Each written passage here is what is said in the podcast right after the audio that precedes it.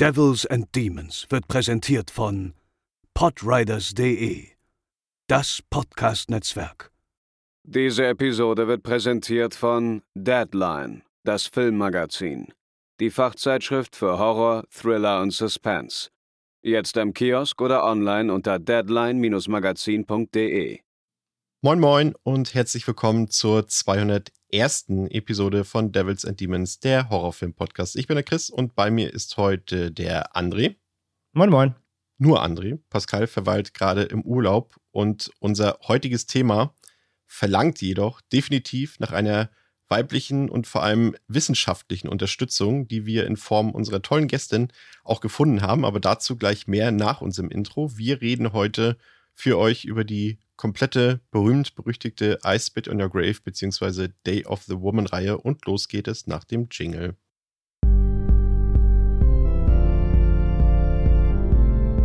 They're coming to get you, Barbara. They're coming for you. Und nun will ich ohne weitere Umwege unsere tolle Gästin vorstellen. Sie promoviert an der Johannes Gutenberg Universität in Mainz und arbeitet unter anderem als Gleichstellungsbeauftragte an der XU University of Applied Science in Potsdam, aber auch als freie Journalistin und Publizistin. Ihre Spezialgebiete sind kulturtheoretische Betrachtung des Androgynen im Film und Mythos, Gender- und Queer Studies, Körper- und Normativitätsdebatten sowie Transgressions- und Ritualtheorie. Herzlich willkommen bei uns, Leo Schlösser. Ja, danke schön. Es freut mich, da zu sein. Hallo. Das ist eine große Ehre für uns auf jeden Fall, weil wir haben zwar schon öfter Gästinnen hier gehabt, aber aus dem wissenschaftlichen Bereich ist, glaube ich, tatsächlich bisher nur Dr. Stiegelegger gewesen hier bei uns. Oder André? Hast du äh, was studiert? Nee. nee. Ich kann, ich, kann, ich kann gar nichts, außer dumme Hottext zu Filmen ablassen. ja, von daher wunderbar. Und das ist ja auch, glaube ich, ein Thema, äh, da war das auch komplett notwendig, André. Ich meine, wir sind jetzt hier zwei weiße Dudes, die über Filme reden wollen, die hauptsächlich einer femininen Betrachtung, nach einer femininen Betrachtung verlangen, würde ich mal grob behaupten. Und deshalb äh, bist du, Leo, glaube ich, auch die perfekte Gästin für unser heutiges Thema. Und gerade vielleicht, ähm, falls äh, du willst und falls du kannst, ähm, unser Thema ist ja übergeordnet so ein bisschen Female Revenge heute. Und es gibt sicherlich einige Leute, die draußen vielleicht nur so Male Revenge kennen, irgendwelche Charles Bronson, Death Wish Filme und dergleichen. Kannst du vielleicht kurz erklären, worum, worin sich diese beiden Filme unterscheiden, beziehungsweise Genre, wenn es denn Genre sind? Das müsste man separat diskutieren, ob das wirklich Genre sind. Aber ähm, der grundlegende Unterschied, also wie ähm, der Begriff auch schon sagt, ist Male Revenge. Eben die Rache explizit von Männern, also an Männern meistens, nicht zwingenderweise, aber meistens ist es tatsächlich so. Female Revenge bezieht sich eben auf Filme, in denen explizit weibliche ähm, Personen Rache nehmen, meistens auch an Männern und meistens mit einem ähm, sexualisierten Hintergrund. Also es hat sexuelle Gewalt stattgefunden und dafür wird sich gerecht.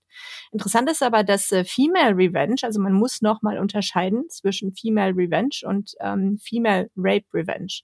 Weil Female Rape Revenge, das wäre, wenn man es als Genre betrachtet, dann das äh, Sub ähm, der Subaspekt bezieht sich wirklich auf Vergewaltigung, wo sich das Opfer an den Tätern rächt.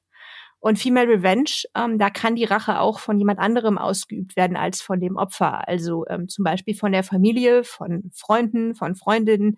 Da ist nicht ähm, definiert im Begriff, wer ähm, derjenige ist oder diejenige, der die sich rächt. Das ist so grob die Unterscheidung, die man machen muss, damit man weiß, wo man sich befindet. Das wäre jetzt quasi für Letzteres, wäre jetzt ein Beispiel zum Beispiel das letzte Haus links, oder? Wenn sich die Familie quasi recht für das, was zum Beispiel, der genau, Tochter angetan ist wurde. Genau das, genau das. Und dann ist es, ähm, ist es ein Female Revenge Film ähm, und nicht unbedingt ein Rape Revenge, weil sich das Opfer selber nicht ähm, recht oder nicht mehr rächen kann, je nachdem. Das ist ja, ich habe den tatsächlich bis heute nie gesehen, aber ich glaube, es gibt, glaube ich, zwei Prototypen für diese Kategorie Film. Das ist, glaube ich, einmal der Film Thriller von Boane Vibenius und äh, The Virgin Spring von Ingmar Bergmann. Den habe ich schon mal gesehen.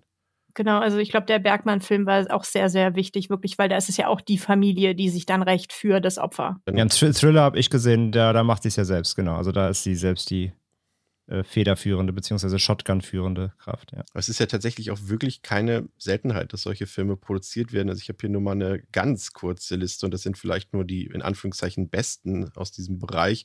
Ich weiß nicht, André, du hattest ja auch The Nightingale äh, gesehen, ja. Ne? Letztes Jahr, vorletztes Jahr, glaube ich. Ja. Dieses Jahr war es Promising Young Woman. Last Night in Soho haben wir vor ein paar Wochen gesehen, ist letztendlich ja auch zumindest so in etwa. Doch, könnte man eigentlich da auch einkategorisieren, ne? Würde ich mal sagen. Ja, er macht halt mehr Ebenen auf. Also er hat natürlich noch mehr, mehrere Schichten, aber im Kern ja. Ja, zumindest, ohne jetzt das Finale zu spoilern, zumindest da wird es dann schon ein bisschen deutlich. Revenge, den Franzosen, den hatten wir ähm, auf dem Fantasy Filmfest mal gesehen. Ähm, der passt dazu auch viele, viele ältere Filme. Miss 45 hat mir zum Beispiel sehr gut gefallen. Es ist äh, typisch Ja. dafür. Aus Japan, Lady Snowblood ist ein Film, der dazu passt. Also es gibt so endlos äh, viele Filme, bei denen man das auch gar nicht auf den ersten Blick denkt. Mir ist auch Sucker Punch noch eingefallen, der letztendlich auch nichts anderes ist als das. Mhm. Ähm, aber André, du weißt ja, ich tue mich sehr schwer mit dieser Art Film, vor allem beim Gucken, weil ich es tatsächlich äh, schwer erträglich finde, ähm, sexuelle Gewalt ähm, auf der Leinwand oder auf dem Bildschirm zu sehen. Und deswegen habe ich mir die Frage gestellt im Vorfeld, wie gucken wir als Männer solche Filme und wie gucken Frauen solche Filme, die ja potenziell, also gerade im, eben im Female Revenge Film oder im Rape and Revenge Film natürlich meistens zunächst erst in die Opferrolle gedrückt werden. Und da habe ich mich gefragt, ob es da Unterschiede gibt. Ja, ist immer also auch das wieder, also selbst die Frage aufzuwerfen, ist ja auch natürlich, ähm, kannst du natürlich eigentlich nicht oberflächlich beantworten. Auch je, jeder, jeder Mann guckt anders und, und also ne, einfach aufs Geschlecht gesehen, ähm, kann man es eigentlich insgesamt nicht beantworten, aber ich kann einfach nur sagen, aus meiner Warte, wie ich es wie ich's schaue.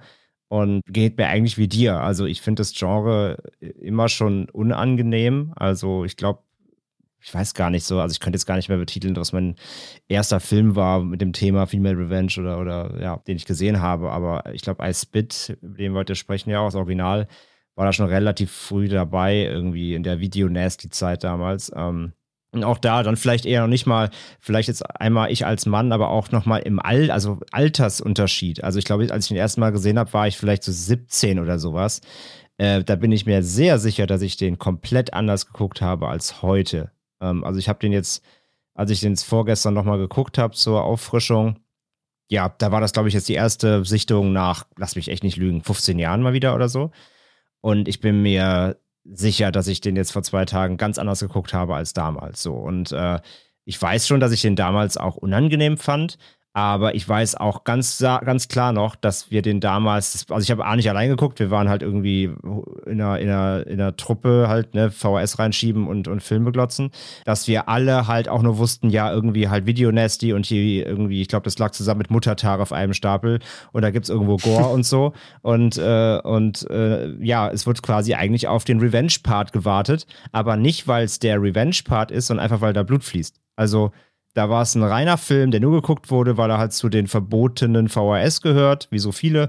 Und ähm, ja, ich, wir wollen halt irgendwie Gore sehen und Geschnetzel und keine Ahnung. Ähm, da bin ich mir halt sagen- sehr, sehr sicher, ja. Würdest du sagen, dass ihr damals Spaß empfunden habt, als ihr den Film gesehen habt? Boah, ist eine gute Frage. Also sicherlich nicht auf der Ebene wie jetzt, keine Ahnung, beim Zombie am Glockenseil. Aber ich bin mir von mir zumindest persönlich relativ sicher, dass ich den damals nicht, also dass ich vor allem den, den Rape-Part, sage ich mal, die erste Filmhälfte so intensiv wahrgenommen habe wie jetzt heute mit einem ganz anderen Weltblick und Weitblick. Und ich gucke den Film halt nicht nur, weil ich gleich sehen will, wie irgendwer eine Machete in den Kopf kriegt, sondern weil ich weiß, auf was ich mich da einlasse und was ich da sehe, auch ähm, einfach gesellschaftlich sehe. Ähm, das war damals halt nicht so. Und das ist allein schon mal ein großer Unterschied. Ähm, das kann ich jetzt nur mal aus meiner Warte heraus so schon mal sagen.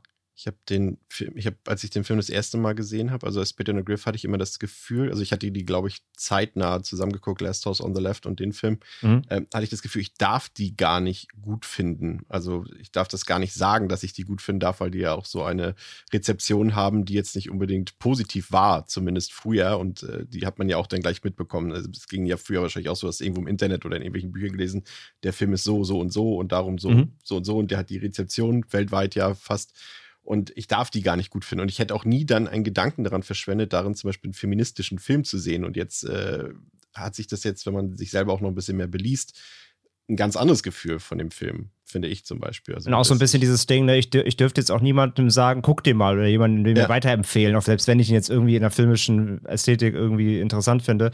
Man fühlt sich irgendwie so, ich habe ihn jetzt geguckt, das darf aber keiner wissen. und schon ja. gar nicht im Regal sehen. Und schon gar nicht im Regal stehen oder bei Letterboxd loggen. Ja. Die, nee. Leo, wie ist es äh, bei dir jetzt mal aus der anderen Perspektive? Hat sich das A, wie siehst du das, was wir gerade gesagt haben? Und B, hat sich das zum Beispiel deine Sichtweise auch im Laufe der Jahre verändert?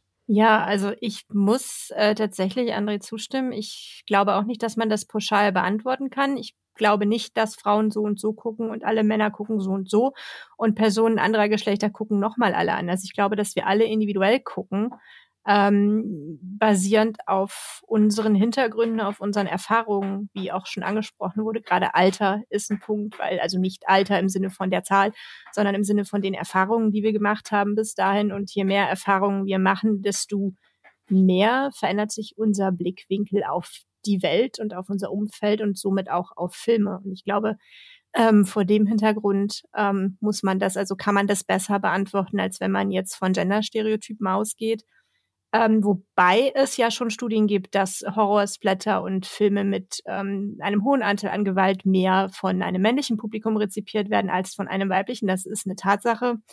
Aber es ist auch eine Tatsache, dass sich in einer gewissen Blase an filmbegeisterten Menschen immer mehr Männer als Frauen befinden. Also ist es irgendwie klar, dass dann auch mehr Männer diese Art von Filmen gucken. Ich ähm, möchte jetzt nicht da so tief äh, drin rumwühlen, um zu gucken, wo sind die Zusammenhänge. Ich glaube, ähm, das kann man so pauschal nicht beantworten, aber ich kann definitiv zustimmen, dass ich den Film, ich kann auch nicht sagen, wann ich den zuletzt gesehen habe, jetzt außerhalb dieses ähm, Podcasts hier. Ähm, das ist aber auch schon viele, viele Jahre her und ich bin mir sehr sicher, dass ich ihn auch anders empfunden habe. Also ich ähm, hatte auch jetzt keinen Spaß, ich hatte auch damals keinen Spaß, das weiß ich. Aber ähm, ich glaube schon, dass ich sehr viel reflektierter ähm, jetzt beim, beim letzten Gucken damit umgehen konnte, als damals, als ich, ich, wie alt war ich? Vielleicht so Anfang 20, ähm, im höchsten Fall Mitte 20, also es ist über zehn Jahre her, da bin ich recht sicher. Ähm, und ich weiß, dass ich sehr, sehr geschockt war und ich weiß auch, dass ich an verschiedenen Stellen, ich habe es auch mit einer Freundin geguckt, dass wir das ausgemacht haben und dass wir das pausiert haben, weil das einfach ähm, zu viel war, weil wir auch nicht wirklich wussten, ähm, was uns da erwartet. Also wir wussten auch nur grob, es ist ein Film, da geht es eben um eine Frau, die Rache nimmt, aber äh, Details ähm, wussten wir nicht. Und alleine, dass ich die Details natürlich beim zweiten, dritten gucken kannte, macht es, ähm, macht es anders, weil ich weiß, auf was ich mich einlasse, weil ich weiß, was passieren wird und weil ich den Film dann auch anders sehen kann, weil ich weniger geschockt bin, mich mehr darauf einlassen kann und mich mehr fragen kann, okay, was will der Film von mir als Zuschauerin oder was macht der Film mit mir als, als äh, Zuschauerin? Und ähm, ja, das habt ihr ja auch schon angesprochen. Es gibt da so eine Komplizenschaft. Also wir werden zu Komplizen mit dem Täter oder mit dem Opfer oder mit den äh, ProtagonistInnen und mit dem, was im Film passiert. Und deswegen fühlt man sich dann hinterher auch so, dass man so denkt, oh, ich äh, kann diese, diese DVD aber jetzt nicht ins Regal stellen und, und wenn jemand sieht, dass ich die hab und was denken die dann und oh Gott, und dann muss ich mich auch noch rechtfertigen und so. Und das ähm, rührt ja so ein bisschen daher, dass wir natürlich wissen, was wir da sehen und dass das, äh, ich glaube, für den Großteil der Rezipierenden nicht positiv ist. Und dass der Film uns dann so ein bisschen mitnimmt und auch den Blick zurückwirft und zu, zu uns dann sagt, hey, was guckst du dir da gerade an? Wie fühlst du dich jetzt? Was macht es mit dir? Kannst du das überhaupt sehen? Darfst du das überhaupt? Dass wir uns selbst in Bezug auf uns selbst diese ganzen moralischen Fragen stellen, weil wir so ein bisschen so, ein, so eine Mittäterschaft da irgendwie eingehen. Und das, das ist für mich eigentlich der spannende Punkt an solchen ähm, Filmen, also an diesen Revenge oder Rape Revenge ähm, Sachen, nicht weil ich daran Spaß habe, sondern weil es mir eine Möglichkeit gibt, mich mit mir selber auf dieser Ebene irgendwie zu unterhalten, auch wenn das nicht nur positiv ist. Dabei ist der, der Gedanke der Mittäterschaft eigentlich völlig absurd, weil irgendwie mir würde jetzt kaum ein Film einfallen, bei dem ich weniger Möglichkeit zur Identifikation mit den Tätern sehe, als genau bei diesem Film, über den wir heute unter anderem sprechen. Ne? Aber das ist so, ja, das blendet man dann manchmal aus, glaube ich. Ich habe meine alte Rezension, die ich irgendwann mal geschrieben habe vor, vor vielen Jahren, äh, gestern nochmal wieder gelesen und habe den Film darin nicht wiedererkannt, muss ich gestehen, weil ich ihn wirklich äh, so schlecht geredet habe, weil ich einfach dachte, ich kann da jetzt nichts Gutes drüber schreiben. Das, dann denken die Leute, ich bin ja, sonst was. Ne? Aber das ist, äh, glaube ich, das. Aber deswegen sind wir ja heute auch hier, um das mal vielleicht ein bisschen, vielleicht, vielleicht stimmt es ja auch, was ich geschrieben habe damals, äh, vielleicht ein bisschen umzusortieren. Das, Ganze. ja, das macht es ja, ja noch spannender, ne? wenn man noch alte Texte so von, davon hat, wenn man, wie, ja. wie, wie man es, also ich hätte gerne von meinem Text gelesen, wie ich den 17 geguckt hätte, aber lieber auch, wahrscheinlich lieber nicht. Ja. Aber die Frage, die ich mir stelle, ist, ähm, und da gehen wir natürlich nachher noch ein bisschen in die Tiefe, äh, wenn wir auf den Film genauer eingehen, aber ich habe mir trotzdem die Frage gestellt, ob gerade das jetzt auch explizit aus Beispiel A Spit on Your Grave ähm, gesetzt, ob jetzt der Wandel der Zeit, also wir haben ja nun, das ist ja jetzt ein Thema, was jetzt, was immer eigentlich aktuell war, aber was jetzt auch wirklich in der Öffentlichkeit ja wieder viel diskutiert wird, ähm, durch die ganzen MeToo-Debatten und was wir alles hatten in den letzten Jahren, ob der Film jetzt erst im Nachhinein zu einem gesellschaftskritischen, relevanten Film wird oder ob das auch zum Beispiel die ursprüngliche Intention des Regisseurs oder des Autors war, als er diesen Film gedreht hat oder was der eigentliche Sinn und Zweck seines Films war, weil es, man, ich glaube, da gibt es vielleicht am Ende auch keine finale Lösung für, ob das jetzt so ein, ein Exploitation-Film ist oder ob das wirklich eine Sozialkritik ist oder beides, vermutlich ist es das am Ende. Ähm, aber was denkst du, André? Was war jetzt zum Beispiel für dich, aus deinen Augen, könnte die Intention gewesen sein, was will der Regisseur und Autor mit diesem Film beim Publikum erreichen? Ja, gut, da bin ich natürlich jetzt ein bisschen spoiled, weil ich halt natürlich auch inzwischen weiß, also ich, ich weiß, was er behauptet, warum er das gedreht hat. Äh, wir haben ja die Doku zur Verfügung gestellt bekommen, die es jetzt auch seit 2019 gibt. Ähm, also, was ich jetzt, keine Ahnung, weil ich jetzt mit, mit 17, 18 dachte, was er für mir sagen will, weiß ich nicht, kann ich jetzt nicht mehr sagen. Wie gesagt, war mir dem Fall, glaube ich, nachher auch egal. Äh, anderes Mindset damals, äh, beziehungsweise andere Art Filme zu gucken. Aber jetzt, wo ich es weiß, kann ich schwer sagen, was ich glaube. Also die Story, wir können es ja einmal auch dann benennen. Ähm, ja. die, seine Story ist eben, ähm, also der Regisseur ist ja mehr Saki oder Sachi. Er sagt, er hat mal eine Frau aufgelesen in einem Park, die Opfer einer Vergewaltigung geworden ist. Also im realen Leben und hat die zur Polizei begleitet, hat sie bei sich ins Auto ähm, gesetzt und hat sie zur Polizei gebracht. Und er war halt dabei, wie die Polizei quasi die Frau aufgenommen hat und ihr Fragen gestellt haben. Und das war wohl so unangenehm für die Frau, weil die Polizisten wohl so seltsame Fragen gestellt haben. Also es ging eher so ein bisschen in die Richtung, was haben sie eigentlich im Park gemacht und äh, überhaupt und was machen sie um die Uhrzeit hier und warum haben sie eigentlich nichts an? Also äh, es war quasi eine Täter-Opfer-Umkehr, so in diese Richtung suggerierten die Fragen. Und das hat ihn so aufgeregt, dass er ja darüber nachgedacht hat und quasi gesagt hat, eigentlich können solche Fälle gar nicht oder werden oft nicht aufgeklärt oder die, die Täter werden nicht zur Rechenschaft gezogen. Und eigentlich wäre die einzige Gerechtigkeit so ähm, eigentlich nur die Selbstjustiz. Also aus dieser Erfahrung, die er laut eigener Aussage, wie gesagt, man kann es natürlich nicht prüfen, ob das wirklich passiert ist. In dieser besagten Doku erzählt das auch die Tochter nochmal von ihm, die angeblich mit im Auto saß, als sie diese Frau aufgelesen haben. Ähm, aber wie gesagt, das ist alles sehr befangen, da die Doku auch vom Sohn gedreht ist. Also das ist ein reines Familienprojekt quasi. Also ob diese Version. Es ist komplett objektiv, André. Es ist halt, es ist ja natürlich. Also es ist alles ähm, komplett äh, aus, aus eigener Familienhand. Also ob das passiert ist, kann man halt nicht belegen, aber es ist seine, seine Geschichte. Und deswegen aus, äh, daraus, diesem persönlichen Erlebnis, wäre dieser Film entstanden. Ähm, und das ist quasi seine Idee, seine, seine Botschaft zu sagen, eben deswegen kämpft er ja auch immer für diesen Filmtitel äh, Day of the Woman und nicht A Spit on Your Grave, dazu aber später noch mehr, weil er eben sagen will, hier, die, die Frau soll sich eben hier ähm, rächen dürfen, weil die Polizei eben eh keine, keine Mithilfe ist. Das ist seine O-Ton-Intention. Und jetzt 42 Jahre später hat sich ja eigentlich an der Thematik nichts geändert. Sie ist ja eigentlich aktueller denn je. Ähm, wir haben das, das ist immer noch ein Phänomen, was wir beobachten können äh, und sehr häufig auch zu lesen bekommen, dass eben ja. ähm, viele Vergewaltigungen beispielsweise nicht angezeigt werden, weil die Opfer Angst haben oder schon wissen, dass das Rechtssystem dem nicht Rechenschaft tun wird am Ende. Oder dass, wenn es zur Anzeige gebracht wird, eben dann auch nicht zu der aus der Sicht, ja, wie soll man sagen, aus der Sicht der Gesellschaft, aus der Sicht des Opfers zur gerechten Bestrafung führt. Ähm, und von daher ist der Film ja schon fast ein bisschen seiner Zeit ne, nicht voraus, nicht, weil das Thema ja damals genauso aktuell war wie heute, aber es ist noch komplett zeitgemäß, Leo, oder? Ja, ich denke, also ich finde eigentlich auch, es ist aktuell ähm, wieder wichtiger, als es eine lange Zeit davor war. Also zumindest im öffentlichen Diskurs, natürlich nicht für Individuen, da ist es die ganze Zeit gleich wichtig gewesen. Aber der öffentliche Diskurs hat das jetzt nochmal mit MeToo und mit allem, was MeToo voranging und mit allem, was danach kam, irgendwie nochmal ähm, aufgegriffen. Und das beleuchtet das Thema natürlich nochmal ganz anders und gibt dem nochmal eine ganz andere Form von, von Wichtigkeit, weil ähm, ja, natürlich haben wir noch kein Rechtssystem, was diesen Dingen wirklich Rechnung trägt, so wie ähm, es vielleicht gerecht in Anführungsstrichen wäre für die Opfer oder für alle Beteiligten. Und ich finde auch, dass, also unabhängig davon, ob die Geschichte jetzt stimmt, die uns der Regisseur erzählt, aber wenn er das als Intention dem Film mitgeben will und er will, dass wir das glauben und er will, dass das seine Intention in unseren Augen gewesen ist, dann sagt das ja nun auch was aus. Also das wirft ja die Frage auf, was ist eigentlich Gerechtigkeit? Ist Selbstjustiz gerechter als die Justiz, die mir das System ähm, bereitstellen kann? Und das mhm. ähm, setzt den Film dann auch nochmal in ein anderes Licht, finde ich, wenn wir diese Frage mitnehmen, während wir den Film gucken. Weil dann geht es plötzlich gar nicht mehr so sehr darum, dass da eine Frau ist, die ähm, Männer abschlachtet, sondern dann geht es um eine übergeordnete Systemfrage, für, die, für die das dann ein Beispiel ist, an dem man das abarbeiten kann.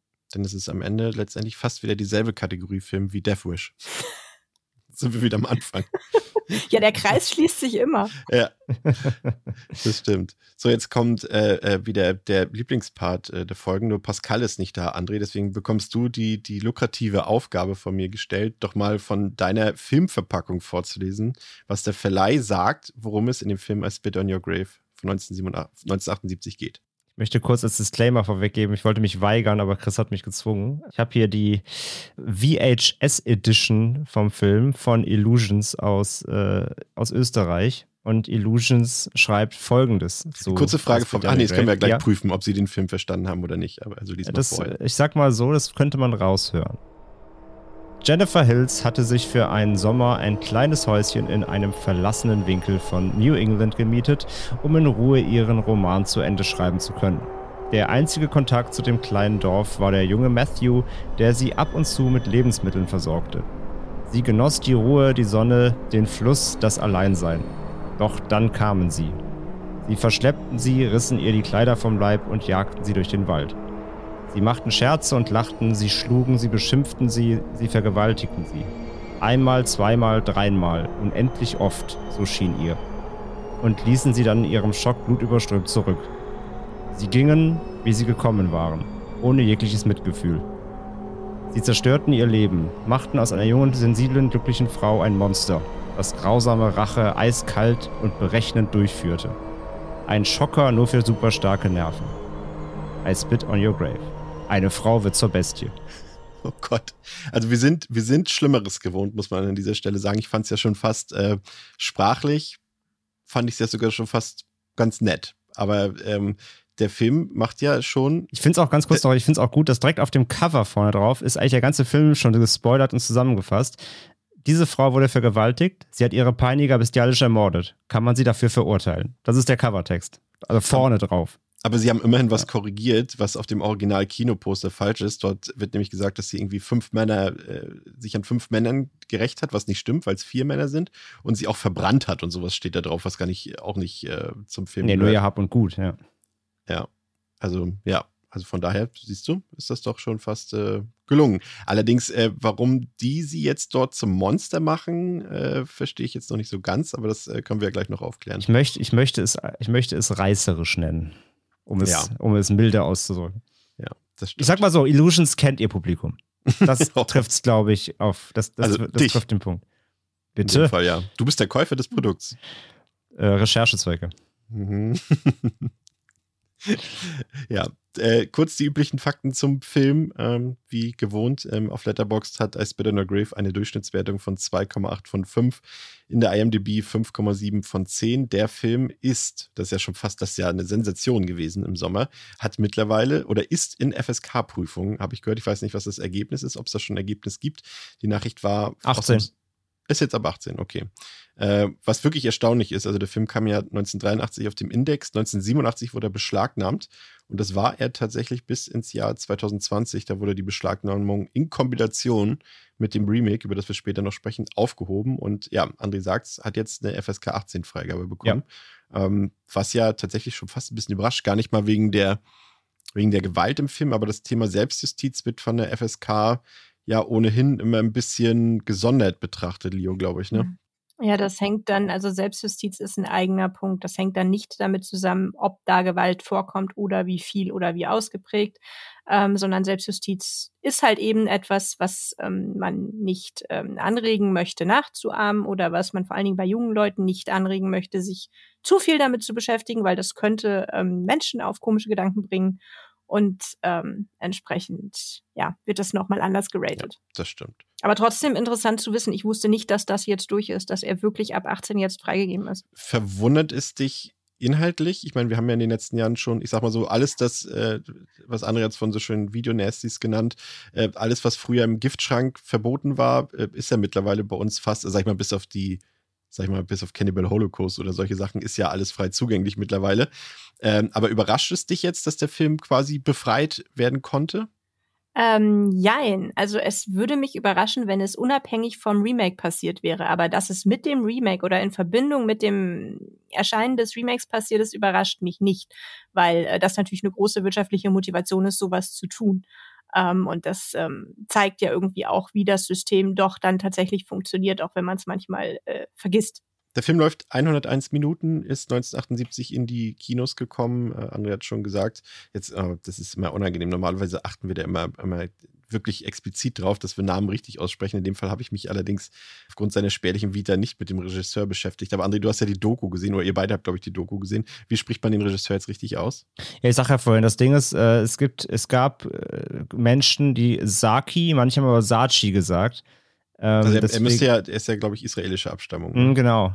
Ja. Und äh, das lag so ein bisschen, glaube ich, entweder am Slang jeweils der, der Protagonisten oder ähm, ja, also ich, ich würde bei ich würde bei Saki bleiben, glaube ich. Das haben die meisten gesagt.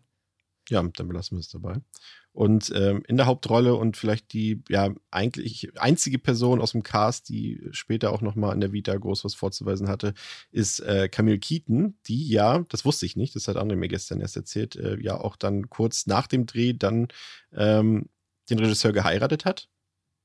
Das war richtig, André? Das ist korrekt, ja. Die waren, haben schon gedatet, während sie den Film gedreht haben und haben dann, äh, also nicht direkt darauf, aber ein paar, ich glaube, ein paar Monate oder ein Jahr später oder was haben sie geheiratet, ja. Und sie ist die Großnichte vom berühmten Buster Keaton. Das fand ich auch interessant. Mhm, genau. Ja. Ja, ähm, und weil, du grade, weil du gerade ja. auch äh, Kino sagst, da kann ich auch gleich noch was zu Fun Facten das wäre tatsächlich äh, eine Frage gewesen, die ich eben äh, vergessen habe, weil du äh, konntest ja berichten, wie der Film tatsächlich bei Release im Kino zum Teil aufgenommen wurde und darauf wolltest du, glaube ich, hinaus, ne? Äh, genau, also, weil das ist, war ganz spannend, weil den Film wollte vor allem in den USA nämlich am Anfang erstmal gar keiner haben. Also der, äh, die sind damit halt, der war ja, ist eine Independent-Produktion, alles selber gestemmt und sind dann eben damit ähm, ja, hausieren gegangen. Ähm, der äh, lief ja auch tatsächlich in Cannes. Das fand ich auch krass dass der, dass der in Cannes lief, wo ja auch tatsächlich gefeiert wurde. Ähm, aber bei eben Filmvorführungen vor eben, ja, Marketingmenschen, also wo dann eben Paramount und Co. Äh, Universal saßen und sich die Filme angeschaut haben und äh, ja, sie kaufen durften, wenn sie denn möchten. Ähm, da hat der Film in den USA so gar keine richtige ähm, Liebe bekommen, sag ich mal. Denn zum Beispiel eine Frau sogar von, äh, eine Dame von Paramount, meine ich, war es, die ähm, hat den Film sogar vorzeitig verlassen in so einer, ähm, in so einer Geldgebervorführung. Und dann hatte der Regisseur danach nochmal angefragt, warum sie denn so früh gegangen wäre. Und da hat sie ihm nur zurückgeschrieben, ja, der Film, ähm, der Film hat mich persönlich beleidigt. Also, das äh, kam überhaupt nicht gut an und somit fand der Film auch wirklich dann in den USA tatsächlich gar kein, äh, auch kein, kein Start äh, zum, zum Beginn. Also es war schwer ins Kino zu bringen. Die ersten Kinoauswertungen in den USA hat, ähm, hat das Produktionsteam selbst bezahlt mit irgendwie, ich glaube, 25 Kopien. Ähm, und selbst dann kam er immer noch schlecht weg. Er lief dann auch erstmal unter Day of the Woman. Und das kam äh, überhaupt nicht gut an. Der Film hat keine Leute angezogen. Allerdings lief er dann, wie gesagt, in Cannes und da hat er sich dann schon tatsächlich auf Anhieb, da hat er riesen, riesen Trubel gesorgt und international hat er sich da noch vor den USA verkauft. Also der Film war in Japan, Australien, England oder generell Europa, war er ähm, schon auf dem Markt oder im Kino, bevor er in den USA überhaupt das erste Mal lief. Also es ist halt echt Wahnsinn. Also im Produktionsland lief er als letztes erst. Wer und dann, kann, kann, der kann Wow. Ähm und äh, nee, und dann hat es echt noch ein bisschen gedauert, bis dann endlich mal irgendwie, äh, nachdem die ersten Kopien dann selbst in Umlauf gebracht wurden in den USA, dann hat sich ein Produzent eben gemeldet bei äh, Merzaki und hat gesagt, hey, ich, ähm, ich möchte den kaufen. Allerdings mit der Zusatzklausel im Vertrag, ich darf deinen Film umbenennen, denn ich finde deinen Titel doof. Ähm, beziehungsweise der, ja, wir waren ja gerade schon bei reißerisch, der, der ist nicht reißerisch genug. Und dann wollte er wollte das eigentlich nicht, weil er auf den, den Titel beharrt hat. Und äh, wie gesagt, er hasst auch den neuen bis heute. Aber er hat dann das neue Filmplakat geschickt bekommen und da stand dann drauf eben I Spit on Your Grave. Und als das erste Mal er selbst, aber auch Cast und Crew überhaupt so die, äh, die Titel gelesen haben, alle haben ihn gehasst und hassen ihn bis heute. Also Das ist es halt Keaton selbst, weird, ne? Auch die männlichen Darsteller, sie finden ihn alle scheiße, ähm, weil keiner verstanden hat, was das soll, aber der, der, der Produzent da eben, der Einkäufer hat gesagt, ja Leute, wir müssen jetzt mal irgendwie ein bisschen Tacheles, äh, wir müssen jetzt hier, jetzt ist gerade irgendwie Horrorwelle und so, kommt jetzt, wir müssen jetzt da mal reinspringen und hat ihn tatsächlich eben, genau das, was nämlich auch Mersaki nicht will, er sagt bis heute, es ist kein Horrorfilm, er möchte nicht, dass sein Film ein Horrorfilm genannt wird eigentlich.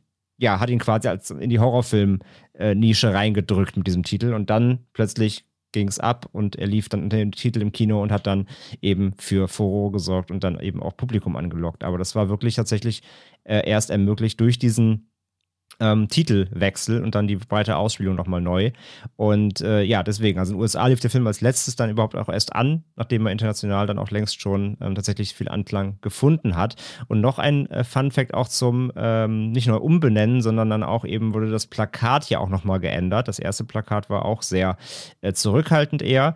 Und das Neue ist dann das, was man mittlerweile auch auf den gängigen Heimkey-Releases findet. Das ist diese ähm, Frau, die von hinten zu sehen ist mit ähm, ja, entblößtem Rücken, einem Messer in der Hand, durch, ja, durch den Wald gehend. Und da äh, ist übrigens auch ähm, die äh, Frau Keaton immer noch stinkig, denn sie wurde nicht angefragt, um diesen Promo-Shot selbst zu schießen. Sie ist es nämlich nicht auf dem Plakat. Das denken viele. Das ist nicht Camille Keaton, sondern Trommelwirbel. Äh, großer Fun-Fact, wusste ich auch bis heute nicht, beziehungsweise bis gestern, als ich diese Doku geguckt habe. Das ist tatsächlich der Rücken von Demi Moore ähm, als sie äh, noch ganz, ganz jung in einer Modelagentur gearbeitet oder unter Vertrag war. Denn dieser Produktionsfirma, die eben auch den Titel geändert hat, hatte, ähm, hat äh, eben Keaton gar nicht angefragt, weil der Produzent Oton gesagt hat, sie hat nicht genug Rundungen. Auch im Zusammenhang mit dem Film schwierig. Ähm, sie wollten eine äh, attraktivere Frau deswegen haben sie einfach irgendeine Modelagentur angefragt die dann Das eben war bestimmt die aus dem zweiten Teil des Remakes, die Modelagentur. ja, wahrscheinlich. Wahrscheinlich. Gruß nach Bulgarien. Ähm, und hat dann tatsächlich, äh, ja, war es Demi Moore, die natürlich damals noch keinen Namen hatte, aber es ist so. Und das hat sie, das hast du mir wiederum geschickt, Chris. Das, das, das, das war in der Doku nämlich nicht drin, weil da war quasi so ein bisschen. Alle haben so ein bisschen ein Geheimnis drum gemacht, nach dem Motto so, wir haben das gehört und angeblich stimmt's, aber tatsächlich wurde es belegt, nämlich in ähm, Demi Moores eigenem Buch Inside Out über ihr Leben. Da hat sie das tatsächlich bestätigt, dass sie das wirklich ist. Also Demi Moore ist auf dem Spit on Your Grave Plakat, was wie gesagt ähm, Camille Keaton bis heute ärgert, weil sie eben selbst gar nicht gefragt wurde. Ähm, ja, also deswegen, lass mal so ein paar Funfacts zum, zum äh, Kinostart. Ähm, übrigens, wo wir eben bei der FSK waren, natürlich auch da, ne, Riesenprobleme. Der, bevor der Film überhaupt ins Kino durfte, ähm, musste bei der MPAA natürlich vorgelegt werden in den USA und ähm, Merzaki musste zehn Minuten erstmal kürzen, um kein X-Rating zu bekommen, das höchste ähm, Rating in den USA und gleichzeitig quasi auch der Marketing-Tod. Ähm, er musste zehn Minuten kürzen für ein R-Rating. Dann kam er als Day of the Woman ins Kino, ist ja wie gesagt abgekackt.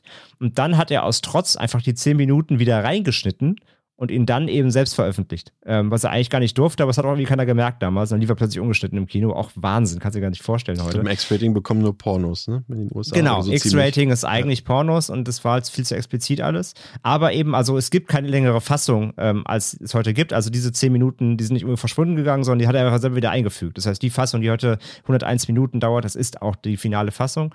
Aber erst hat die MPAA die nämlich abgelehnt und er hat dann einfach auf eigene Faust so ein bisschen hintenrum und ja, wie gesagt, heute eigentlich nicht mehr vorstellbar bei den strengen Auflagen. Ich habe da eine Aber- Vermutung für den, für den neuesten Teil, dass er da auch ursprünglich eine 90-Minuten-Fassung vorgelegt hat und dann heimlich noch äh, äh, 70 Minuten rangehängt hat. Ja, habe ich noch gefunden. Ähm, ja. Ja. auf jeden Fall, das mal so ein bisschen, das waren so erst die ersten Facts mal ähm, zum, zum Kino, zum Kinostart und äh, ah, vielleicht einen noch, einen habe ich noch, nämlich, das fand ich auch noch lustig, oder das heißt lustig, ähm, der Film wurde dann auch tatsächlich, als er dann unter I Spit on Your Grave lief, wurde er auch wirklich ähm, versucht zu skandalisieren. Oder ich meine, er, er, war ein Skandalfilm, aber tatsächlich haben sich auch ähm, vor allem Kritiker, ähm, wie zum Beispiel die berühmten ähm, Robert Ebert und Gene Siskel, haben sich sogar vor Kinos gestellt und vor gewarnt, den Film zu gucken. Also die haben, die haben sich vor Kinosäle gestellt und gesagt, guckt den bitte nicht, der Film ist ekelhaft und äh, absolut frauenfeindlich und das wollt ihr nicht sehen. Aber es wurde auch wirklich versucht, gegen den äh, zu wettern und ähm, nämlich erst dann, als er dann auch wirklich ins, äh, ins Heimkino kam, weil da kam ja gerade auch die VHS dann. Da hat er nämlich auch nochmal richtig für Rummel gesorgt, natürlich, weil plötzlich auch ähm, den Menschen in die Finger gekriegt haben, die ihn eigentlich vielleicht noch nicht sehen sollten. Und da ging es auch nochmal richtig los dann eben und zählte dann auch schnell zu einem der ersten Videonesties. Aber so, das, das erstmal dazu. Das ist halt ziemlich interessant, weil gerade bei Ebert und Siskel, äh, weil viele äh, Leute, die den Film damals verrissen haben, auch als frauenfeindlich, ähm, die haben mittlerweile Gegendarstellungen zu ihren eigenen Kritiken geschrieben und haben gesagt, okay, wir haben den Film damals falsch geguckt, jetzt, äh, wenn wir ihn jetzt mal anders betrachten und so weiter, ja, es ist ein feministischer Film.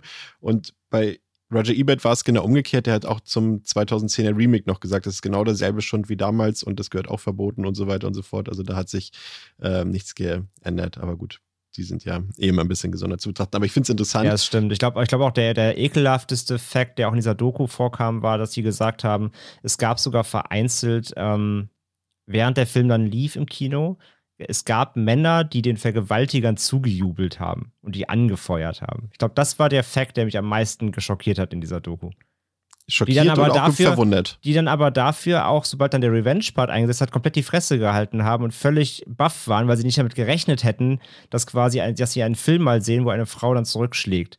Also sie haben dann quasi noch im Kino die Quittung bekommen, aber allein, also ich weiß mal vorzustellen, schau mal, du sitzt im Kino jetzt heutzutage irgendwie im Cinemax und du guckst irgendwie einen Film, wo eine Frau vergewaltigt wird und jemand jubelt dem Vergewaltiger zu. Also das musst du ja mal reinfahren. Das hat mich aber komplett... Das, das das ist der ja. Zeitgeist, glaube ich, ja. der da extrem mit reinspielt. Ich meine, damals haben die Leute auch sich nichts gedacht, wenn Sean Connery im, im Bond-Film Frauen äh, verdroschen hat, dann war das auch äh, vollkommen normal. Das ist halt ein echter Mann, ne? Ähm, und ich glaube, damals in den 70ern war das eben auch so. Da gab es, wir, wir hatten es ja eingangs schon ein bisschen erwähnt, es gab halt nicht so viele Filme, die eben schon mal gezeigt haben, dass eine Frau sich das nicht gefallen lässt, was die Männerwelt dort ihr antut. Und da rührt das, glaube ich, so ein bisschen her, kann ich mir vorstellen, ja. Aber das, das wäre ja auch, ist ja wieder die ursprüngliche Frage. Kannst du dir heute vorstellen, dass jemand das guckt und das äh, darauf genauso reagiert wie die Männer im Kino? Also glaubst du, dass, dass man einen Film noch so, so derartig missverstehen kann? ich hoffe nicht. ich hoffe nicht, aber wenn ich mir die Menschheit angucke, ich habe, I, I doubt it so. Also wahrscheinlich gibt es irgendwo irgendwelche. Also wir, wir kennen ja die Facebook-Filmsammlergruppen äh, und da ist es ja eben auch so, da äh, umso ich sag mal, Beispiel Serbien-Film und so weiter.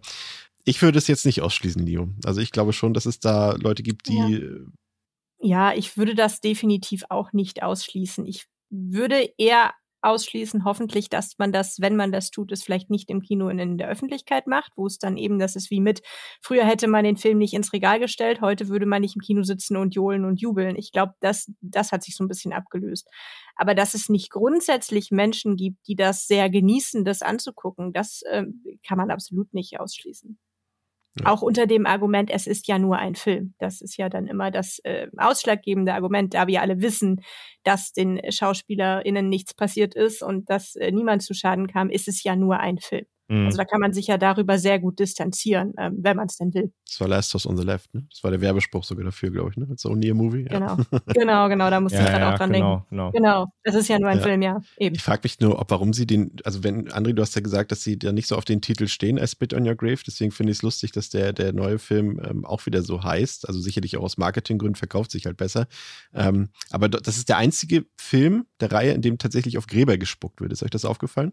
Ja, das ist mir äh, ich habe sogar angehalten an der Stelle, weil es mich zu Tode irritiert hat und ich dachte, jetzt fangen sie das wirklich an, nur ja. um dieses Titelding aufzugreifen. Das kann doch nicht wahr sein. Das Ding ja. ist, war schon, ich meine, ich, ich, will nicht vorgreifen, das war schon so spät im Film. Also da war ich schon so geistig umnachtet, dann da habe ich auch nur noch im, da habe ich auch nur noch den Kopf geschüttelt und mir gedacht, so, das ist nicht euer Ernst. So, ja, aber das, das hat dich dann nicht mehr beeindruckt. Nee, also da war, da war vorher schon so viel Bullshit, da war ich schon aber ja, es ist tatsächlich, es ist mir auch, es ist mir auch sehr negativ aufgefallen, ja. ja ist, das ist, also das umschreibt den Film eigentlich sogar sehr perfekt. Also von der, von der Plakativitätsskala, so over 9000, ja.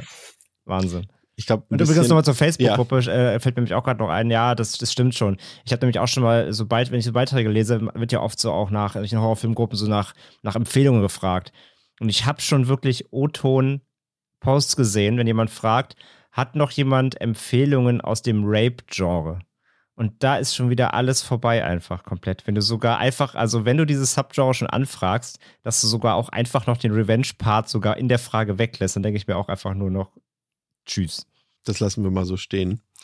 Was den Film natürlich nicht zugute gekommen ist, ist, glaube ich, damals ähm, auch so ein bisschen der Höhepunkt des oder der erste Höhepunkt äh, des aufkeimenden Feminismus in der Gesellschaft und der Frauenbewegung. Und der Film kam, glaube ich, genau zu diesem Zeitpunkt raus und das äh, passte dann, glaube ich, einfach nicht. Also da kam dann auch wirklich keiner auf die Idee, den Film so zu betrachten, wie wir ihn heute vielleicht betrachten.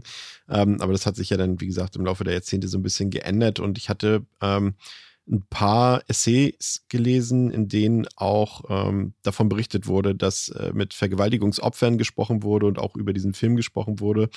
Und ähm, sie dann auch gesagt haben, dass der Film bei der Verarbe Verbe Verbearbeitung, schon bei der Verarbeitung der eigenen Geschehnisse und Erlebnisse äh, geholfen habe, diese zu verarbeiten. Ja, das fand ich tatsächlich ähm, auch ziemlich interessant. Aber ja, so ist es. Das hat gekommen. auch eine Filmkritikerin in dieser Doku sich erzählt, ah, okay. ja die auch meinte, dass sie den Film eben sehr positiv rezipiert hat und tatsächlich äh, den Film genutzt hat, um so ein bisschen ihre eigene, ihre eigene Vergewaltigung zu verarbeiten. Weil, also sie meint, sie hat ihn irgendwie teilweise fünfmal am Tag geguckt, weil sie den Revenge-Part so satisfying fand. Das hat ihr echt geholfen, sagt sie da im O-Ton, ja. Da kommen wir ja später nochmal gerade beim dritten Teil des Remakes auch ein bisschen drauf zu sprechen, glaube ich, wenn es eben darum auch geht, diese Rache-Fantasie, die dort ja zum Ausdruck gebracht wird, dass die, glaube ich, tatsächlich äh, gar nicht so verkehrter Umgang sein kann vielleicht. Aber ja, äh, schauen wir jetzt mal, ähm, was der Film nun tatsächlich ist. Also ist natürlich keine endgültige Meinung von uns. Ich bin auch noch, bin auch gespannt, wie sie ausfällt. Ich kenne ja eure beiden Meinungen zu dem Film ja letztendlich noch nicht, aber äh, manche sagen eben, der Film ist übler Schund, manche sagen, der ist misogyn, manche sagen, er verherrlicht Gewalt, manche sagen, es ist einfach nur ein Trashfilm und äh, manche sagen eben, das ist ein feministischer Film, der die Rolle der Frau stärkt. Und äh, wir werden das jetzt mal prüfen, indem wir uns mal an den Film heranwagen, so ein bisschen. Und ähm, das machen wir jetzt beim ersten Teil so ein bisschen so wie gewohnt. Also wir gehen so ein bisschen auf den Inhalt ein bisschen, bisschen, bisschen, bisschen ähm, genauer ein. Ähm, machen das aber bei den anderen Filmen ein bisschen, wow, gibt es noch ein anderes Wort? Ein wenig anders. äh, und gehen da eher auf die Unterschiede ein, ähm, wie diese nachfolgenden Filme das Thema anders äh, besprochen haben als eben dieses Original. Und ähm, der Film, das hat André ja schon aus der Inhaltsangabe vorgelesen, handelt eben von der jungen Autorin Jennifer Hills, die äh, üblicherweise von Kurzgeschichten bis dato gelebt hat in New York und sie wagt sich jetzt nun an ihren ersten Roman heran und fährt dafür aufs Land hinaus in eine abgelegene Waldhütte an einem See und vier Männer werden zum Teil vorher in so einer Szene an so einer Tankstelle auf Jennifer aufmerksam und in den nächsten Tagen nähern sich die Männer, Männer Jennifer immer wieder und verhalten sich sehr aufdringlich und hinterlassen auch irgendwie kein gutes Gefühl bei der jungen Frau. Und das ist, André, ja so ein bisschen unsere Ausgangssituation, so die ersten 10, 15 Minuten, die auch so ein bisschen die Figurenkonstellation darstellt. Denn mehr Figuren kommen ja letztendlich auch gar nicht hinzu in dem Film. Und Nebenbei übrigens äh, ist mir noch, äh, habe ich vorhin gelesen, dass tatsächlich der erste Freitag der 13. Film, oder der zweite war es, glaube ich, der zweite, ähm, auch da gedreht wurde. André, wusstest du das? Nee, überhaupt nicht. Hat es mir auch noch geschickt gehabt. Nee. Hatte ich, das, das kam nirgendwo vor. Das haben sie der Doku auch nicht erzählt. Ja. Und ja, gerade diese Tankstellen-Szene am Anfang, die zeigt ja eigentlich schon ziemlich viel und auch wieder ziemlich viel aktuelles Zeitgeschehen, würde ich sagen. Gerade Leo, wenn wir so das Verhalten der Männer so ein bisschen beschreiben, das würden wir ja heutzutage vermutlich so zum Teil auch als Catcalling bezeichnen. Ne? Also das sind ja irgendwie Dinge, die Frauen auch im Jahre 2021, wenn sie irgendwie durch bestimmte Straßen, Viertel oder Gegenden gehen, aber das ist sogar völlig unabhängig, logischerweise, von diesen Gegenden, äh, tagtäglich erleben müssen. Ne? Ja, das ist definitiv so. Also der Film ist, äh, wenn man betrachtet, wie alt der ist, wahnsinnig aktuell. Das ist ja, was ich eben schon sagte. Und deswegen ist es, finde ich das sehr wichtig, dass man den auch noch bespricht. Also, dass man den nicht so abtut nach dem Motto aus 70er Jahre Trashfilm und ähm, Schublade zu, sondern dass man wirklich sich damit auseinandersetzt, weil er sehr, sehr einfach übertragbar ist auf das, was heute passiert, weil ähm, gerade so Gewaltakte kommen ja nicht aus der Mode. Also Gewalt ist Gewalt und ob ich sie Anfang 1900 anwende oder ähm, 100 Jahre später oder wann auch immer macht nicht wirklich einen Unterschied. Und ich glaube, das ist auch ähm, der wichtige Punkt an dem Film, dass solche Filme eigentlich nicht aus der Mode kommen können, weil sie immer aktuell sein werden. Und das, was interessant ist, André, das ist ja, ist ja so eine Sache, so ein Fettnäpfchen, in das der Film jetzt hineintreten könnte, theoretisch, indem er den Männern Begründungen für ihr späteres Verhalten gibt. Und genau das, finde ich, macht jetzt I Spit on Your Grave überhaupt nicht. Also zum einen werden die Männer schon von vornherein als, sage ich mal, als schlechte Leute oder als schlechte Menschen dargestellt. Das merkt man ja auch, wie sie reden mit, mit Jennifer, wie sie auch über Sex reden dort am Anfang. Ähm, aber Jennifer gibt ihnen ja gar keinen Grund, auch nur sich annähernd so zu verhalten, wie sie es später tun. Ne? Also sie fragt ja einfach nur mehr oder weniger, ich weiß nicht mehr, was sie da gefragt hat nach dem Weg, oder sie will, sie will einfach nur tanken. Aber die Männer stellen eben schon früh fest, das ist eine Frau, bei der wir so mit unseren Verhaltensmustern eigentlich nicht landen können. Also es ist keine Frau, die mit uns irgendwie zusammen sein will, es ist keine Frau, die mit uns irgendwann mal schlafen will und die ist über unserem Niveau. Und das ist letztendlich ja so ein bisschen der Auslöser für diese Männer, ähm, sich dann später so übergreiflich äh, zu benehmen oder sich so zu verhalten. Und Jennifer selbst macht ja eigentlich nichts. Ne? Ich glaube, und das ist ja auch immer dieser Punkt, der auch heute sehr viel diskutiert wird. Da wird immer gesagt, ja, und als Frau, du darfst dich nicht so kleiden und das ist viel zu provokant für die Männer und sowas, du bist ja selber schuld. Das ist ja auch so ein beliebtes Thema. Ähm, und gerade eben auch bei, bei, bei Männern so eine Rechtfertigung für, dieses, für diese Verhaltensweise. Und der Film macht das nicht. Also sie ist einfach ganz, sie verhält sich ganz normal, sie gibt keinen Anlass, sie ist nicht irgendwie besonders aufreizend gekleidet. Äh, wie gesagt, und, und das meine ich jetzt so, das sind natürlich selbst dann keine Gründe für solches Verhalten, aber es wird ja dann aus der Sicht solcher solcher ja, Verbrecher sind es ja letztendlich oder Vergewaltiger wird es ja oft so dargestellt, ich hatte ja keine andere Möglichkeit und sie wollte das ja und so weiter und so fort. Und ähm, der Film lässt es auch gar nicht zu und das finde ich gut daran. Ja, ja, genau. Also der Film inszeniert es auch nicht so, genau. Ja. Ähm, Nee, absolut. Es ist halt dieses typische Ding, die, äh, die Männer, also wenn sie da miteinander sprechen über sie, dann legen ihr, sie ihr quasi Wörter in den Mund. Also sie tun schon so, als hätte sie das zu ihnen gesagt, nach dem Motto, die ist was Besseres mhm. als wir, die ist halt, die kommt aus einer gehobeneren Gesellschaft, die kommt aus der Großstadt. Großstädter, da wird auch halt sehr, sehr stark dieses, ähm, dieser Clash zwischen Großstadt und, und, und Kleinstadt, Dorf aufgemacht. Ne? Ja. Also äh, die aus der Großstadt kommen, die wollen mit uns eh nichts zu tun haben und wir sind ja unterkultiviert und die äh, trinkt bestimmt nur Sekt mit ihren poschen Freunden und so. Also das wissen sie alles gar nicht, aber sie, die, sie, sie, sie legen das einfach so aus ja. und rechtfertigen damit eigentlich schon im Vor, im, sie greifen schon vor, also sie rechtfertigen eigentlich alles, was passieren wird, schon bevor sie es überhaupt getan haben, weil sie sich auch gegenseitig dabei natürlich auch so, so ein großes Thema in dem Film, ähm, dieses, dieses Hochstacheln, ne? so Gruppendynamik. Ähm, einer sagt irgendwie, das ist ja so, ne? Und alle so, ja, ja, ja, genau, du hast vollkommen recht. Und das stachelt sich ja am Anfang eben komplett hoch, dass sie sich einmal ähm, auf dieses, auf dieses auf diese Gesellschaftsschicht einschießen. Also sie stellen sich auch absichtlich unter den Scheffel, um zu sagen, ähm, ja, die, die spuckt ja auf uns quasi, obwohl sie halt, wie gesagt, sie überhaupt nicht kennen. Und dann gleichzeitig hast du ja diese, diese Szene, wo sie da angeln, wo sie dann eben diesen, diesen Sex-Talk quasi haben im Wald nachts, eben, wie du gerade sagst, schon. Ähm, wie sie auch schon über Sex sprechen und natürlich immer so ähm, männliche Machtfantasie da auch schon zum Tragen kommt, ne? Und, und äh, was man nicht alles mit ihr machen müsste und hast du nicht gesehen und äh, wenn ich wenn wenn ich sie kriegen würde dann und so ne? Also da wird ja. schon so angestachelt und schon schon mal rumfantasiert. Und wie gesagt eigentlich mit dem also es wird auch so inszeniert sie wissen eigentlich schon was sie tun werden. Es wird nur schon mal verbal vorbereitet so quasi. Und der Zuschauer und, weiß auch was sie tun werden Genau, also es wird alles schon darauf hingeleitet und, und die Figuren bereiten das schon so vor. Ähm, aber ja, gleichzeitig legen es sich halt so schön zurecht weil es hat ja einen Grund, weil sie ist ja so posch und, und, und, und scheißt auf sie, obwohl sie, wie gesagt, noch nie mit ihr gesprochen haben, außer am Anfang drei Sätze, ja.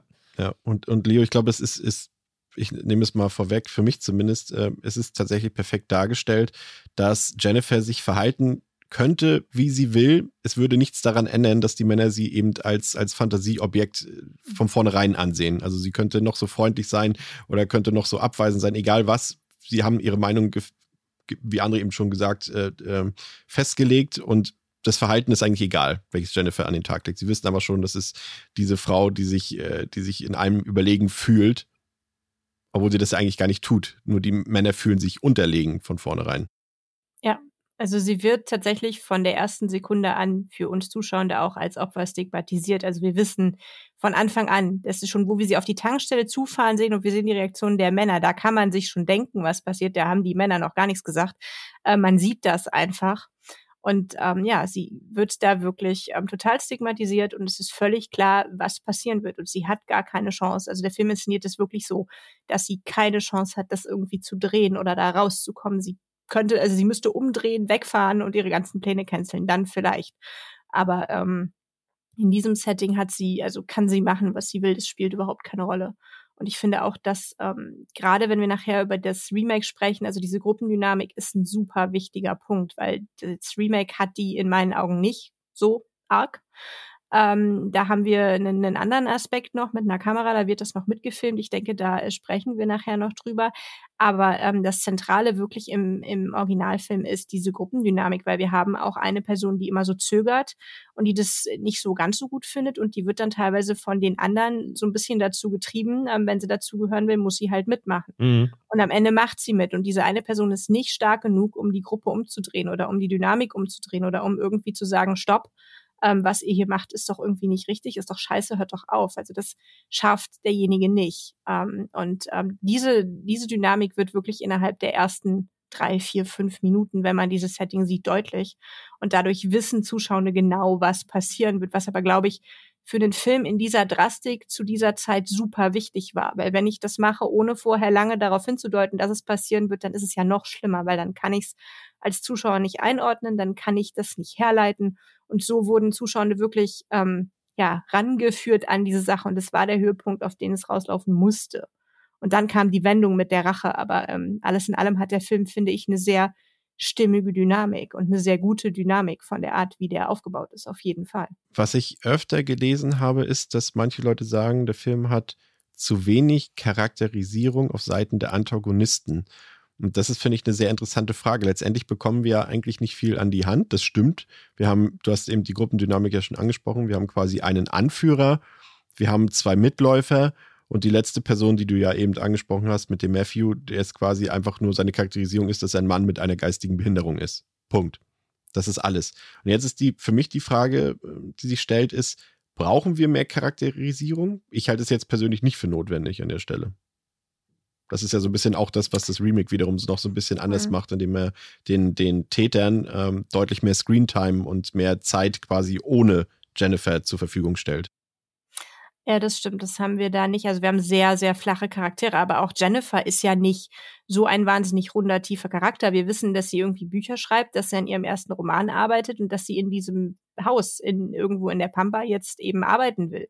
Aber so wirklich viel über ihren Hintergrund oder was sie antreibt oder warum sie nicht zurückfährt oder warum sie tut, was sie tut, bis auf die Dinge, die wir natürlich ableiten können, wissen wir auch nicht. Das ist auch für den Film in der Dynamik eigentlich nicht relevant oder beziehungsweise, ja.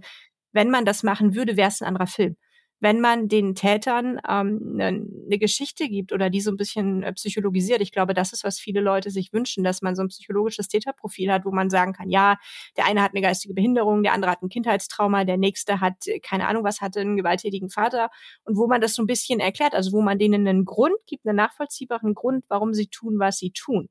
Und dadurch, dass uns das nicht gegeben wird, und dadurch, dass wir das nicht haben, macht das den Film, also gibt das dem Film eine ganz andere Dynamik, weil wir eben nicht wissen, weil die einzige Begründung ist die, die ihr gerade eben schon rausgearbeitet habt. Also, dass sie da so eine Geschichte um Jennifer konstruieren, weil die eben aus New York kommt und so weiter. Und das ist unsere einzige Begründung. Wir wissen nichts über die Dynamiken der einzelnen Personen.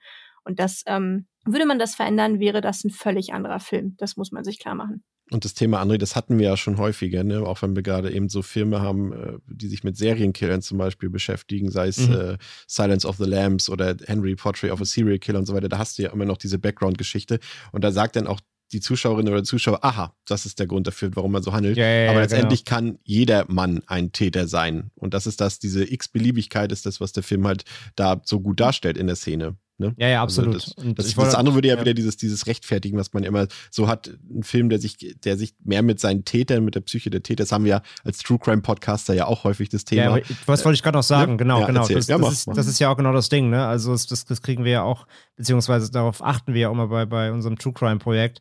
ähm, dass man bloß immer nicht die Täter zu sehr in den Fokus rückt und irgendwie denen ihr halbes Leben aufzählt und dann drei Wörter nur über die Opfer verliert. Beziehungsweise das, das, hat- das Problem haben ja viele True Crime-Formate, weil ja, die, die Hintergründe über die Täter immer aufregender ist oder, oder spannender oder was, was auch immer man es nennen möchte. Ähm, aber natürlich, natürlich äh, wiegst du damit halt den Fall, den Fall auch falsch auf. Ne? Und so ist es halt hier auch. Und der einzige Charakter, der das einzige bisschen Mehrwert kriegt überhaupt, ist ja Johnny, weil er halt eine Familie hat. Ne? Also das ist ja das Einzige, was noch dazu kommt, äh, was ja auch noch dann kurz relevant wird, aber das war es ja wirklich. Und das finde ich eben ja auch, ähm, ich finde, das ist ja halt das ist auch eine, wirklich eine Stärke des Films, dass sie das wirklich so als, das sind eigentlich, sind das nur, ähm, das sind eigentlich nur Schatten, diese Männer. Also es könnte Ja. jeder sein, so quasi. Und das Ja. ist, das ist das, was der Film meiner Meinung nach da sehr, sehr gut macht. Und, und der Film greift damit auch vielen anderen medialen Darstellungen vorweg. Also der war sehr vor seiner Zeit, die wir heute haben. Wenn man sich mal anguckt, wie über eine zum Beispiel Vergewaltigung berichtet wird, es geht nur um den Täter. Ja. Es geht Ja. nur darum, warum hat der Täter das gemacht? Hatte das Opfer einen kurzen Rock an? Ja, hm, war sie selber schuld. Aber es wird nie gesagt, was mit dem Opfer ist, ob die Familie gehabt hat, ob die Kinder gehabt. Es geht nur um den Täter. Der Täter geht ins Gefängnis, hinterlässt zwei Kinder und eine Frau. So. Aber über das Opfer, was im besten Fall ja gar nicht überlebt hat oder im schlimmsten Fall dann, oder im besten Fall, weil dann muss ich es nicht mitbekommen, je nachdem, wird ja nicht geredet. Und ähm, dadurch, dass der Film das ein bisschen umdreht oder zumindest nicht über die Täter spricht, finde ich, also finde ich einen sehr modernen und einen sehr fortschrittlichen Aspekt. Und ich kann aber trotzdem verstehen, warum Leute sich daran stoßen, weil wir das nicht gewohnt sind und weil wir natürlich wissen wollen, warum verhält man sich so. Und wenn wir die Erklärung nicht kriegen, ist das sehr unbefriedigend für uns. Mhm. Ja. Das sind wir sammeln ja quasi Begründungen jetzt schon dafür, warum wir wissen, warum der Film damals nicht so gut ankam und warum er jetzt in unserer Rezeption Genau, deutlich besser ankommt. genau. Das ist wissenschaftliche Arbeit, so lobe ich mir das. Ähm, Ja, ich, hatte, sicher. ich hatte aber dieses Mal beim Gucken genauso viel ähm, Angst nach, einer, nach den ersten fünf Minuten, wie ich damals hatte. Weil Jennifer wird ja schon, ich glaube, ich glaube, das ist, der Film läuft keine fünf Minuten und dann sehen wir, wie Jennifer äh, sich auszieht und äh, gut, nackt, logischerweise, weil man, obwohl man ba- badet nicht immer nackt, zumindest nicht im See oder im Fluss, aber ähm, und, und sie quasi nackt gezeigt wird, aber aus so einer voyeuristischen Perspektive, so hinter so ein paar Blättern, hinter so ein paar Sträuchern, hinter einem Baum. Und da, da dachte ich damals schon, okay, das ist genau der Film, äh, von dem alle geschrieben haben. Aber das erfüllt der Film nicht. Ich habe hab auch dieses Mal wieder überlegt, ob der Film das mit Absicht macht. Ob er uns Ähm, da als Zuschauer... witzigerweise genau Ja. zu der Szene gibt's was in der Doku. Und, Ja, ich bin, und da habe ich mich, und da war ich nämlich auch wieder bei diesem, bei diesem sehr subjektiven, was die Doku hat. Ähm, die Szene wird, weil genau das war wohl ein Vorwurf oft, ne, dass diese Szene direkt am Anfang von ihr dazu, diese Badeszene unnötig wäre und das wird sie ja sexualisieren direkt. Und der Regisseur entschuldigt das oder beziehungsweise er sagt, er hat das absichtlich so geschossen, wie es ist, nämlich sie geht zwar ins Wasser, ja, das sieht man dann auch, aber dann zoomt die Kamera ja so raus komplett und dann siehst du, dass sich die Kamera quasi auf dem anderen Ufer befindet, Genau. wie du gerade sagst, hinter so einem Busch. Und genau das meinte er, wäre halt der Trick quasi oder die Falle, ähm, in die er ja die, die Zuschauer locken wollte, vor allem eben Männer, weil gerade auch jetzt eben natürlich in dieser Phase, als dann auch Slasher kam und so weiter, die eben natürlich mit, mit nackten, nackten Teenies gespielt haben und so weiter. Ähm, er meinte halt, in anderen Filmen hätten, hätte diese total, beziehungsweise hätte dieser Zoom auf sie irgendwie drei Minuten gedauert, du hättest sie halt beim Baden beobachtet aus Close-Up-Szene. Und er hat aber so weit rausgezoomt, dass du sie quasi nicht mehr erkennst. Und gleichzeitig wollte er dann eben sagen, hier, diese, diese Voyeur-Perspektive, es wird schon quasi gezeigt, sie wird quasi gestalkt, ne? da passiert was, da ist jemand, der sie beobachtet. Und das war quasi sein Gedanke wohl, laut eigener Aussage wieder hier natürlich, ne, unvoreingenommen, ähm, quasi einmal zu sagen, ich, ich nehme euch quasi de, den Voyeurismus, weil ich zoome so weit raus, dass du es nicht mehr erkennst, dass du ihre Nacktheit nicht mehr siehst und mach daraus quasi eine voyeuristische, unangenehme Beobachterszene, damit diese Szene eben gerade nicht sexualisiert wird. Das ist seine eigene Aussage. Und da war ich so ein bisschen, ja, sehe ich irgendwie, aber auch nicht. Kann natürlich auch sein, guck mal, das ist meine zukünftige Ehefrau. Guck mal, wie sie aussieht ohne Kleidung. Das dachte ich immer bei der Szene, dass er das damit sagen will. Ja, also ich war, ich, ich, rein vom filmischen Aspekt her, ja, schon sehe ich so. Also es ist ja wirklich so, er filmt ja jetzt nicht irgendwie fünf Minuten sie nackt beim Baden irgendwie. Ist jetzt kein Piranha 3D äh, Unterwasser-Badeszene.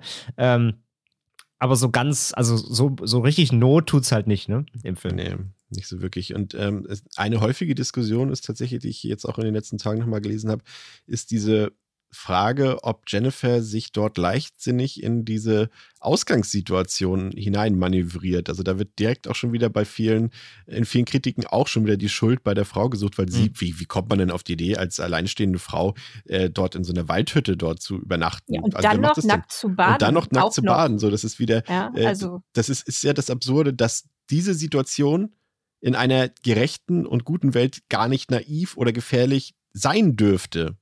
Aber das äh, scheinen irgendwie manche nicht zu verstehen. Dann äh, geht es weiter im Film. Äh, an einem anderen Tag äh, überwältigen die Männer dann Jennifer am See und halten sie fest. Und äh, Matthew, also das ist der junge Mann mit der geistigen Behinderung, ähm, der soll durch eine Vergewaltigung Jennifers entjungfert werden. Das ist so ein bisschen der Plan der Männer, aber er will das eigentlich gar nicht und äh, macht es dann auch erstmal nicht. Und so wird Jennifer dann von den anderen Männern immer und immer wieder brutal vergewaltigt und selbst nach ihrer Flucht ähm, vom Tatort entfernt äh, wird sie dann von den Männern wieder eingeholt und erneut misshandelt und missbraucht. Und ähm, selbst nach der zweiten Vergewaltigung lassen es die Männer nicht sein und vergehen sich ein weiteres Mal an Jennifer, diesmal dann in ihrem Ferienhaus. Und dieses Mal macht dann auch Matthew mit, den die anderen Männer dort mit Alkohol so ein bisschen gefügig gemacht haben. Und er wird dann selbst zum, ja, Tier, würde ich mal sagen. Und äh, da Jennifer natürlich Zeugin des Verbrechens an ihr selbst ist, muss sie natürlich auch aus der Welt geschafft werden. Und dafür wollen die anderen Männer dann Matthew überreden, was ja dann auch der eigentliche Grund dafür ist, warum sie ihn überhaupt haben mitmachen lassen.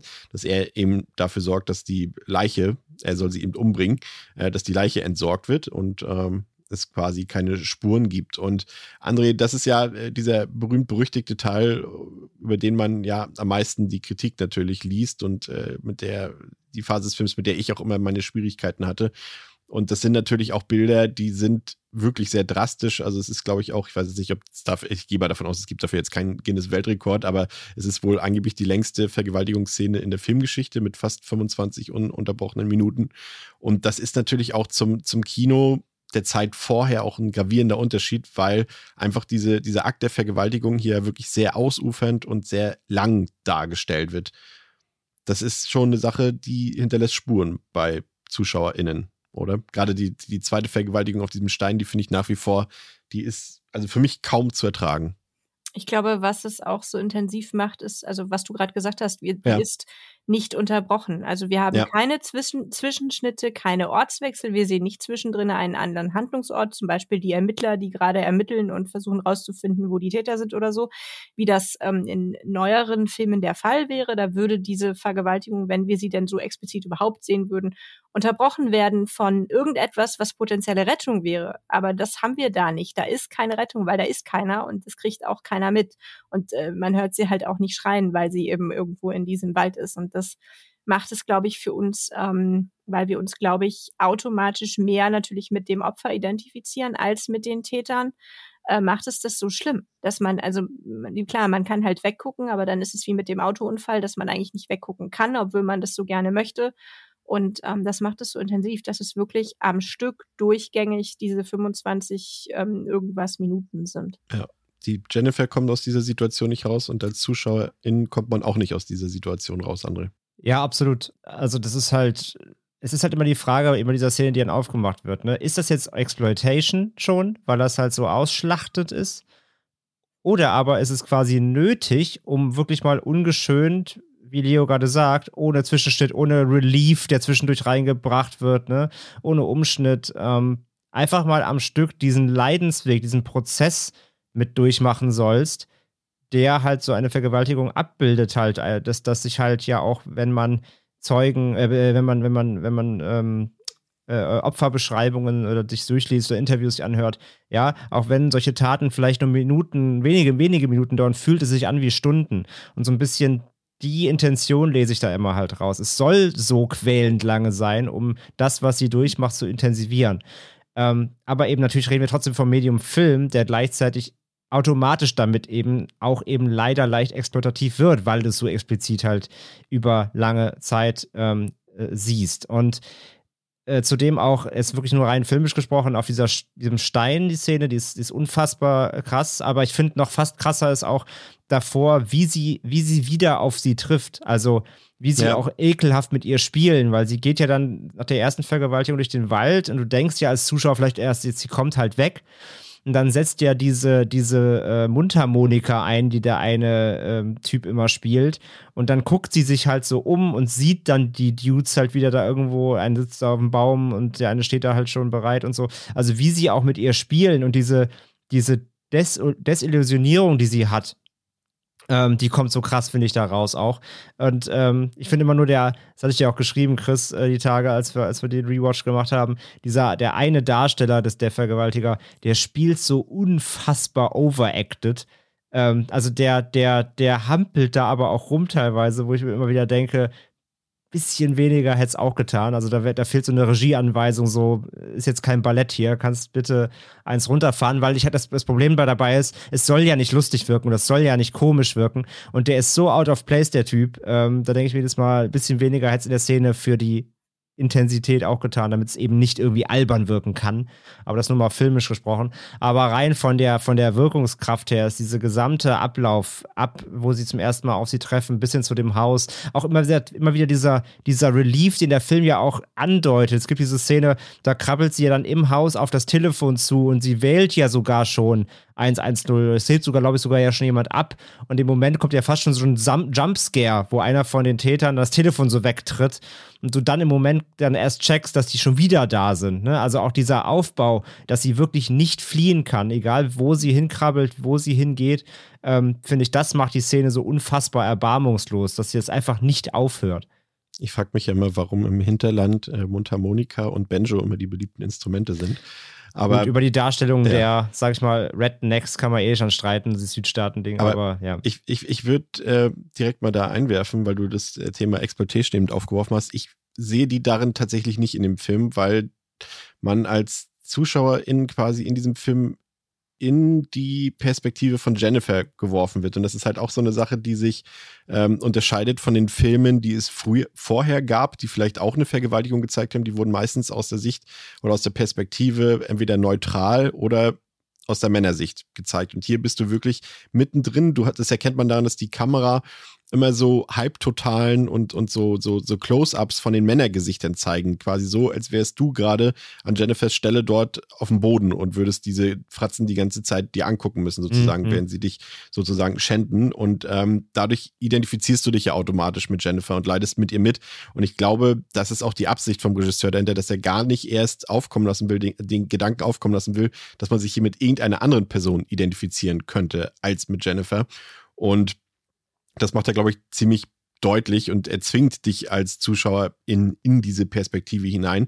Und was ich halt auch so bemerkenswert finde, und das ist wirklich eine Sache, die, die, ja, nee, komplett bemerkenswert, weil sie so eindringlich ist, ist halt die Absenz von Musik, ne, in dem Film, die halt so das Ganze so mhm. realistisch und so dokumentarisch irgendwie macht und irgendwie auch zeigt nochmal, äh, Leute, das ist hier keine Unterhaltung. Ich brauche hier nicht Hans Zimmer, auch gut, der war jetzt damals vielleicht noch nicht so, aber.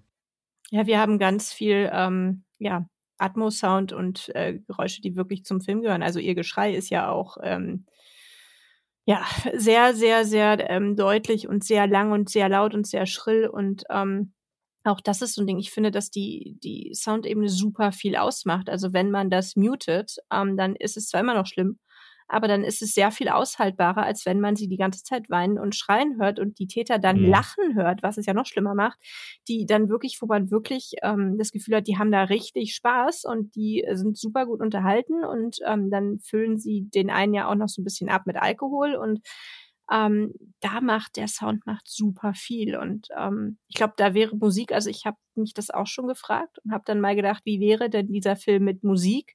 Und das wäre ähm, echt seltsam. Weil welche Musik willst du an welchen Stellen wo verwenden, um was zu zeigen? Ich weiß es nicht. Ähm, von daher, ich äh, verstehe, was das Stilmittel tut, die Musik da rauszunehmen und wirklich nur die Stimmen zu haben oder die, die, die Geräusche vom Wald, die Atmogeräusche, wenn sie durch den Wald läuft oder so, oder ihr, ihr Atmen, wenn sie rennt oder was weiß ich. Das ähm, tut schon viel auch noch dazu, dass es wirklich so intensiv und so schlimm auch wirkt, also negativ schlimm. Ich glaube, das ist, äh, deshalb funktioniert das noch halbwegs im Remake, André. Da gibt es ja Musikeinsatz, ganz normal, wie wir es gewohnt sind, aber da sind die Bilder auch cineastisch. Also da mhm. sieht man, das ist genau. ein Film und der hat diesen dokumentarischen Eindruck gar nicht mit. Der sieht halt aus, also der ist, ich finde jetzt nicht, dass der schlecht gefilmt ist, das Original, ähm, aber ich finde, der sieht halt einfach natürlich aus. So sieht halt auch deine Umwelt aus, wenn du in den Wald gehst. Und äh, im Remake hast du ja diese entsättigten Farben, da ist alles so kühl, grau und blau und da sieht man, das ist ein Film. Und ja. deswegen funktioniert da das auch mit der Musik irgendwie noch so, dass man das jetzt nicht kritisch betrachten müsste. Dieses, dieses Rohe ist halt weg. Also ich finde ja. den Originalfilm wahnsinnig roh. Ja. Total. Also der muss auch so sein, aber ähm, das ist halt im Remake total weg. Der ist total glatt. Mm, absolut. Und ähm, ja, auch, auch zur, zur, zur Musik allgemein, kurz, kurz dann ein Trivial-Effekt dazu. Also Regisseur Merzaki hat versucht, Musik einzubauen. Er hat laut eigener Aussage kistenweise über 1000 Schallplatten ins Studio gekarrt und hat äh, sich seinen Film immer wieder mit verschiedener Musik angeguckt, mit verschiedenen Songs ausprobiert und war halt nie zufrieden, hat immer gesagt, es passt alles nicht, bis er einfach irgendwann gemerkt hat, das braucht halt keine Musik, beziehungsweise es ist viel effektiver, wenn es keine Musik hat und rein nur wirklich die, ähm, die Audiospur am Set quasi die, die, äh, der einzige Sound ist, den man eben am ganzen, im ganzen Film hört. Und die Entscheidung ist Gold wert, meiner Meinung nach. Also, äh, wir haben es schon gesagt, also wirklich eine Art, also so, so, so, so, so fies es klingt, aber ja, es hat wirklich fast einen so dokumentarischen Stil, als ob es irgendwie, ja, als ob es, also ich meine, das wäre dann quasi das Pendant zum Mitfilmen im Remake, aber es wirkt eben fast, als ob vielleicht, als ob noch ein Täter dabei ist, der, der mitfilmt im Original, der es einfach nur beobachtet die ganze Zeit und der bist quasi so mehr oder weniger vielleicht auch ein bisschen du als Zuschauerin, so ein bisschen. Also du hast so diese die Beobachterperspektive ist gleichzeitig der dokumentarische Stil. Und dann ähm, eben ohne diesen, also der Film, äh, bin bei Chris, ich finde auch, der ist halt, der ist nicht, der ist nicht amateurhaft geschossen, aber dem Film geht insgesamt eine filmische Note fast ab. Also der hat keine irgendwelchen cleveren Kameraspielereien, keine Kameratricks. Ne? Da wird nicht irgendwie 360 Grad um irgendwie jetzt die, zum Beispiel die Vergewaltigung rumgedreht oder was, sondern ähm, das ist eben alles sehr natürlich. Der, der hat da keine, keine Überreizungen, keine, keine künstlerischen Tricks. Und das macht ihn gleichzeitig dann eben so, äh, ja, leider greifbar.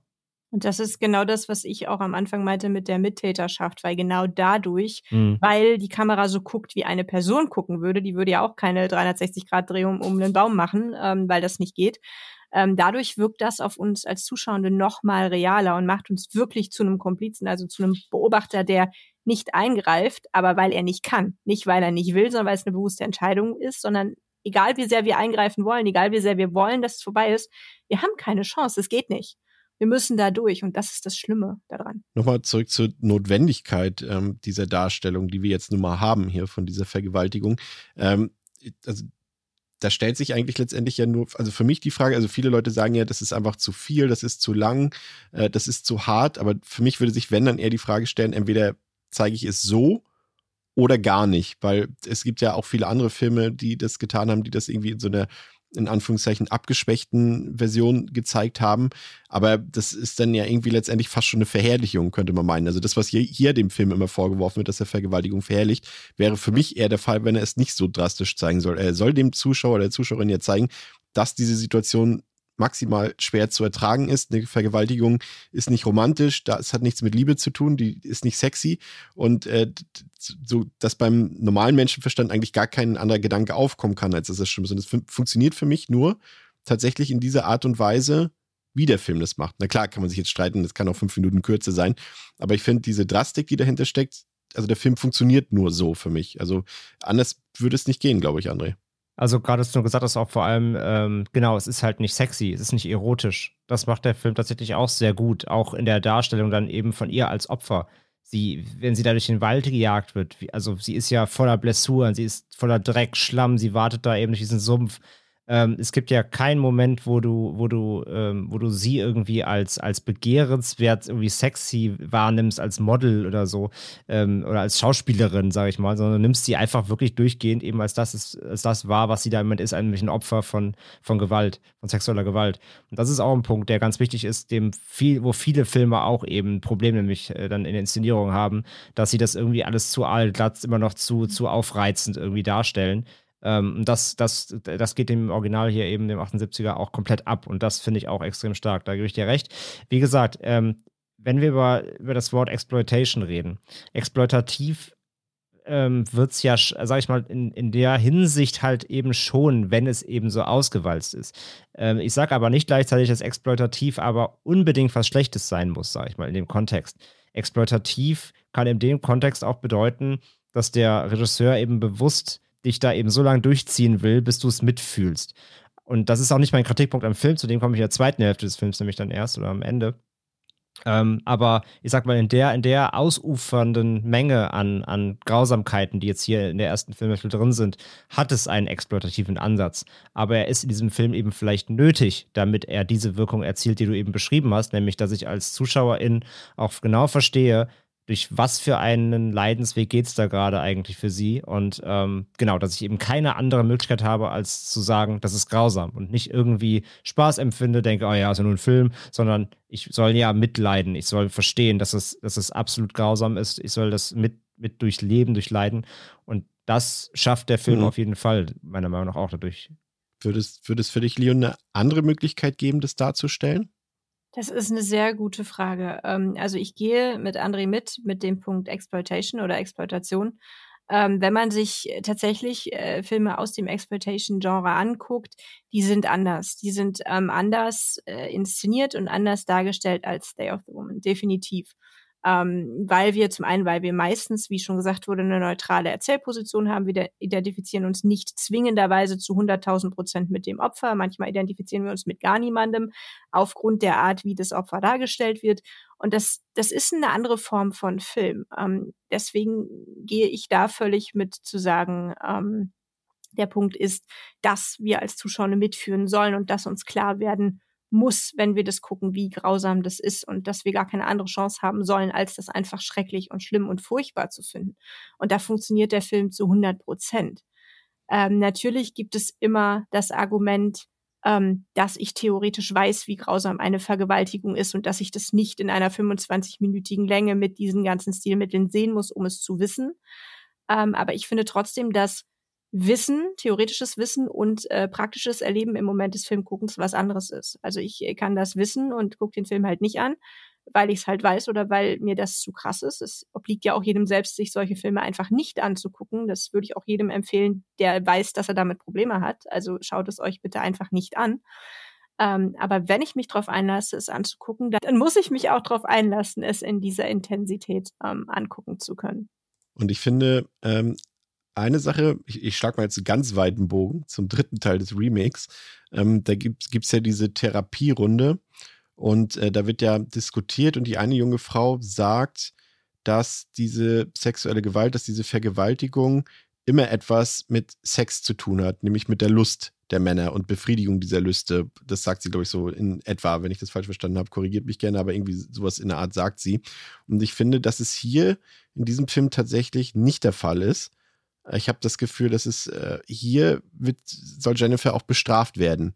Nur den Männern fällt einfach auch keine andere Form der Bestrafung ein, als dass sie ähm, sie eben vergewaltigen. Also sie sind ja der Meinung, dass Jennifer das verdient hat durch ihr Verhalten und äh, durch ihre äh, intellektuelle Überlegenheit dort. Habe ich das Gefühl. Also es ist einfach ihre Form von Bestrafung und nicht unbedingt die, die Form, ihre Lust zu befriedigen oder so. Oder sehe ich das falsch? Ich weiß es nicht. Es ist eine schwierige Frage. Ich äh, kann ich jetzt so spontan gar nicht sagen. Also glaubst du, sie vergewaltigen sie, weil sie Lust haben? Einfach nur nein. Sie wollten sie, hm. sie, sie könnten sie auch erschießen, aber es fällt ihnen wahrscheinlich in dem Moment nicht ein. Naja, ja, ne, das würde ich nicht oder sagen. Wär, oder, oder, oder das wäre zu, die Bestrafung wäre zu milde. Sie muss Nein, also, nee, es, es geht ja schon, nee, es geht vor allem natürlich wieder äh, um, um, Macht, um Machtfantasien. Es geht hm. darum, sie zu beherrschen eigentlich. Das ist alles. Das, der, der, der Sex ist ja eigentlich nur eine Form der Erniedrigung für sie. Also, Lust, Lust, Lustbefriedigung ist da sicherlich ein Teil mhm. von, aber es geht ja primär um, um es ihr mal zu zeigen, ja. ne? Weil sie ist ja, sie ist ja so snobby aus der Großstadt. Jetzt zeigen wir ihr mal, wie wir hier auf dem Land äh, mit Frauen umgehen. Und ähm, dass sie halt den Matthew, nee, doch Matthew, ähm, da ihn noch auf sie raufzwingen wollen, weil er halt noch Jungfrau ist, das ist nur ein sag ich mal, ein spielerischer Bestandteil in ihrem Verständnis von Spiel mit ihr. Ähm, aber sind jetzt ja keine Mörder. Also sie gehen nicht nur dahin, um sie zu töten, sondern sie töten sie nachher, weil sie keinen Ausweg sehen, weil sie sie geschändet haben. Also deswegen, die Intention ist nicht umzubringen, die Intention ist, sie zu beherrschen. Sie wollen sie quasi von ihrem hohen Ross runterholen, so, um, sich selbst nicht mehr, um sich selbst nicht mehr so schlecht zu fühlen. Ja. ja. Ja, und dann, ähm, André, kommt der von dir angesprochene zweite Part des Films, ähm, der eben klassisch ist für, das, äh, für, diesen, für dieses Rape and Revenge Subgenre. Ähm, wir sehen, wie Jennifer natürlich mit ihren Erlebnissen zu kämpfen hat. Und in der gleichen Zeit fragen sich die Männer nach einiger Zeit, ähm, also ich hatte das vorhin schon erwähnt, ne, also dass Matthew Jennifer nicht umbringt, also er, er bringt es nicht übers Herz in Anführungszeichen. Ähm, und äh, die Männer fragen sich irgendwann, ob Jennifer wirklich tot ist und äh, irgendwann äh, schauen sie dann nach und äh, müssen feststellen, dass sie noch am Leben ist und dass Matthew gelogen hat und sie eben nicht umgebracht hat. Und dann ist Jennifer in der Kirche und äh, bittet um Vergebung für ihre kommenden Taten. Ähm, und dann kommt eine Szene, die, über die wir ja schon gesprochen haben. Und das ist auch nochmal, glaube ich, für einen Zuschauer oder für Zuschauerin nochmal so ein richtiger ja, Schlag in die Magengrube, weil eben das passiert, was wir eingangs schon erklärt haben, warum diese Männer eben nicht so charakterisiert werden, weil das eben der äh, Max Mustermann von nebenan sein könnte. Und so ist es ja auch hier, dass wir eben sehen, dass der Anführer eben auch eine Familie hat mit, äh, mit einer Frau und mit Kindern. Und das, finde ich, ist ja schon mal, André, eine, eine, eine Sache, die, ja, die ist dis dis diskutabel, weil sie ja damit letztendlich darstellen will, dass du es nicht automatisch bei einem Vergewaltiger mit so einem, mit einem Monster zu tun hast, weil scheinbar, das sehen wir ja, die Kinder laufen auf den Vater zu, umarmen den. Das heißt ja im Endeffekt, sie haben ihn vielleicht vermisst tagsüber und er scheint ja gar kein schlechter Vater zu sein. Und das ist ja jetzt doch etwas, was es, was ihn von, von Charakterisierung gibt.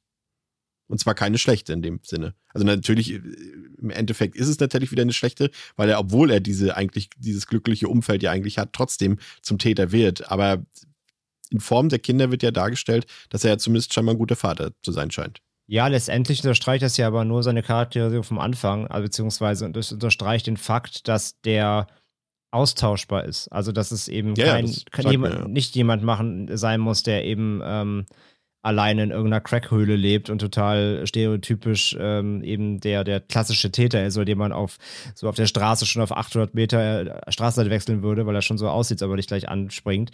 Nee, es ist halt ein Familienvater, der halt ähm, in seiner Freizeit solche Dinge äh, tut, weil ihm langweilig ist und weil er halt ein schlechter Mensch ist. Aber wie gesagt, das, das passt einfach nur dazu, dass es, dass diese Figuren alle Blaupausen sind. Also die, die werden, die haben ja alle auch eine Mutter wahrscheinlich und einen Vater und Oma oder Opa und vielleicht Geschwister. Das weiß man ja wieder alles nicht, weil es auch egal ist für den Film. Also, dass die, dass Johnny eben eine Familie hat, soll einfach nur noch mal verdeutlichen, so fast kann man fast schon sagen, es ist eine Art Plot-Twist ähm, im Film, soll noch mal verdeutlichen, wie normal er eigentlich Ja. ist, was für ein normaler Typ er ist, dem man jeden, jeden Tag auf der Straße begegnen könnte ähm, und dass die Familie vor allem halt überhaupt nichts ahnt von dieser Seite von ihm, sage ich mal. Das ist ja auch, auch recht, re- recht äh, wegweisend schon wieder fast, finde ich, für, also wenn man betrachtet, von wann der Film ist. Ähm, auch es gibt ja auch immer noch Leute, die schockiert sind, auch gerade wieder aus unserem True Crime Sektor, wenn du eben Geschichten liest davon, wie jemand äh, sich an Kindern vergangen hat, der aber selber Kinder hat zum Beispiel, dass Mhm. sich das nicht gegenseitig ausschließt automatisch. Ja, oder halt irgendwie zehn Morde begangen hat, aber hat währenddessen eine Frau gehabt, die nichts davon wusste. Also solche, solche Doppelleben quasi führen. Und das ist äh, wieder dieses, unterstreicht auch wieder dieses, der Täter kann je, kann quasi der Nachbar sein so. Und das unterstreicht eigentlich der Film mit der, mit der, mit dem Hinweis darauf, dass er eben äh, auch ganz normal Familienvater ist, ja. Na, der, der Täter kann auch dein Ehemann oder dein Vater sein. Oder das noch, Das genau, und es noch besser. Meistens ist er das ja sogar. Ne? Und du kannst es ja. nicht wissen. Ja. Du kriegst es nicht mit. Und das, das Schöne in Anführungsstrichen ist halt, dass der Film keine Pathi Pathologisierung vornimmt und keine Psychologisierung, sondern nur eine Charakterisierung. Er sagt halt nicht, der Typ ist ein Monster aufgrund dessen, dass das und das passiert ist in seiner Vergangenheit, sondern er sagt nur, hey, der Typ ist ein Familienvater mit einer Frau und einer Tochter und deal with it. Und fertig. Und mehr gebe ich dir nicht. Und das ist der Punkt. Also gut, dass der Film das macht, ist das Resultat von uns. Ja. Am nächsten Tag ähm, bestellt Jennifer äh, wieder Lebensmittel. Das hat sie am Anfang des Films schon mal gemacht und äh, da hat sie ja, darüber hat sie ja Matthew kennengelernt, der das Essen eben ausgeliefert hat. Und äh, das tut sie eben wieder und äh, logischerweise muss es Matthew dann auch wieder ausliefern, weil das ist eben ein kleiner Ort und arbeiten nicht so viele Leute und so weiter und so fort. Und am Haus angekommen, ähm, ist Matthew erstmal ganz, okay, Jennifer lebt noch, okay, was will sie jetzt von mir? Und äh, er ist auch ein bisschen, auch wieder, hat wieder seine nervöse Art und ist, glaube ich, war er bewaffnet in dieser Szene? Mm, ich meine nicht. Fuchtelt er nicht mit irgendwas da rum, mit einem Messer oder sowas? Mit irgendwas fuchtelt er doch da im Gestrüpp Glaube rum. nicht. Mir ist das so. Aber will ich mich jetzt auch nicht für ähm, gerade biegen lassen. Also von daher, auf jeden Fall versucht Jennifer nun, ihn ähm, mit Sex zu ködern. Und äh, ähm, das, das geht auch dahin, dass dieser Akt stattfindet. Und während dieser Akt stattfindet, äh, hängt Jennifer Matthew dann eine Schlinge um den Hals und hängt diesen dann an einem Baum auf. Und als nächstes muss dann der Anführer der Truppe dann glauben, also dieser Johnny. Und auch ähm, hier lockt Jennifer ihn letztendlich mit so einem indirekten Versprechen auf Sex in den Wald. Und auf halbem Wege zu ihrem Haus bedroht sie Johnny dann mit einer Pistole und äh, zwingt diesen dann, sich aber auszuziehen. Und äh, Johnny versucht dann die Schuld für die Tat natürlich bei Jennifer zu suchen. Und sie tut dann äh, im Endeffekt ihm gegenüber auch so, ja, stimmt, du hast ja recht, ich bin ja schuld und komm, lass uns doch mal zurück ins Ferienhaus gehen. Und äh, dort gehen sie dann ins Badezimmer und sie befriedigt ihn dann in der Badewanne. Und äh, während Johnny davon abgelenkt ist, schnappt sich Jennifer dann ein Messer und schneidet dessen Penis ab, sodass dieser dann im Badezimmer verblutet. Und im Finale des Films müssen dann auch Stanley und Andy dran glauben. Ich finde es so ein bisschen abstrakt, irgendwie, dass, dass, ich jetzt die Namen benutze, weil sie eigentlich vollkommen irrelevant sind für den Film. Es ist dann so seltsam, die zu lesen. Ähm, und äh, die suchen dann eben äh, mit einem Boot auf dem Fluss nach den ihren vermissten, in Anzeichen, Anführungszeichen, Freunden. Und Jennifer schafft es dann, die beiden zu überwältigen und in eine ausweglose Situation auf dem Fluss zu bringen. Und in der Gewalt des Bootes jagt Jennifer dann die beiden durch die Gegend und tötet den einen mit einer Axt und den anderen mit dem Propeller eines Bootes. Und ähm, hier ist ja schon mal sehr interessant und das ist ja auch ein, ein elementarer Unterschied, äh, Leo, zum, zum Remake dass Jennifer letztendlich das, was ihr angetan wurde, nee, das ist, nee, das wäre jetzt der falsche Ausdruck, so kann man es nicht bezeichnen, aber dass sie quasi mit mittels dieses sexuellen Versprechens oder mittels Sex letztendlich äh, die Rache einleitet. Das ist ja eine Sache, die jetzt zum Beispiel der Jennifer im Remake vermutlich nie einfallen würde. Ja, das, das stimmt. Ähm, das ist ein signifikanter Unterschied zwischen den beiden Filmen, finde ich auf jeden Fall. Ähm, sie lockt ihn dann mit, mit Sex oder mit dem, ja, mit Sex tatsächlich, nicht nur mit dem Versprechen, sondern tatsächlich äh, mit dem Akt. Ähm, und da fragt man sich natürlich, da habe ich auch viel gelesen, warum ist das so? Da gibt es ja ganze Diskussionen, warum das so ist und ob mhm. das so sein darf und was das überhaupt soll. Und ähm, ja, äh, ich glaube, das, das ist ein Punkt, wo sich wirklich die Geister so ein bisschen scheiden. Also ähm, kann man das nachvollziehen, kann man das nicht nachvollziehen. Einerseits ist es so ein bisschen dieses, na, er soll mal erleben, was ich erlebt habe. Also er soll im sexuellen Akt äh, äh, Schmerzen empfinden und soll das vielleicht mal nachfühlen können.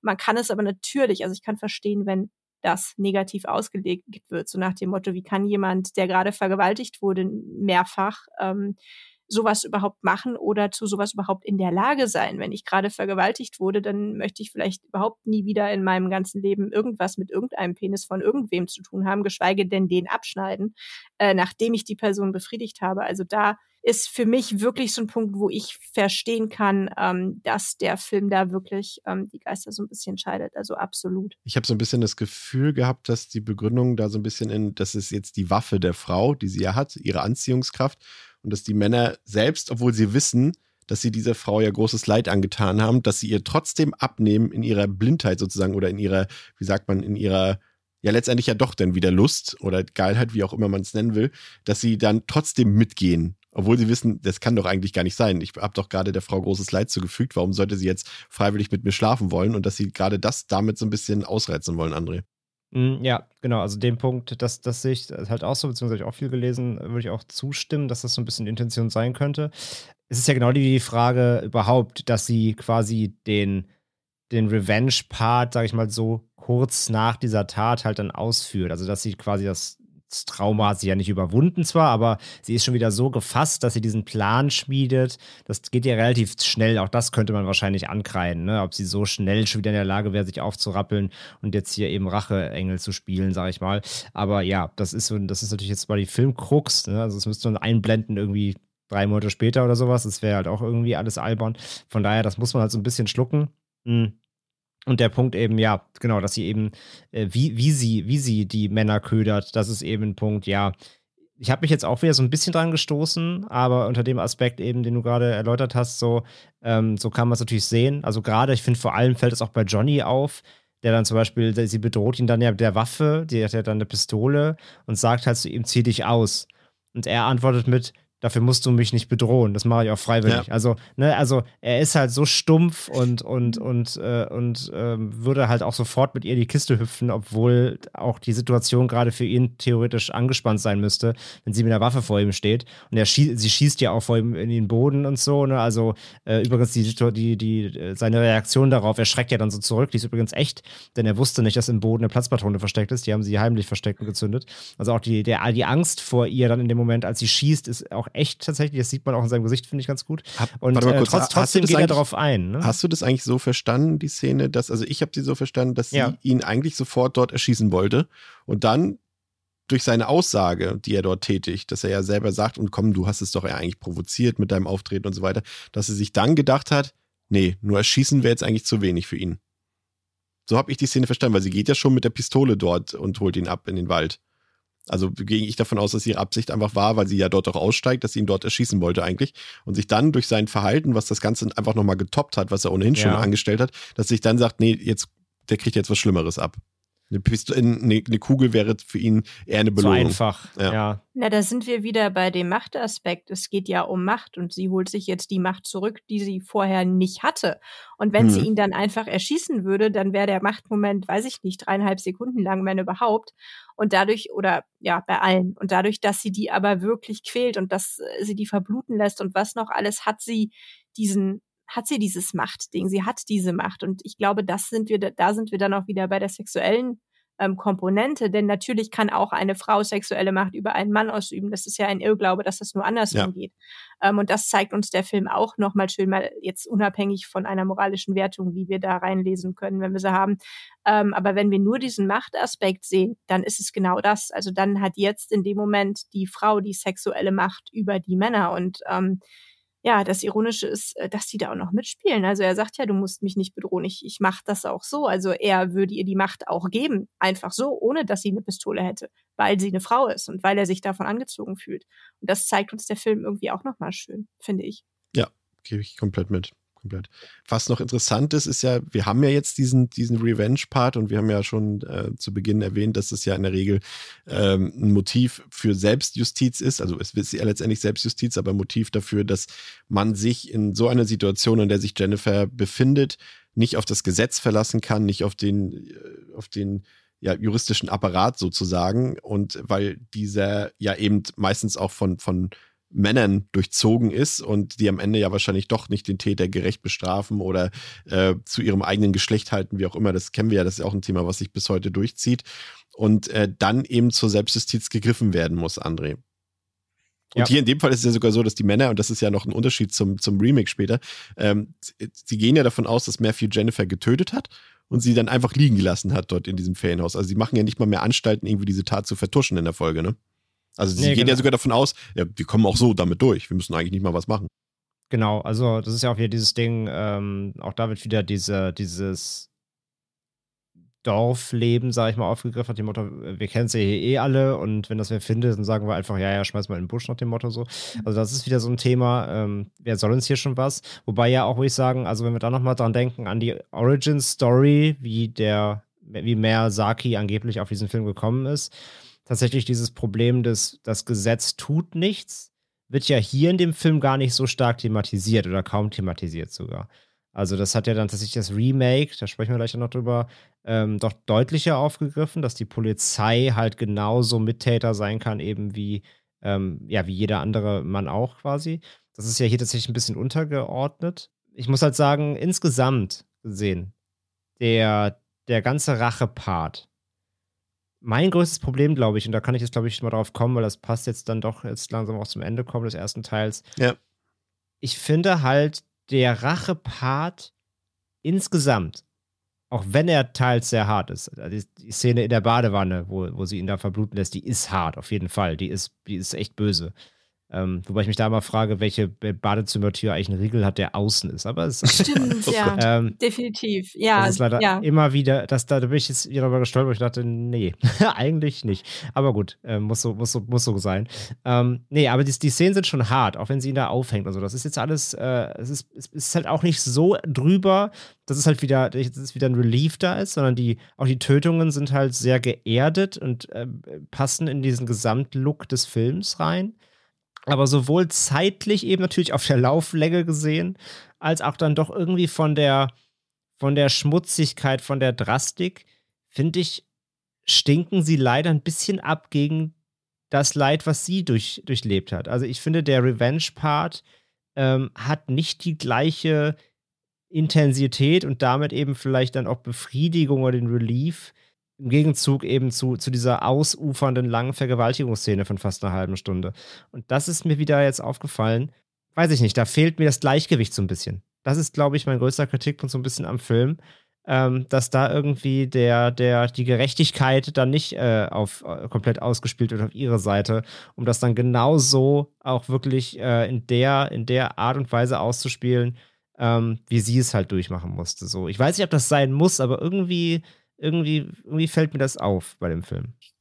Also in meinem Empfinden ist sie eine andere, ein anderer Charakter von Täter oder Täterin in dem Fall. Sie mhm. ist super ruhig. Also mir ist diese Frau viel zu ruhig, während sie die Männer abschlachtet. Während er in der Badewanne verblutet, sitzt sie in einem Stuhl und macht, weiß ich nicht was, nichts. Und, und, hört Klassik. Genau, und hört Klassik und macht nichts und genießt das so. Also das Dann soll so Exploitation quasi, ne? Genau. Eigentlich. Das ja. soll so diesen Genuss irgendwie äh, zeigen und das habe ich nicht kaufen können. Also bei keinem Angucken des Films, egal wie oft ich den gucke, mir ist das zu gefühlslos. Also sie geht vorher in die Kirche, entschuldigt sich bei Gott für das, was jetzt kommt und dann geht sie da durch, als hätte sie keinerlei Emotionen, als würde sie das so extrem genießen. Ähm, also das kommt schon an das ran, was die Männer mit ihr machen von, von der Betrachtung her, weil die genießen das auch, nur auf eine andere Art, weil das eine Gruppe ist mit einer Gruppendynamik und so weiter. Ähm, aber ich finde das, also ich finde das schon ziemlich, ähm, mit mir macht es schon ziemlich viel. Ich finde es schon ziemlich intensiv. Ich würde da ein bisschen widersprechen, aber es ist mhm. intensiv auf eine ganz andere Art, weil sie eine Einzeltäterin ist, die ähm, ja, die niemanden hat, mit dem sie das so teilt, sondern sie macht es für sich, sie macht es alles mit sich aus, sie hat ja auch keine Hilfe. Und sie wirkt so, als ob sie mit sich und allem sowas von im Reinen ist, während sie ja. da sitzt und Klassik hört. Und das hat mich echt ein bisschen getroffen, weil ich dachte, meine Güte, ähm, wie hat sich dieser Charakter verändert? Also das soll ja so, das ist ja der Punkt. Deswegen steht ja vorne auf deiner DVD auch drauf, äh, sie wurde zum Monster gemacht, weil das genau das halt ist. Ähm, dieses leicht psychopathische tatsächlich, ähm, dieses total gefühlskalte. Und ähm, das, das macht für mich schon eine, eine starke Intensität. Aber also offensichtlich kann man das auch anders empfinden. Ich habe das Gefühl, dass der Film sich dann einfach also normalerweise müsste er sich eben nach dem ersten Teil, den wir hatten, so ein bisschen mit ihrer Psyche auseinandersetzen und das, er interessiert sich dann auf einmal gar nicht mehr für Jennifer als, als, als Charakter irgendwie. Das ist ganz seltsam. Also er müsste es, aber er schiebt es einfach komplett zur Seite. Also ich hätte es einfach, würde es jederzeit in so einem Film jetzt erwarten, selbst im Film, der jetzt vielleicht irgendwie doch irgendwie mehr Unterhaltung sein soll oder sein will als alles andere, aber psychologisch interessiert er sich überhaupt nicht mehr für sie. Und ähm, das macht zum Beispiel, also ich habe wenig Positives am zweiten Teil des Remakes hervorzuheben, aber da in dem Racheteil ist es so, dass die, die, die, dass das Opfer richtig agiert in ihrer Wut. Also man sieht richtig, wie sie die ganze Zeit rumschreibt, wie sie wütend ist, wie sie sich selber nicht mal unter Kontrolle hat. Aber hier wirkt sie so, als ob das so inszeniert wäre für die Coolness. Als ob sie gleichzeitig, also nicht, es gibt keine, keine, keine psychologische Begründung für Handeln. Sie soll einfach nur cool dabei wirken. Und da widerspricht sich der Film so ein bisschen der ersten Filmhälfte, weil er jetzt da eben genau nicht das Gefühl erwecken sollte, dass wir es hier mit einem coolen Film zu tun haben. Aber ihre Rache wirkt cool, weil sie selbst cool dabei wirkt. Und das ist irgendwie, passt irgendwie nicht zu dem, was geschieht. Das geht halt auch einher mit dem, was ich eben sagte, dass natürlich auch die, der zeitliche Abstand zwischen der Vergewaltigung und dann der Rache ist ja. halt noch nicht so lang. Ne? Ja. Das heißt also, eigentlich müssten ja auch dann die wenn sie auch gerade wieder ihren Peiniger gegenübersteht, müsst, müssten ja eigentlich schon Emotionen dann wieder hochkommen, würde ich mal jetzt mhm. vermuten, wenn es noch nicht so lange her ist gerade. Ähm, aber wie gesagt, ich finde ich find Leos äh, Ansicht da oder wie sie den Film gesehen hat, auch super spannend, wie, wie du es gesehen hast. Ähm, ja, ist halt, wie, wie wir einfach gesagt haben, jeder guckt anders, ne? Also vielleicht bei mir ist es, glaube ich, wirklich eher dieses, die Laufzeit. Also was halt der Vergewaltigungspart einnimmt und was dann der Rachepart einnimmt. Irgendwie ist da bei mir so eine. Das ist verschoben. Ne, da ist was, da ist, ist was, da ist was verschoben bei mir. Also irgendwie, und ob es dann, wie gesagt, es muss nicht mal expliziter oder härter sein. So die Rache, wie sie sie vornimmt, was sie mit den Männern macht, ist schon hart und, und, und irgendwie ja befriedigend auf eine Art und Weise. Aber bei mir ist es, glaube ich, wirklich einfach dieses, was wie viel Raum im Film einnimmt. Das passt bei mir oder es, es wiegt sich nicht so ganz auf in meiner, in meiner Ansicht was glaubst, glaubt ihr, ähm, inwiefern jetzt diese, diese Darstellung von Selbstjustiz irgendwie auch was, ja, ich muss ja, muss, muss man da vorsichtig sein mit seinem Ausdruck? Nee, ne? Ich weiß es nicht genau, aber eine Art Genugtuung ist. Sagen wir es mal erstmal für, für, für uns als ZuschauerInnen. Ähm, wenn wir eben sehen, dass hier die, äh, dass jetzt hier die Täter zum Beispiel nicht durch so ein, so ein Gerichtsverfahren müssen und dann wahrscheinlich irgendwie nicht ihre gerechte Bestrafung bekommen, sondern sie werden hier einfach wirklich eiskalt ausgelöscht und äh, quasi durch Selbstjustiz. Und äh, als Zuschauer empfindet man ja doch schon irgendwie eine Genugtuung und kann das irgendwie in einer gewissen Art und Weise auch genießen, finde ich. Ähm, ohne dabei aber gleichzeitig es äh, nicht kritisieren zu können, dass das ja doch schon eben auch Richtung so Lynchmob und, und, und solche Dinge gibt, die ja eigentlich immer kritisierenswert sind. Wow, war das ein schlimmer Satz. Ihr habt mich, glaube ich, trotzdem verstanden. ähm, und vor allem ja, die Frage ist, genießt und, und, und die, genießt Jennifer diese Genugtuung? Also bekommt sie diese? Dann, dann lasse ich Leo den Vortritt, weil du hast ja quasi eben schon das ein bisschen halt Sag doch gleich, dass du es nicht weißt. Doch, doch, ich hatte gleich noch, aber ich möchte gleich noch was, noch was, anderes ausholen, noch was anderes verknüpfen mit. Und Leo hatte eben schon gesagt, dass das mit diesem, allein dieses, dieses im Sessel sitzen und eine Klassik dabei hören, dann schließt er gerne nochmal an. Ja, also ja, also in, in meiner Lesart des Films genießt sie das auf jeden Fall. Also sie genießt es aber so drüber, dass ich mich damit nicht identifizieren kann. Ich könnte nicht im Sessel sitzen und Klassik hören, während in der Badewanne jemand verblutet, auch wenn der Riegel der Tür außen ist und die Tür zu ist. Ich, ähm, äh, nee, also ich ähm, tue mich da sehr, sehr schwer. Ich weiß aber, dass der Großteil von zuschauenden Personen das als Genugtuung empfindet. Und ich kann auch nachvollziehen, warum. Also ähm, ja, Jennifer genießt das und ich glaube, der Großteil der des Publikums genießt es auch. Ähm, es gibt aber auch Leute, die genießen es nicht und zu denen gehöre ich, weil ich glaube ich einfach jede Form von Gewalt verabscheue, egal ob ich einen Grund bekomme, weil wir genießen das ja nur, mhm. weil wir einen Grund und eine Rechtfertigung haben, die wir für den ersten Teil der Handlung nicht haben. Da haben wir ja ganz lange drüber gesprochen. Deswegen können wir den ersten Teil auch nicht genießen, weil wir haben keine Ahnung, warum das passiert. Den zweiten Teil können wir genießen, weil wir wissen, warum das passiert und weil sich das in unserer Moralvorstellung total rechtfertigt. Ähm, das ist, äh, glaube ich, der Knackpunkt daran. Aber ich glaube, ähm, für Menschen, die Gewalt in jeglicher Form grundsätzlich ablehnen, physische als auch psychische, ist das mit dem Genießen nochmal eine andere Sache. Aber ich, äh, ich kann das nachvollziehen, wenn man das genießt. Aber siehst du die Begründung, dass letztendlich der Regisseur und Autor sich für diese Lösung entschieden hat im Film auch darin? Also siehst du diese Kritik an dem, sag ich mal, Staatsapparat, an dem Gerechtig, an dem, an dem, an dem Rechtssystem? Oder glaubst du, es ist ein Vorwand? Ja, ich sehe nicht mal wirklich. Also ob es die eine und einzige Begründung war, da würde ich jetzt keine Hand ins Feuer legen. Ich glaube aber, ähm, dass das durchaus ein Punkt ist und ich finde, das ist ein sehr berechtigter Punkt, ähm, weil wir äh, diesen Punkt auch heute noch und auch außerhalb der USA und glaube ich weltweit ähm, haben. Ich glaube, weltweit haben wir das Problem, dass man mehr über Täter als über Opfer redet und dass Opfer oft äh, eigentlich gar nicht als Opfer gesehen werden, gerade bei Vergewaltigungen, dass die erste Frage immer ist, was haben sie nachts alleine im Wald gemacht und was hatten sie an? Und äh, vielleicht noch, warum hatten sie keine Tüte über dem Kopf und überhaupt? Ähm, das ist das ist ein Kritikpunkt und darüber muss man sprechen. Und wenn solche Filme das tun, ist das für mich immer ein valider Punkt, dass sie das tun. Und ähm, ob nun der Regisseur das damals wirklich so erlebt hat, oder es im Hinterher benutzt, finde ich dabei eigentlich auch zweitrangig, weil das ist nicht der Punkt an dem Film. Ich muss jetzt, ich weiß nicht, warum ich heute immer Deathbridge irgendwie hervorholen muss, aber der hat ja dieselbe Begründung, André. Auch der sieht ja, also generell ist das Thema dieses, äh, wie nennt sich das noch, dieses Vigilante auf Englisch, dieses Vigilantentum und äh, dieses, diese Form von Selbstjustiz ja immer in der, oder zumindest äh, oberflächlich die Begründung darin, dass das System nicht funktioniert und wir müssen das selber anpacken. Mhm. Also das ist ja, wie gesagt, ich finde halt der Film, der erste hier, der Original, stellt das nicht so krass raus, weil das nicht in den Fokus rückt mit der Polizei. Also man sieht ja jetzt nicht, wie sie zur Polizei geht, abgewiesen wird oder sowas. Also es gibt es ja hier alles nicht. Deswegen sage ich ja, mhm. dafür, dass er immer die Originalstory verkauft, er kam auf den Film, weil er das bei der Polizei live erlebt hat, ist es im Film halt eigentlich so gar nicht drin, sondern mhm. die Justiz kommt dann eigentlich schon aus von ihr selbst, äh, weil sie sich halt gar nicht erst irgendwie wohin wendet, groß.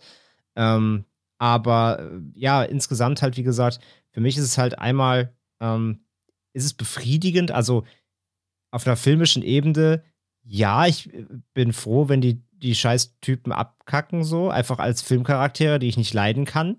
Ähm, natürlich bin ich froh, wenn sie bestraft werden für das, was sie ihr angetan haben, weil ich natürlich als, als Hauptfigur mit ihr mitleiden kann, weil diese, dieser Leidensweg ja so ausufernd ist, haben wir ja auch schon genug besprochen. Das funktioniert halt auf einer filmischen Ebene alles, weil es mich natürlich als, als Zuschauer absolut anspricht, dann eben, in dem Fall dann auch äh, quasi äh, äh, triggert, quasi, wenn ich dann halt natürlich ähm, das, das mit dann ja auf also aufwiegen kann ihren ihre ihre Pein und dass das dann zelebriert wird sage ich mal ähm, diese diese Vergeltung. Ähm, aber letzten Endes wie gesagt äh, habe ich halt immer noch ein Problem wie gesagt mit dem Abwiegen mit der beziehungsweise mit der mit der Aufwiegen der der der der, der Gewichtung mhm. was wann passiert und wie lange es passiert und wie ausufernd es passiert mhm. ähm, und naja also der Film schließt ja auch quasi auch damit weil wir eben noch gesagt haben, oder vor allem Leo hat es ja gesagt, dass äh, sie ja so eiskalt ja auch wird, ne? Und diese Reaction halt, wie gesagt, ich finde fast, also auch diese, diese Szene mit dem, mit dem, mit dem Schaukelstuhl zum Beispiel, die ist schon so artifiziell irgendwie. Also das ist, das ist schon so Arthouse dann plötzlich, wo ich mir denke, so, ah, das könnte so in Neo-Jallo drin sein. Das, das wirkt so auch so ein bisschen ähm, disharmonisch. Und dann aber auch, was ich zum Beispiel dann aber wiederum irgendwie oder wo man dann quasi wirklich, also der Film zeigt ja auch noch mal ganz explizit, dass sie eigentlich Freude dran hat, nämlich in der allerletzten Einstellung. Ja. Wenn sie halt mit dem Boot wegfährt, ähm, nachdem sie ja die letzten beiden gerade kalt gemacht hat, ähm, dann schaut, dann fährt sie so halt so quasi in den Sonnenuntergang. Das, der Shot ist von vorne und du siehst, wie sie so milde lächelt, aber so ein, so ein Non-Lächeln. Also sie es guckt starr, aber ihre Mundwinkel gehen so 0,4 Prozent nach oben. Ähm, etwas, mhm. was sich die Reihe danach ja äh, äh, quasi als Trademark setzen sollte, wie wir jetzt gleich noch erfahren werden, für äh, die Endbilder. Ähm, aber das ist ja nochmal ganz explizit, da zeigt sie ja, ja, sie ist immer noch in ihrem Trauma drin, aber das, was sie gerade getan hat, hat ihr gerade Erleichterung, Relief gegeben. Und das zeigt sie ja mit diesem dreisekündigen äh, äh, Mini-Lächeln quasi. Also es ist ja sogar drin, explizit. Sie, sie, bekommt ja dadurch letztendlich so eine Art, also immer natürlich in Betracht des Unglücks, was ihr vorher äh, ne, passiert ist, ähm, eine Art Happy End.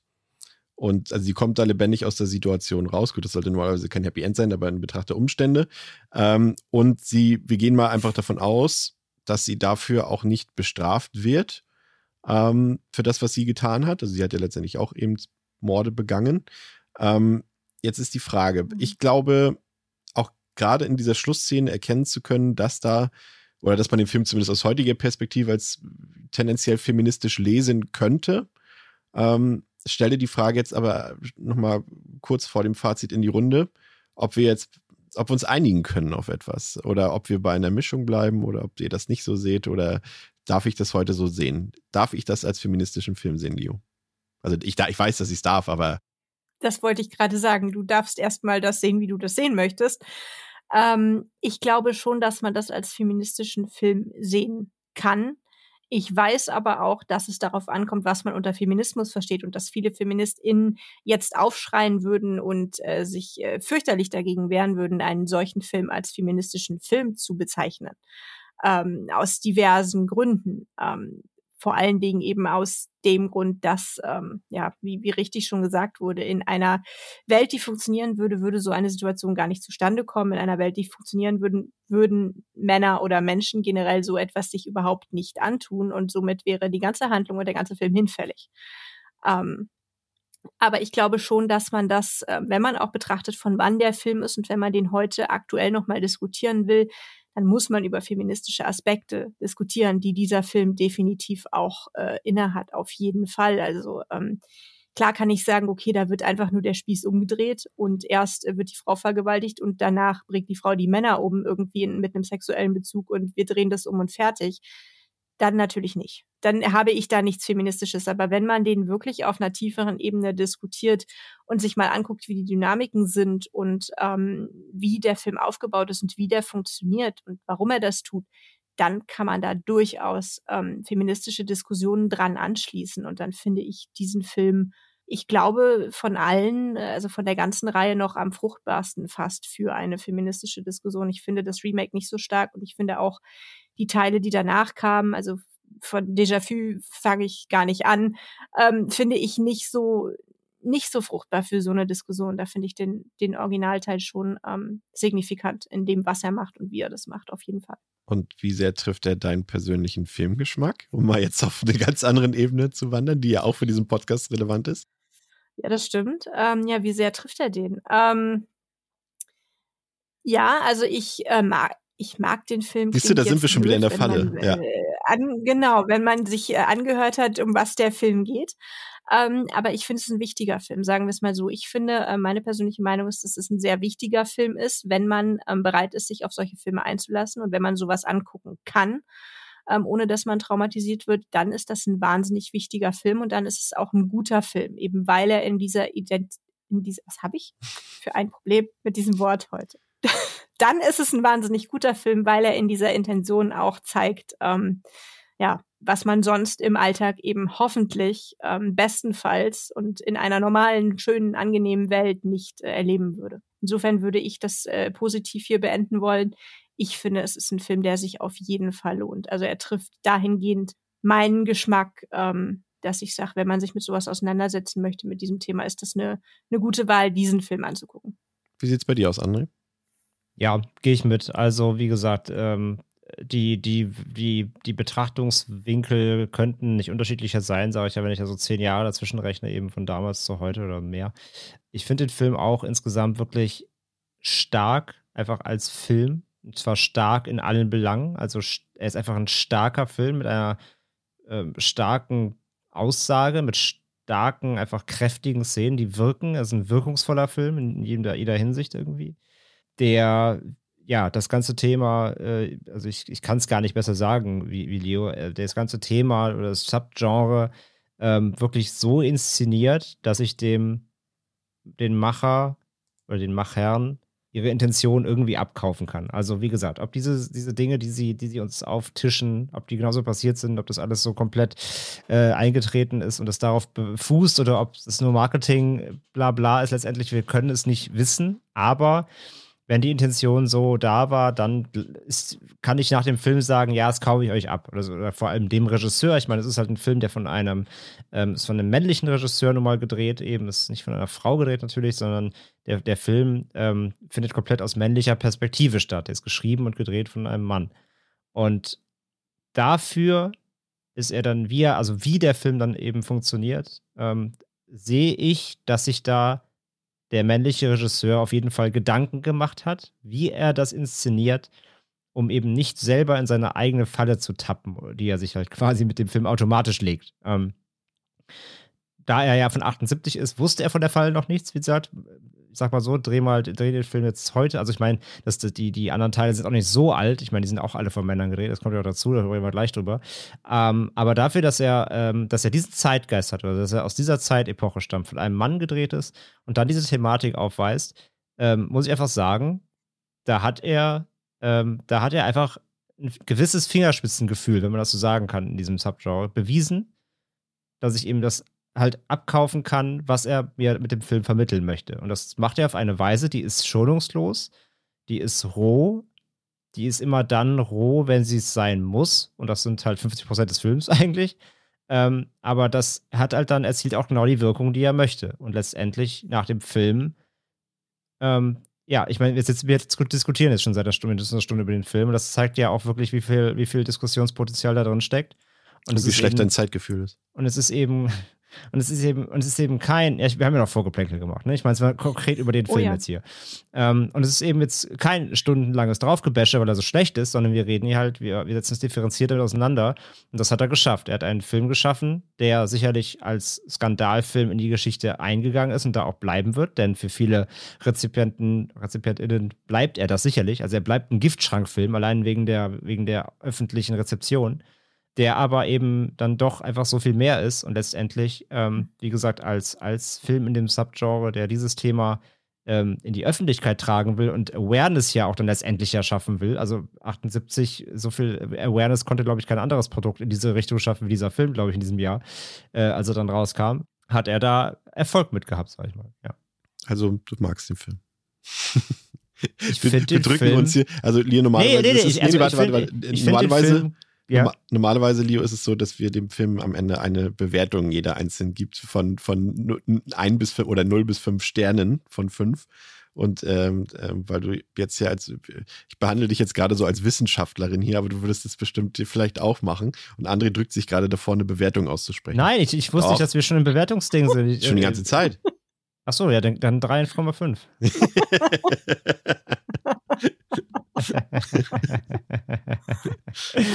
nee, es ist kein perfekter Film, das habe ich schon rausgestellt. Mhm. Ich habe meine, ich habe meine Kritikpunkte an dem Film. Sei es der, äh, sei es der teils doch übertrieben, klamaukige, fast schon äh, Overacting-Ansatz mancher männlicher Darsteller. Das ist einfach Fakt. Also da, man merkt halt, dass es alles halt, äh, oder viele von den ähm, Darsteller und Darstellerinnen äh, Amateure waren oder zumindest Anfänger.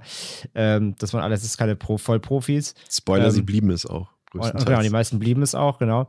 Ähm, das, das merkt man einfach, dass da halt, ähm, dass da halt auf, einfach auf, auf, auf Regieanweisungen quasi gehört wurde. Guck mal links, guck mal rechts, jetzt schrei mal. Das sieht man im Film einfach. Das muss man eben als filmisches Werk dann ankreiden.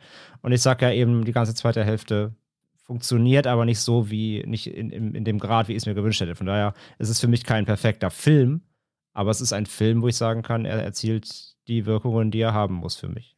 Ich war ja ähm, tatsächlich positiv überrascht. Ich hatte wirklich Angst vor dieser Episode, weil ich den Film eigentlich auch nicht nochmal so, also die, das ist kein Film, ich glaube, das geht uns aber allen so, den man, bei dem man jetzt sagt, ich habe jetzt Bock auf I Spit on Your Grave. So, das. Ne? Also ich wüsste jetzt keine Situation, also es gibt es bestimmt in diversen Facebook-Gruppen, Leute, die Das haben das wir so ja machen. vorhin schon gesagt. Also, das Ja, ist, ja, das, wenn, das wer die nicht- Aussage trifft, naja, schwierig. Ja, das ist halt so. Das, das macht man nicht. Ne? Aber gibt es ja auch andere Beispiele. Also es würde mir jetzt auch bei Human Centipede 2 oder so, so gehen, lege ich jetzt auch nicht freiwillig ein, ähm, weil ich Lust drauf habe. Ähm, und deswegen hatte ich so ein bisschen Angst vor dem Film und habe bewusst, Ja, verstehe ich. bewusst darauf geachtet, eben äh, auch die Perspektive einzunehmen, dass dieser Film feministisch sein könnte. Und habe ihn unter diesem Deckmantel sozusagen gesehen. Und natürlich muss man immer noch gewisse Hürden als Zuschauerin überspringen, eben, dass du da äh, natürlich diese 25-minütige Vergewaltigungsszene hast und die ist auch nach wie vor in dem Film und die ist genauso grausam und schlimm, wie sie auch schon immer war. Und aber wenn man sie eben betrachtet und unterdessen, dass sich dort auch Gedanken gemacht wurden, eben, wir haben vorhin, Andrea hat es ja auch nochmal ausführlich erklärt, dass dort eben keine Musik dort ist, um das Ganze eben noch realistischer wirken zu lassen und eindringlicher wirken zu lassen, dass die Männer keine Rechtfertigung oder Legitimation für ihre Taten bekommen, dass der Film es schafft, weitestgehend Klischees zu umgehen. Und das sind alles Dinge, die mir sagen, dass der Film eben doch eine Absicht hat, die er uns dort äh, zeigen will und erklären will. Aber er hat natürlich auch die Probleme, das haben wir eben auch gesagt im zweiten Teil, eben diesen dass er da nicht so ganz aus seiner Exploitation rauskommt, aber dass, wie gesagt, er erstmal nichts Schlimmes sein muss und dass natürlich auch gerade der Revenge-Part ein bisschen weird wirkt, weil er eben vermutlich nicht ganz realistisch ist, sowohl von der Psychologie her als auch von der Durchführung. Ähm, aber der Film ist nach wie vor, finde ich, ein, ein richtiger Schlag in die Magengrube, auch aus heutiger Perspektive. Der ist grausam, der hat grausame Szenen und ich musste auch dieses Mal immer wieder wegschauen in diesen 25 Minuten. Das wird sich vermutlich auch nicht ändern. Ähm, aber ich glaube nach wie vor, oder jetzt nicht nach wie vor, mittlerweile glaube ich, dass die so häufig kritisierte Art der Inszenierung die einzige Möglichkeit ist, den Film und das Thema so umzusetzen, damit es funktioniert. Aber eine Frage habe ich abschließend zu diesem Film noch, um auch schon mal was vorwegzugreifen.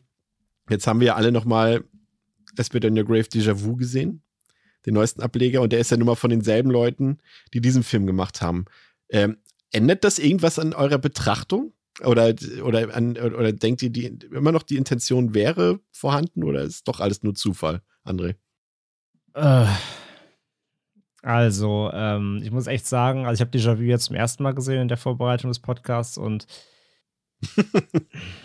André nickt. also Unglaub, ungläubig. ich, ja, äh, ich, ich kann nur Kopfschütteln. Ich konnte den ganzen Film über nur Kopfschütteln. Zweieinhalb Stunden lang habe ich Kopf geschüttelt.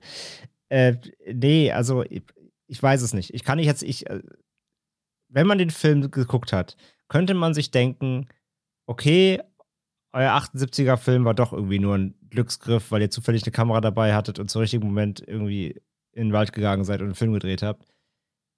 Weil in dem, in dem, in dem Déjà-vu steckt halt nichts drin vom Original. Also weder was von der Subtilität, irgendwie zumindest am Anfang, noch was von der Intensität, noch was von der Perspektive, die eingenommen wird. Das ist wirklich einfach nur komplett ein wir wollen jetzt nochmal nachlegen, nochmal irgendwie unseren Namen äh, auf, aufs Board bringen, damit am besten alle nochmal das Original gucken irgendwie. Äh, sein, sein Sohn Terry, äh, Terry ähm, äh, äh, Zaki hat ja damit geschrieben und auch den Schnitt gemacht, der auch die Doku gedreht hat. Und er ähm, hat unsere Social Media Posts geliked, was mir auch Angst gemacht hat.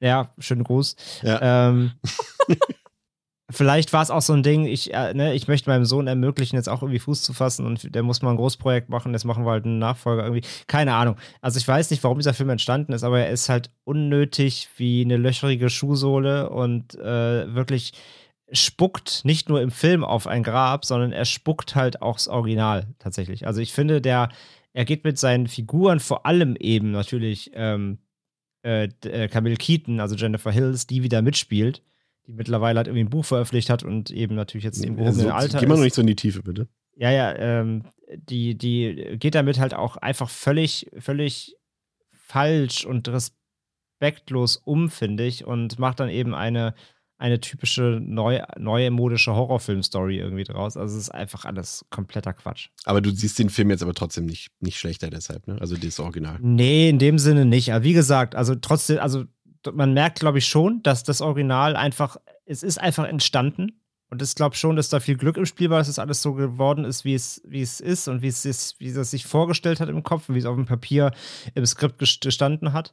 Ähm, das war ist einfach ein, das ist einfach ein, äh, ja, ein Film seines, seines Zeitgeschehens und der ist, könnte nur so da in dem Moment, in dieser Konstellation mit den Leuten irgendwie entstehen. Und ist, wie gesagt, glaube ich, durch, durch doch einiges Glück, mehr, mehr Glück als Verstand vielleicht auch so geworden, wie er heute ist. Ähm, weil das da irgendwie ein Talent für Filme machen ist, sieht man halt in Déjà-vu halt überhaupt nicht so. Aber ich, ich gehe da jetzt nicht von mehr Intention als Marketing aus, deswegen, ich, für mich existiert der einfach nicht und äh, bleib so, dabei. Meine Frage hatte die Intention, dass du einfach mit Ja oder Nein antwortest, aber trotzdem danke. Ähm, Gerne. ähm, kommen wir zum Remake aus dem Jahre 2010. Ein Remake, äh, mit dem, glaube ich, niemand so recht gerechnet hat. Hätte man natürlich vielleicht auch drauf kommen können, weil, Leo, das ist ja die Zeit äh, Mitte der 2000er bis Anfang der 2010er, in der, glaube ich, nahezu alle Horrorklassiker und selbst die Nicht-Horrorklassiker nochmal neu aufgelegt wurden. Ähm, stehst du solchen Neuauflagen generell aufgeschlossen gegenüber oder ist das eine Sache, die dich, äh, die vielleicht eher aneckt bei dir? Gerade wenn es ähm, vielleicht sogar Filme sind, yeah. die dir gefallen im Original. Ja, das ist, das ist genau der Punkt. Also wenn es Filme sind, die mir im Original sehr gut gefallen oder wo ich einen Sinn drin sehe, dass die existieren und dass man die angucken sollte, dann bin ich meistens kritisch, weil dann liegt die Messlatte sehr hoch und dann ähm, erwarte ich, dass dieser Film darunter durchschießt und dass das einfach nichts ist. Ähm, ich muss sagen, bei I Spit on Your Grave, ich, meine Erwartung war so niedrig, dass der Film die übertroffen hat und dass ich dachte, ach, so schlimm war es ja gar nicht am Ende. Ähm, Habe ich bei Déjà-vu nicht gedacht, aber ähm, das ist ein anderes Thema. Ich glaube, André hat alles gesagt, was man dazu sagen muss. Das ist so, wie Disney äh, Prequels macht, hätte es bei dem Sinn, äh, Film keinen Sinn gemacht, ein Prequel zu drehen. Also hat man Déjà-vu gedreht oder irgendwie so. Ähm, aber ich finde, das Remake, ähm, das ist ein ganz anderer Film. Also es ist, äh, ich würde eher diskutieren wollen, ob das wirklich ein Remake ist. Mhm. Für mich ist das ein völlig anderer Film, weil er so anders inszeniert ist. Ähm, aber ich bin mit dem Film im Reinen. Also es, es ist okay für mich und ich ähm, habe da wirklich wesentlich Schlimmeres erwartet, weil ich eigentlich solchen Remakes kritisch gegenüberstehe, ja. Ich glaube, ich habe das Remake sogar vor dem Original gesehen, wenn ich mich nicht ganz irre.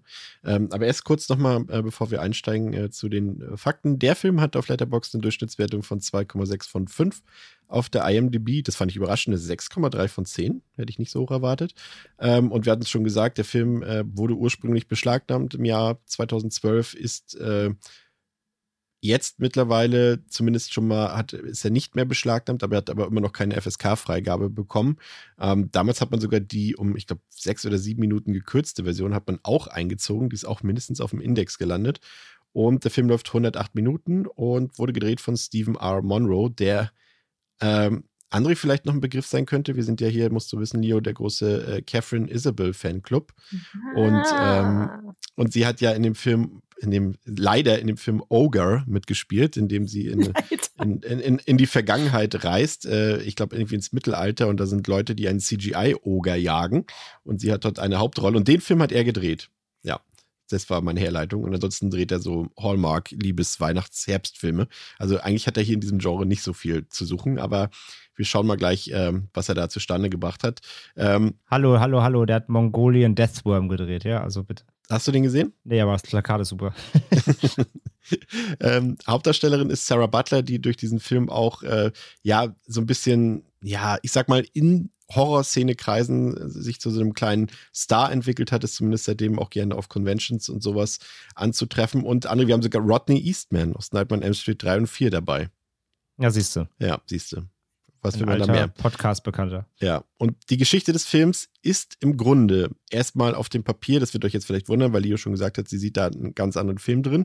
Ähm, auf dem Papier ist es erstmal, würde ich da würdet ihr mir wahrscheinlich beide recht geben, erstmal derselbe Film. Zumindest dieselbe grundsätzliche Handlung. Mit ein paar Abschweifungen natürlich und ein paar Feinheiten. Aber es ist wieder, Jennifer ist eine Autorin. Sie reist in eine Ferienhütte, um dort äh, ihr neuestes Buch zu schreiben. Und sie kommt in Kontakt mit ein paar Männern, die es ganz so gar nicht gut mit ihr meinen. Sie wird ähm, vergewaltigt mehrfach und tritt dann zu zur großen Rache an. So viel erstmal gleich. Aber ein paar Sachen sind hier unterschiedlich, André. Zum einen, äh, das hatte ich ganz am Anfang haben wir da schon mal drüber gesprochen, über diese Gruppendynamik. Leo hatte das ja auch schon mal, äh, schon mal angesprochen, dass die hier eine ganz andere ist. Zum einen ähm, bekommen hier die Täter deutlich mehr Screentime. Man sieht sie deutlich häufiger, ohne dass Jennifer eine Rolle spielt in den Szenen. Man sieht sie mehr miteinander interagieren.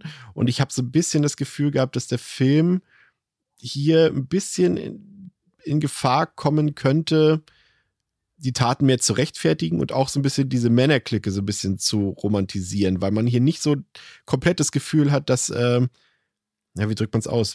Dass das, also im Original habe ich nicht das Gefühl, dass diese vier Leute irgendwie befreundet sind, großartig miteinander. Und hier hat man schon das Gefühl, dass die befreundet sind, dass sie häufiger miteinander interagieren. Und irgendwie hat da, hat man da versucht, zu viel Charakterisierung hineinzustecken. Also die ist jetzt ja nicht besonders tief. Also der Film will schon sagen, das sind Arschlöcher, aber irgendwie habe ich das Gefühl, das ist so ein bisschen misslungen, Lyon. Das äh, hast du schön ausgedrückt. Ähm ja, wie gesagt, also für mich ist es auf dem Papier absolut derselbe Film, aber ähm, im, im Film, in der, im Erlebnis dann tatsächlich ähm, nicht so wirklich. Also ähm, es ist eine, eine ganz andere ja, eine ganz andere Dynamik vom Film, von den Charakteren her, wie du richtig gesagt hast, ähm, haben wir äh, den, den Punkt, die Herausforderung, dass äh, die Kamera oder der, der Film und den Tätern sehr viel mehr Platz einräumt und die auch wirklich äh, unabhängig von dem Opfer zeigt und wir das miterleben. Wir haben den Punkt, dass das Ganze medialisiert wird, dadurch, dass wir eine Kamera haben und dass da so ein wie so ein Snuff-Video gedreht wird, wo man ja. auch gar nicht weiß, was machen die eigentlich danach damit? Stellen die das vielleicht noch ins Internet oder so? Also wir sind wirklich im Jahr 2010 angekommen mit diesem Film, ähm, was auch nochmal eine ganz andere Dimension aufmacht. Wir haben, finde ich, innerhalb der Täterschaft keine Dynamik, also keine Gruppendynamik oder nicht wirklich, ähm, ja, nicht, nicht wirklich so ein, wir sind eine Clique und zeigen jetzt der Frau mal irgendwas, ähm, und wir haben halt den Fakt, dass äh, dieses Polizei, also dieses Selbstjustizthema zwar drinne ist, das könnte man jetzt positiv sehen. Ich finde aber, es ist recht platt dadurch, dass der eine mhm. Typ einfach ein Polizist ist, der dann am Ende äh, gefühlt noch mitmacht und ähm, wo man so sehr, sehr, sehr, sehr, sehr platt vor Augen geführt bekommt, dass das Staatssystem und der Staatsapparat da offensichtlich völlig versagen an diesem Einzelfallbeispiel. Was nicht heißt, dass das nicht so sein kann, aber ähm, ja, der Film hat da so eine sehr äh, einfache Art, uns das vor Augen zu führen, finde ich. Vor allem gerade diese Geschichte mit dem Polizisten, das ist dann auch in dem Fall auch ähm, jetzt mal rein vom Storytelling her, André, auch sehr platt. Ne? Das sind so Sachen, die haben wir irgendwie auch schon beim Texas Chainsaw Massacre irgendwie gefühlt 40 Jahre vorher gesehen. Ach, der Polizist ist ja gar nicht der Gesetzeshüter, der zu, oder von dem wir es denken sollen. Ne? Also das ist schon ein bisschen platt und ich habe auch das Gefühl gehabt, dass der Film hier dachte, ja okay, beim Original kam das scheinbar bei, äh, nicht bei allen Leuten an, was wir hier kritisieren wollen. Deswegen müssen wir es hier obvious all over the place machen. Ja, genau deswegen stehe ich dem Ganzen aber so zwiegespalten gegenüber. Ja, es ist plattenplakativ, absolut, aber vielleicht ist es auch nötig. Also vielleicht kommt die Message oder vielleicht ist das Original so verrufen oder zwiespältig, weil er es nicht klar genug macht, für manches Publikum eben, was ja überhaupt nicht verwerflich ist, wenn man einfach äh, das ein bisschen mehr on the nose braucht. Also deswegen, ich bin, ich bin da so zwiespältig. Also der Twist so quasi, ja, oh Gott, er, sie rennt in der Arme des, des Dorfpolizisten und er geht mit ihr zurück und plötzlich dreht er den Spieß um und du merkst, oh mein Gott, er hängt mit drin. Kennen wir als Genre-Zuschauer halt äh, zu, zuhauf. Das ist jetzt nicht clever. Aber ich finde es trotzdem im Film ganz schön, ganz schön bösartig einfach. Zumal Was er ja auch der Schlimmste ist in, letztendlich in dieser Gruppe. Weil er ne? A, eigentlich der Schlimmste ist, mhm. weil er auch der Hahn im Korb ist, weil er federführend ist, weil die ganzen, weil da auch wieder Gruppendynamik und auch Hierarchie eine große Rolle spielen, weil die ganzen Dudes haben zwar untereinander eine Gruppendynamik und es gibt dann auch wieder eben nur den ähm, jungen Mann mit der geistigen äh, Behinderung eben hier, der Matthew wieder, wie im Original auch, der da so ein bisschen drunter steht und auch hier wieder entjungfert werden soll, quasi. Ist genau, das ist genau das Gleiche alles. Aber sobald der Polizist ins Spiel kommt, sind die nämlich alle ganz schön kleinlaut. Weil er nämlich der, der Größte in der Hackordnung ist und ähm, sie alle vor ihm sich nämlich fürchten. Mhm. Und das ist eine andere Dynamik nochmal, die ich ganz spannend finde. Und zudem finde ich es in dem Film, jetzt dem Remake, auch nochmal dann tatsächlich ganz clever, dass der Polizist dann nämlich auch hier der ist mit der Familie. Und da gehen sie ja nochmal deutlich tiefer rein, was ich nämlich dann schon wieder spannend finde, dieses Doppelleben, dieses äh, mit der Frau, ja, die Frau ist, seine Frau ist schwanger, sie haben schon ein Kind, ein Mädchen, die vielleicht so zehn ist oder so. Und dann, ja, ich gebe dir recht, natürlich ist es ein Problem, dass sie, oder es, es, es, es ist ein bisschen schwierig, dass sie den Tätern so viel Screentime einräumen. Aber wenn ich dann eben trotzdem sehe, wie dieser Polizist nach der Tat nach Hause geht, sein kleines Mädchen, seine Tochter irgendwie knuddelt und ihren schön, hier, irgendwie, guck mal, Papa, ich habe hier ein Bild gemalt und mit ihr umgeht. Die Frau ist schwanger und zeigt mir eben auch da nochmal so richtig deutlich, so, das kann halt nicht nur, also es kann nicht nur A, jeder sein, sondern B, es kann sogar jemand sein mit einer, Auto, also eine, eine staatliche Autoritätsperson, die dann auch noch ein Doppelleben führt, nämlich mit der Familie, die von dann überhaupt nichts ahnt. Ähm, plus dann diese Ebene, nämlich dann, um schon mal vorzugreifen, kurz im Revenge-Part, wo sie dann nämlich äh, quasi auch noch diese psychologische Rache nimmt, nämlich sich dann plötzlich auch noch zur Familie nach Hause setzt und ähm, ihn plötzlich dann anruft und sagt, übrigens, ich bin hier, ne, ich habe hier eine Vertrauenslehrerin da, aber es ist dann sie und dann auch noch damit spielt, quasi, ich kann mich in, dein, in deinen Safe Space hier reinsetzen und äh, kann dich nicht nur physisch bedrohen, sondern auch psychologisch. Das fand ich dann diese ganze, dieses ganze Konstrukt, was sie dann um diesen Sheriff aufbauen, muss ich sagen, finde ich im Remake immer noch einen, einen spannenden Arc. Also ich finde ihn tatsächlich, was das angeht, relativ positiv. Er ist plump, komplett. Aber ich finde ihn, ich ihn relativ effektiv im Film tatsächlich. Ja. Ja. Ich fand es tatsächlich auch, also auch so ein bisschen ambivalent gesehen. Also zum einen fand ich es, also ich fand es gut, dass, dass, dass er, dass diese Darstellung so ist und auch, dass er der ist, der die Familie und die Kinder hat. Ich fand es nur dann irgendwie zu, es ging mir zu tief hinein. Also jetzt nicht von seiner von seiner Charakterisierung oder von seiner Psychologie, sondern einfach es war, dann wurde zu viel Zeit darin verschenkt irgendwie, weil es irgendwie, ich habe immer das Gefühl gemacht, es will das gleichzeitig die Leute irgendwie menschlicher machen, als es eigentlich notwendig ist. Das ist eben genau der, das Gegenteil zum Original. Das ist eben der von nebenan ist und hier wird immer noch wieder versucht, hier könnte eine Rechtfertigung sein, da könnte eine Rechtfertigung sein und ähm, ohne dass er es ausspricht direkt. Aber irgendwie habe ich die, das Gefühl gehabt, dass er mehr eine Absicht dahinter erkennt. Ähm, ja. Na, es ist äh, ein Punkt dann noch ganz kurz. Ja, das, also das geht ja auch damit einher, zum Beispiel, hier ist es ja so, also im Original soll ja Matthew dann zum Beispiel Jennifer töten, macht's ja nicht. Aber dass er das quasi nicht tut, hat ja eigentlich, also außer dass sie natürlich noch lebt und dann die Rache nehmen kann, hat das ja aber erstmal in der Gruppe keine Auswirkung.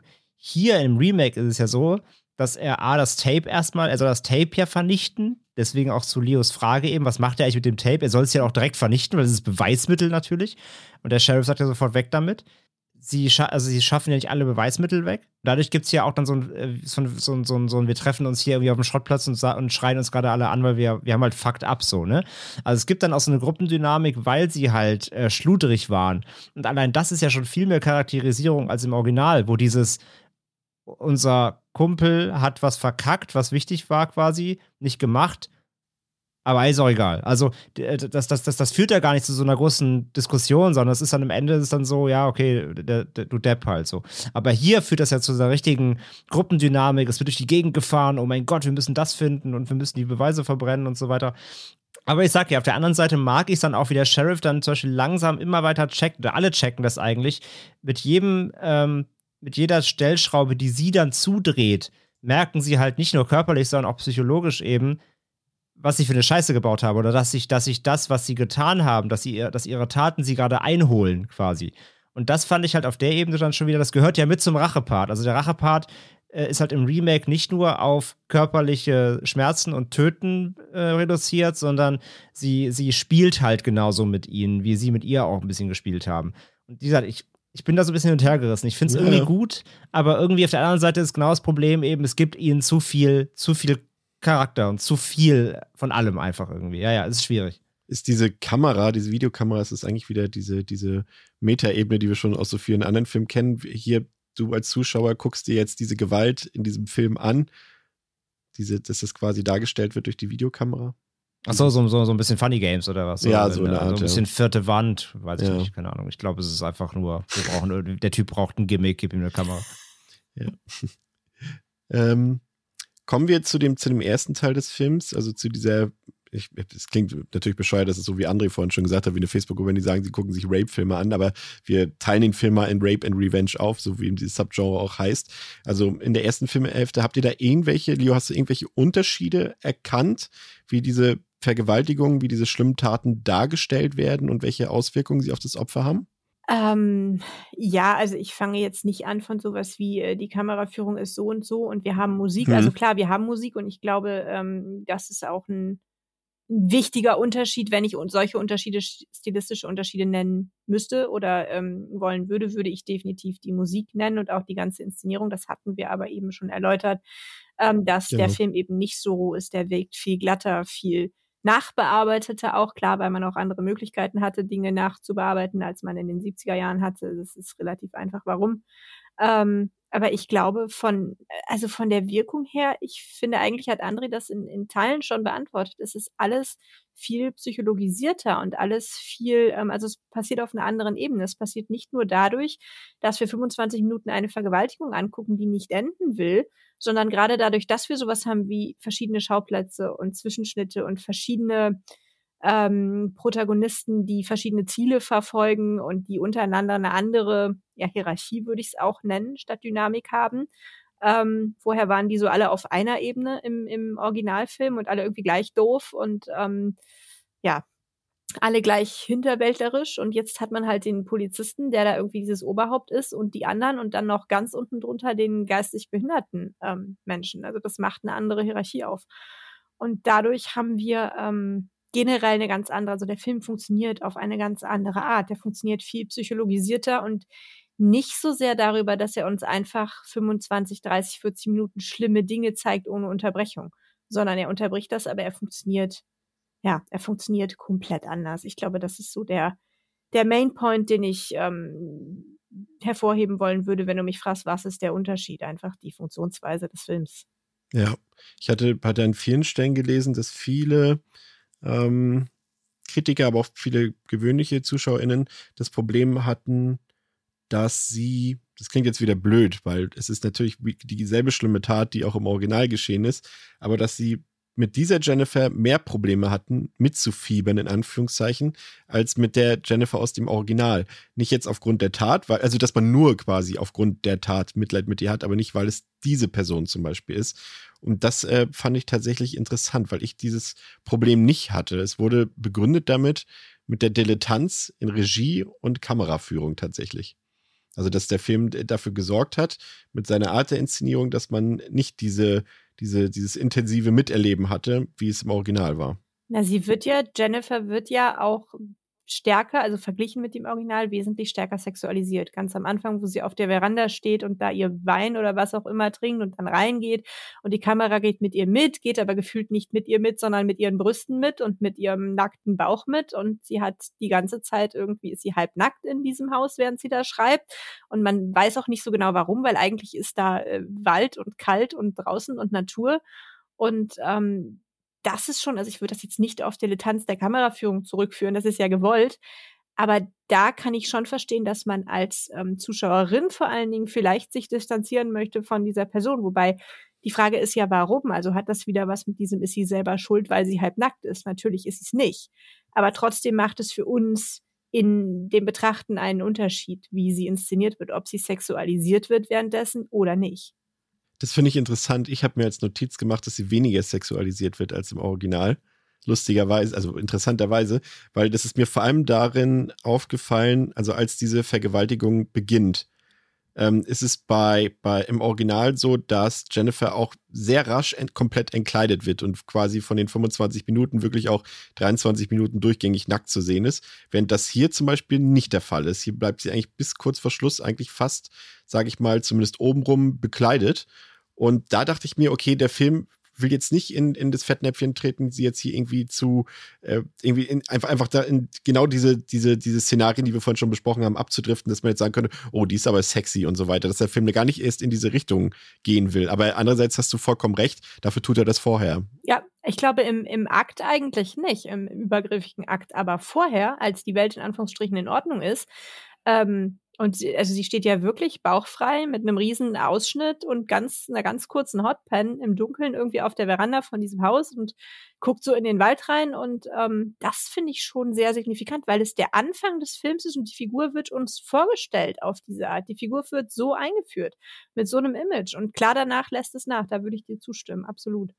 Man könnte natürlich jetzt sagen, ich versuche es jetzt mal zu rechtfertigen, ähm, darin, dass das ja trotzdem keine Begründung ist für natürlich diese Taten, nicht. dass die Männer da keine natürlich Rechtfertigung drin sehen. Und das könnte der Film natürlich zum Ausdruck bringen, dass der Zuschauer weiß, ja, sie läuft da freizügig rum, aber das ist noch lange kein Grund, so zu handeln dann müsstest du jetzt halt quasi damit sagen, dass der Regisseur von Mongolian Deathworm so oh. smart ist. Und Wir haben Nein, auch gerade also gesagt, dass der Regisseur das, von, von I Spit in the Grave Déjà Vu so smart das, ist. Das kann man, das kann man so sicherlich so, ähm, so sehen. Ja, äh, es gibt dafür, glaube ich, keine goldene Regel. Also das ist auch wieder komplett Auge des Betrachters letztendlich. Ähm, es gibt ja auch zum Beispiel diese Szene, das ist ja im Original auch überhaupt nicht so diese, diese Annäherungsebene. Hier ist es ja so, dass Matthew ihren Abfluss repariert. Stimmt. Oder ihr Klo oder halt ihre, ihre Wasserzufuhr irgendwie. Und wenn er, als er fertig ist, kommt er halt so raus und äh, will eigentlich bezahlt werden und sie geht halt hin und gibt ihm so einen Kuss auf die Wange, weil sie sich so überfreut, dass ihr Abfluss repariert wurde. Und weil ihn das so verunsichert, geht er dann ohne bezahlt zu werden, was die Männer ihr später auslegen, als sie wollte ihn nicht bezahlen. Mhm. Und auch deswegen wird sie bestraft. Das ist auch eine Dynamik, die gibt es zum Beispiel im Original überhaupt nicht. Was auch wieder so ein Punkt ist. War das Küssen auf die Wange bei ihm quasi, ja, ist das quasi ein Zeichen, weißt du, ist das ein, sie, sie wollte mich ja Zeichen und so weiter? Also auch nee, damit ist. Das glaube ich nicht. Ich glaube, die, die, weißt die, du? Dass die, er selber ist erstmal glücklich darüber, dass er überhaupt eine Frau im Zuneigung zeigt. Und erst diese Dynamik dann, als sie dort zusammensitzen, die Männer, und die Männer schon anfangen, hast du die gesehen, die da aus der Stadt gekommen ist, wie die, die lässt ja ihre Brüste raushängen und so weiter. Das war ja auch so ähnlich der Dialog wie im Original. Und ja. dann fällt ihm ein, ja, aber guck mal, die hat mich geküsst und die finden die alle heiß, die Frau dort. Äh, dann sage ich denen jetzt mal, was da passiert ist, dass die mich will. So, also erst diese Dynamik dort in der Gruppe ja, hat dafür gesorgt, dass er in diese Richtung tendiert und dann, ja, weil das, er das, mit will das, zu der, dieser Gruppe. Ja, ja, das, das vollkommen, das ist recht, das stimmt. Ja, und, äh, und was mir noch einfällt, genau, äh, als sie am Anfang auf die äh, Tankstelle da kommt, da ist auch noch was anders. Ähm, wir haben ja ganz, ganz doll herausgestellt im Original, dass äh, Jennifer ja den Männern keinerlei Anreiz gibt, auch nur irgendwas gegen sie zu haben. Da gibt es auch hier einen Punkt, den das Remake äh, ein bisschen anders macht, denn ähm, weil sie quasi, also der, der, hier der Johnny, die haben, die haben ja alle gleichen Namen, äh, kommt ja so zu ihrem Auto und kommt ihr schon so ein bisschen nah. Und da will sie sich irgendwie mal, nee, genau, sie, äh, sie will den Tankdeckel selber zu machen, dann irgendwie erschreckt er sich, geht einen Schritt nach hinten, dann fällt er über so einen Wassereimer und wird halt nass. Und quasi wird halt lächerlich gemacht ja. vor seinen Freunden. Und auch das ist später nämlich ein Punkt, um sie ähm, quasi äh, damit zu konfrontieren, sobald diese, diese Bedrängungssituation anfängt. Also auch hier gibt der Film irgendwie Jennifer mehr Motive, warum die Männer sie doof finden könnten. Also das ist mir aufgefallen. Das ist, äh, wie gesagt, ob der Film das einfach nur spielerisch macht oder ob der Film da, also ich finde es uncleverer einfach auch von der Inszenierung Komplett, her als das ja. Original, wo sie ja wieder gar keinen Anreiz haben. Auch das ist halt hier ein Punkt, wo sie sie einmal schon vorne herein ja, ihr wird einen Grund, auf ein trivialer Grund, aber einen Grund geben, warum sie sie irgendwie nicht mögen könnten oder was gegen sie haben oder sie irgendwie ne, in ihre Richtung bewegen könnten, weil sie einmal quasi den Anführer der Gruppe so ein bisschen lächerlich macht vor allem. Ich finde, der Film bietet mehr Raum, ihn äh, zu missinterpretieren als das Original. Ja, in, in Details auf jeden Fall, ja. Also sollte man natürlich nicht, wenn man ne, halbwegs, weiß jetzt, fehlt jetzt, fehlt jetzt das richtige Wort dafür, aber Smart. wenn man halbwegs smart ist, ähm, darf das natürlich trotzdem nicht passieren, aber der Ja. Film lässt es trotzdem eher zu.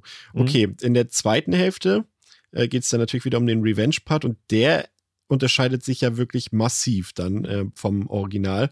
Ähm, ich habe das Gefühl gehabt, dass wir es hier wirklich schon fast mit einem reinen Slasher zu tun hatten, der sogar äh, extrem beeinflusst ist von äh, zugegeben Zeitgeist von 2010 von äh, Saw und von Torture Ja, Porn. Torture Porn Massiv, vor allem, ja. ja. Kann ich direkt, ähm, ja, ich habe ja beim Original gesagt, dass mir da die, die Goldwaage so ein bisschen ne, gefehlt hat, dass es ausgeglichen, sag ich mal, ist. Und das Remake, ja, macht es dann quasi andersrum. Da ist die Waage irgendwann so, fängt so hier in der Mitte an und dann schmeißt das Remake halt so acht Kilo Fleisch drauf und dann fällt es halt rechts runter alles und äh, irgendwie das war, das war mir, also das ist ja dann wirklich schon eben, wie du sagst, Torture Porn, Exploitation. Hier suhlt sich ja der Film dann wirklich auch komplett in dem Gore so. Ähm, das hat ja auch dann nichts mehr mit irgendwie, ja, zufriedenstellender Rache zu tun oder das Aufwiegen oder. Meinst du? Finde ich schon. Also es ist, es ist. Also findest du nicht, dass, also jetzt mal rein, es, natürlich, wir sind alle, Ja. das, das äh, hat Leo ja auch schon gesagt, gegen jede Form von Gewalt. Wir sind Ja. natürlich auch als rechtschaffende Bürger gegen jede Form von Selbstjustiz. Aber hast du als Zuschauer oder Zuschauerin, in dem Fall Ja. Zuschauer, keinerlei Genugtuung dabei bei ihren Doch, Taten? doch, nein, nein, Ja. das meine ich überhaupt nicht. Das meine ich überhaupt nicht. Natürlich, auch hier wieder bin ich froh, wenn, wenn, die, wenn die schlechten Charaktere krepieren. Das ist aber in jedem Film so. Ja, aber wäre deine Genugtuung genauso oder- groß oder genauso klein, wenn, wenn sie sie jetzt einfach nach der Reihe innerhalb von fünf Minuten erschossen hätte? Nein. Sondern in der Form, wie es stattfindet, hat es bei dir einen größeren Impact. Ja, nein, nein, ja, aber warte doch, lass mich mal aussprechen. das, Problem, ich, ich, das Problem ist an der Inszenierung des, des Revenge-Parts in dem Film, der ist lächerlich. Ich finde den albern. Ich finde den halt albern. Also der passt halt in einen Horror, wirklich Horror-Horrorfilm, in irgendwie, wie du gerade sagst, Saw 11 oder so. Ist das in Ordnung? Aber ich finde den lächerlich. Ich finde ihn ähm, auch hier wieder dafür, dass die erste Filmhälfte ja dann doch letztendlich, auch wenn sie anders inszeniert ist, ähm, realistisch sein will und, und hart und, und ähm, nahbar und das kann so passieren und das passiert so, genauso in der realen Welt, ist der Revenge-Part halt hier so drüber. Also sorry, wo sie ihm da mit den Augenlidern an den Baum festspannt. Also sorry, das ist so albern. Das erwarte ich halt bei Eli Roth in dem Hostel 4. Ähm, das oder bei mir- Dario Argento ich, und ich sage sag nicht, dass ich mit solchen, mit solchen Gore-Momenten ja keinen Spaß haben kann, aber ich finde, das passt nicht zum Film. Ja, ich finde es ich zu find's- drüber. Ich finde es es interessant, dass du krass. diese Szene rauspickst und nicht die, als, als sie den Penis Du kannst abtrennt jede- und den in den Mund du- stopft. Du kannst jede, du kannst, du kannst jede nehmen. Also, wobei ich sagen muss, kastrieren und in den Mund stopfen, das könnte auch im Original auch vorgekommen sein. Da könnte, das wäre so eine MPAA-Szene. Das wäre Also quasi das die Extended Version von dem, was Das was ist die, die Original Badezimmer-Szene hat. Extended. Das finde ich doch gar nicht mal so, aber, aber das sind andere Szenen, das ist, das ist schon, das driftet mir zu sehr ab. Und sie ist halt, natürlich kommt hier noch dazu, während das, wir haben es ja schon im ersten, also im Original kritisiert, dass das alles nicht so ganz realistisch ist, aber hier mutiert Jennifer ja fast schon noch zum, ja eben zu Jigsaw, zu einem Genie, könnte man meinen, weil sie sich das alles ausdenkt und alles scheinbar ja geplant hat und so und das macht irgendwie Leo nicht mehr so Sinn, ne? Also da stolper ich auch. Ich habe den Film jetzt zwei oder dreimal gesehen, da stolper ich auch jedes Mal drüber. Mit wer, also wie sie das geplant hat. Also sie bringt ja nicht mal alle ähm, Peiniger selber um, sondern sie konstruiert Fallen und Ja. Konstrukte, sodass die sich gegenseitig umbringen, zum Beispiel dadurch, dass sie aufwachen und irgendeine Bewegung machen oder so. Und das ist, ähm, äh, also das ist für mich so, ähm, in, in Anführungsstrichen inspiriert durch andere Filme, dass es auch, also dass ich da fast mit André mitgehen würde und sagen würde, dass die zwei Teile passen von der Dynamik oder von der Art, wie sie sein wollen, nicht wirklich zusammen. Ähm, weil der eigentliche Punkt an der Rache ist doch, dass wenn ich sie schon selber ausführe, dass ich sie dann auch selber ausführe und dass ich nicht in Anführungsstrichen einfach, weil es ist ja auch nicht einfach, sie hätte ein Loch im Boden buddeln können und Blätter drüber legen, das wäre eine einfache Falle. Aber das, was sie macht, ist ja, hat ja mit einfach nichts zu tun. Das sind ja mathematische Berechnungen theoretisch, die man da so machen muss, damit das auch so funktioniert. Ähm, weiß ich nicht, wo ist, wo ist da, also frage ich mich wirklich, wo ist da der Akt der, der Selbstbefriedigung durch die Rache? Ähm, Mhm. ja, das, das ist so, also ich, ich sehe Ja. den Punkt auch sehr deutlich. Und das ist irgendwie schade, weil ich finde, der Film macht eines besser als das Original und das ist die direkte Auswirkung dieser, dieses Martyriums, was sie über sich ergehen lassen muss. Sie, zum Beispiel allein, und da muss man dann in dem Fall auch die Schauspielerin auch für loben, wirklich, ähm, allein wie sie direkt nach der Tat in den Wald zurückgeht, wie sie sich bewegt und sowas. Das ist, das hat fast genauso sehr wehgetan wie diese, diese, diese Brutalität selbst, die wir vorher erlebt haben. Und auch, äh, was man hat das Gefühl, der Film will jetzt äh, für ein paar Minuten auch ein bisschen ihre Psyche behandeln. Und man sieht es auch so ein bisschen. Und deswegen hat man das Gefühl, der Film könnte es jetzt vielleicht sogar besser machen an der Stelle. Und dann driftet er ab in diesen, in diesen, André hat es ja schon gesagt, in diesen Exploitation-Part, der ja tonal nicht zur ersten Filmhälfte passt. Das ist leider einfach so. Das muss man, können wir, glaube ich, ähm, zusammenfassend sagen an dieser Stelle, ja. Ähm, Gibt es irgendwas, was euch besser gefallen hat als im Original?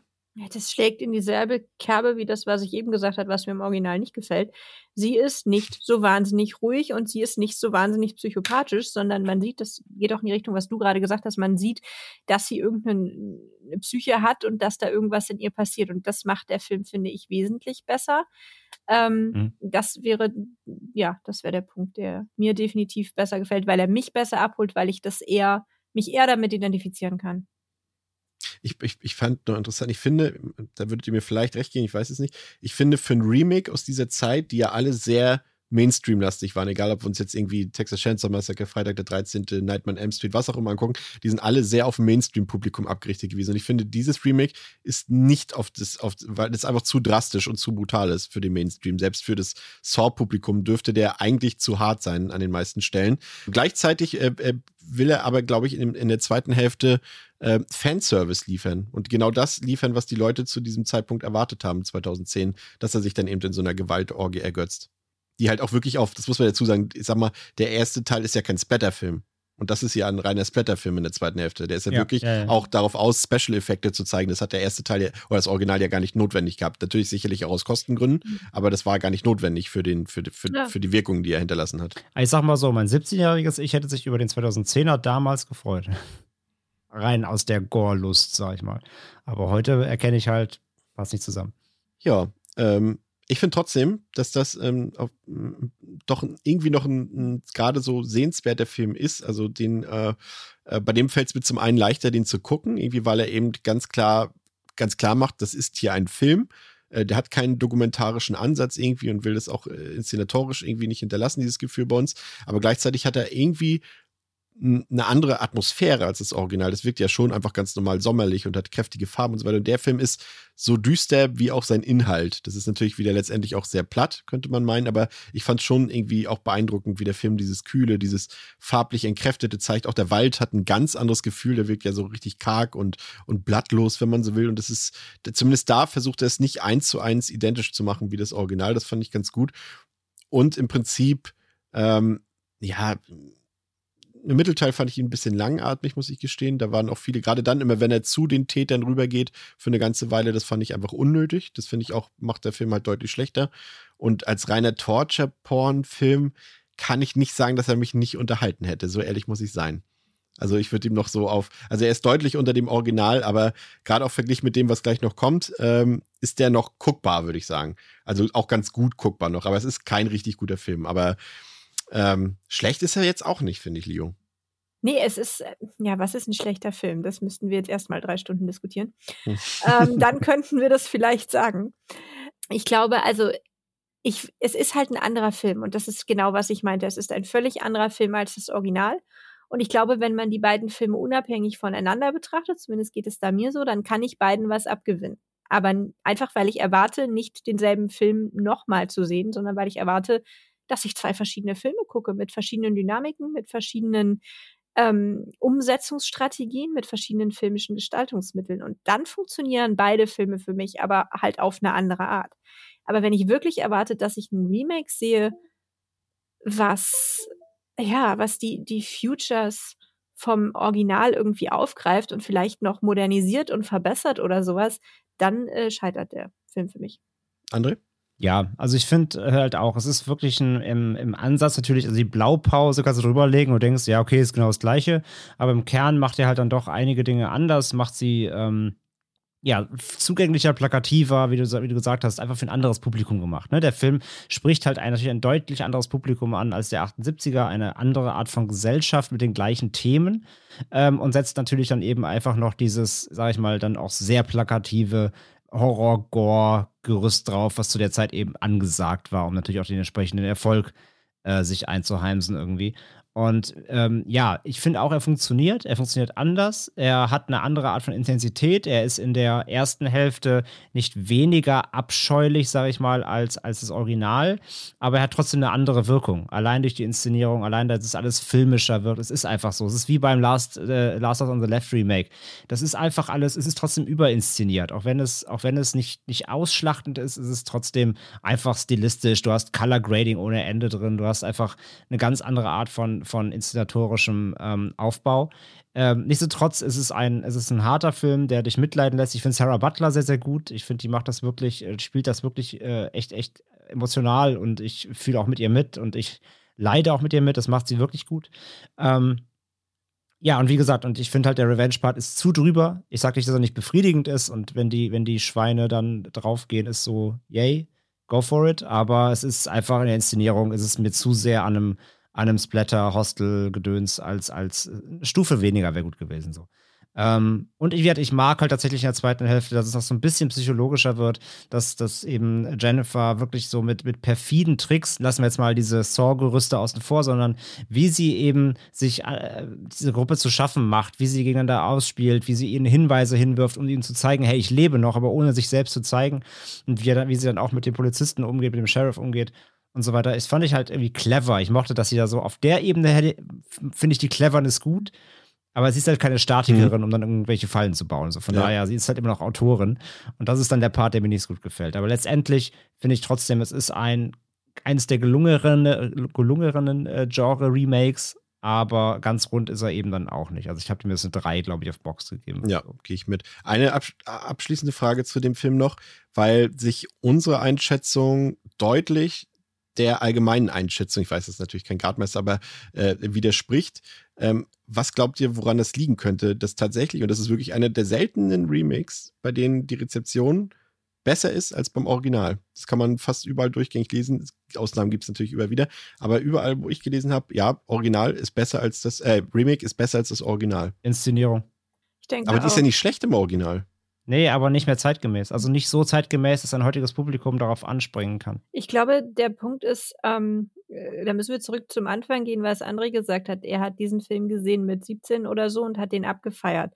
Wenn du heutigen 17-Jährigen beide Filme zeigst, finden die natürlich das Remake besser, weil die mit der ganzen Inszenierung des Originals absolut nichts anfangen können. Ja.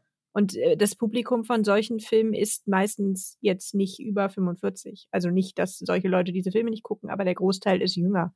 Einfach aus der Sensationslust heraus.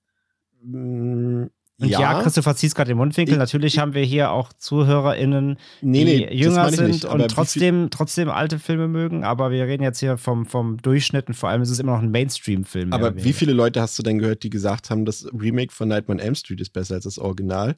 Oder von, von Texas Chainsaw Massacre, obwohl da ja ähnliche Zeitsprünge zwischen sind, zwischen Original Ja, aber da kommen wir schon wieder, glaube ich, auf die Ebene, was ist ein guter Film? Also, das Nightmare Remake ist einfach ein schlechter Film. Der ist schlecht, der ist schlecht gespielt, der ist schlecht geschrieben, der ist schlecht gemacht. Und der, also der Film hier ist ja faktisch besser handwerklich gemacht als das Original. Ja, aber dann greift also, die TCM. Ich finde, die verhalten sich identisch von der Qualität. Original zu Original und Remake zu Remake. Gut, TCM-Original ist vielleicht noch besser als das Original von Speed in the Grave. Aber ich finde, das sind trotzdem, da, also die sind sehr vergleichbar, finde ich. Ja, aber du findest bestimmt auch sicherlich, äh, also 2003 hast du sicherlich mehr Leute gehabt, die sagen, ich finde Texas Chainsaw Massacre von, äh, von Nispel besser als, äh, als, als das Original, einfach mm. weil es frischer installiert ist, bin ich mir hundertprozentig sicher. Hm. Das ich kenne auch jetzt noch Leute, die das sagen, weil ich, ich kenne sehr viele Leute, die finden, dass TCM-Original langweilig ist. Das ja, gut, das haben wir bei Halloween letztes Mal auch gehabt, die Diskussion. Okay, das vertagen wir auf ein anderes Mal. Nochmal. Ja, das können wir eh nicht klären. Das können wir ähm, nicht klären, nee. Äh, gehen wir ins Jahr 2013. Äh, da gab es ein überraschendes äh, Sequel zu diesem Remake, A Spit on Your Grave 2, ähm, das zwar vom selben Regisseur gedreht wurde, auch von Stephen R. Monroe wieder, aber auch eine ähnliche Geschichte erzählt, aber kein Sequel ist in dem Sinne, sondern eine unabhängig inkohärente Geschichte letztendlich in diesem, wow, I Spit on Your Grave Kosmos erzählt. Ähm und der hat auf Letterboxd eine Durchschnittswerte von 2,4 von 5, auf der IMDb 5,7 von 10, ist seit 2014 auch beschlagnahmt, selbst die gekürzte FSK-Version. Nein, die FSK-Version ist um 13 Minuten gekürzt, das ist schon ziemlich viel. Äh, ansonsten läuft er ungekürzt 106 Minuten und der Film erzählt die Geschichte und das finde ich schon mal interessant, einer der Pluspunkte für den Film, der kehrt die Geschichte um. Hier kommt eine junge Frau namens Katie vom Land in die Stadt und nicht umgekehrt, wie es bei den äh, beiden anderen Filmen war.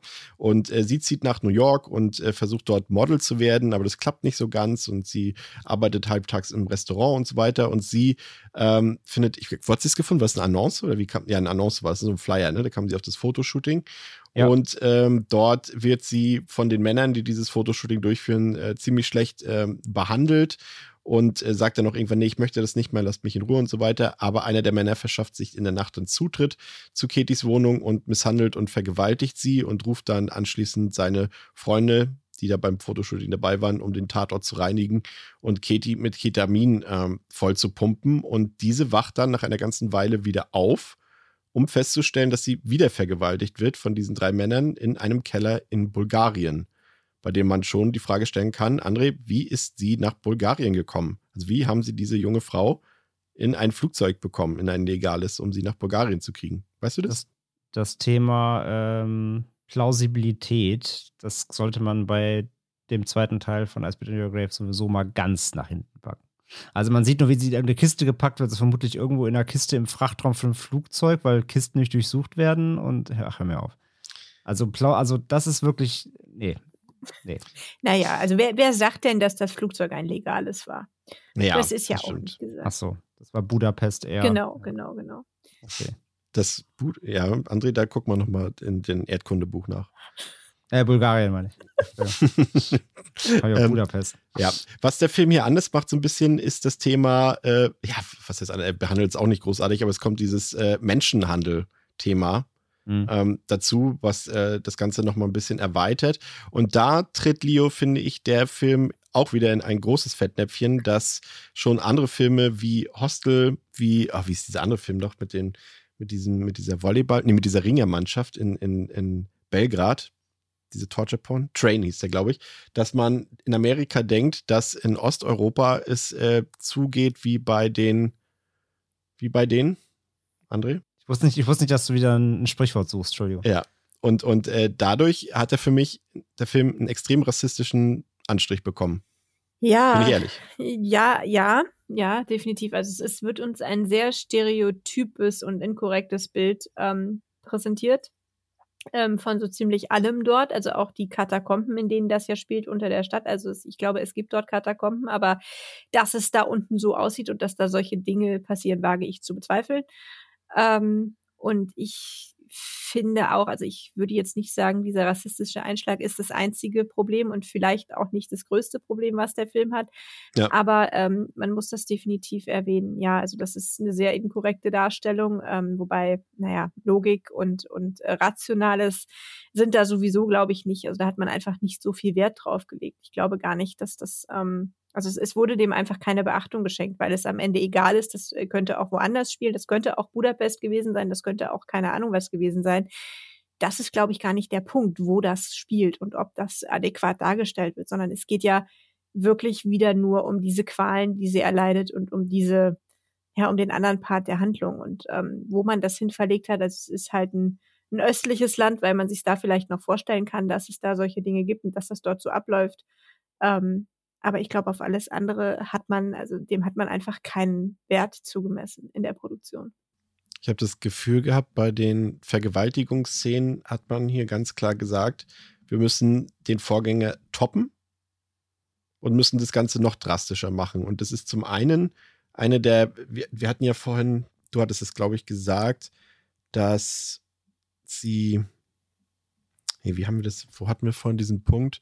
Also auch, äh, nee, nee, anders. Es ist hier, hier so dieses unangenehme Gefühl, was man im Original hatte, als Jennifer auf diesem Stein dort liegt und vergewaltigt wird und dann in den Wald hineinschreit. Dieses Gefühl hatte ich hier auch bei der einen Szene, als sie ihr dieses Tuch in den Mund stopfen und sie dann wirklich so, also auch stark gespielt in dem Fall. Äh, das ging mir wirklich richtig nahe in dem Fall.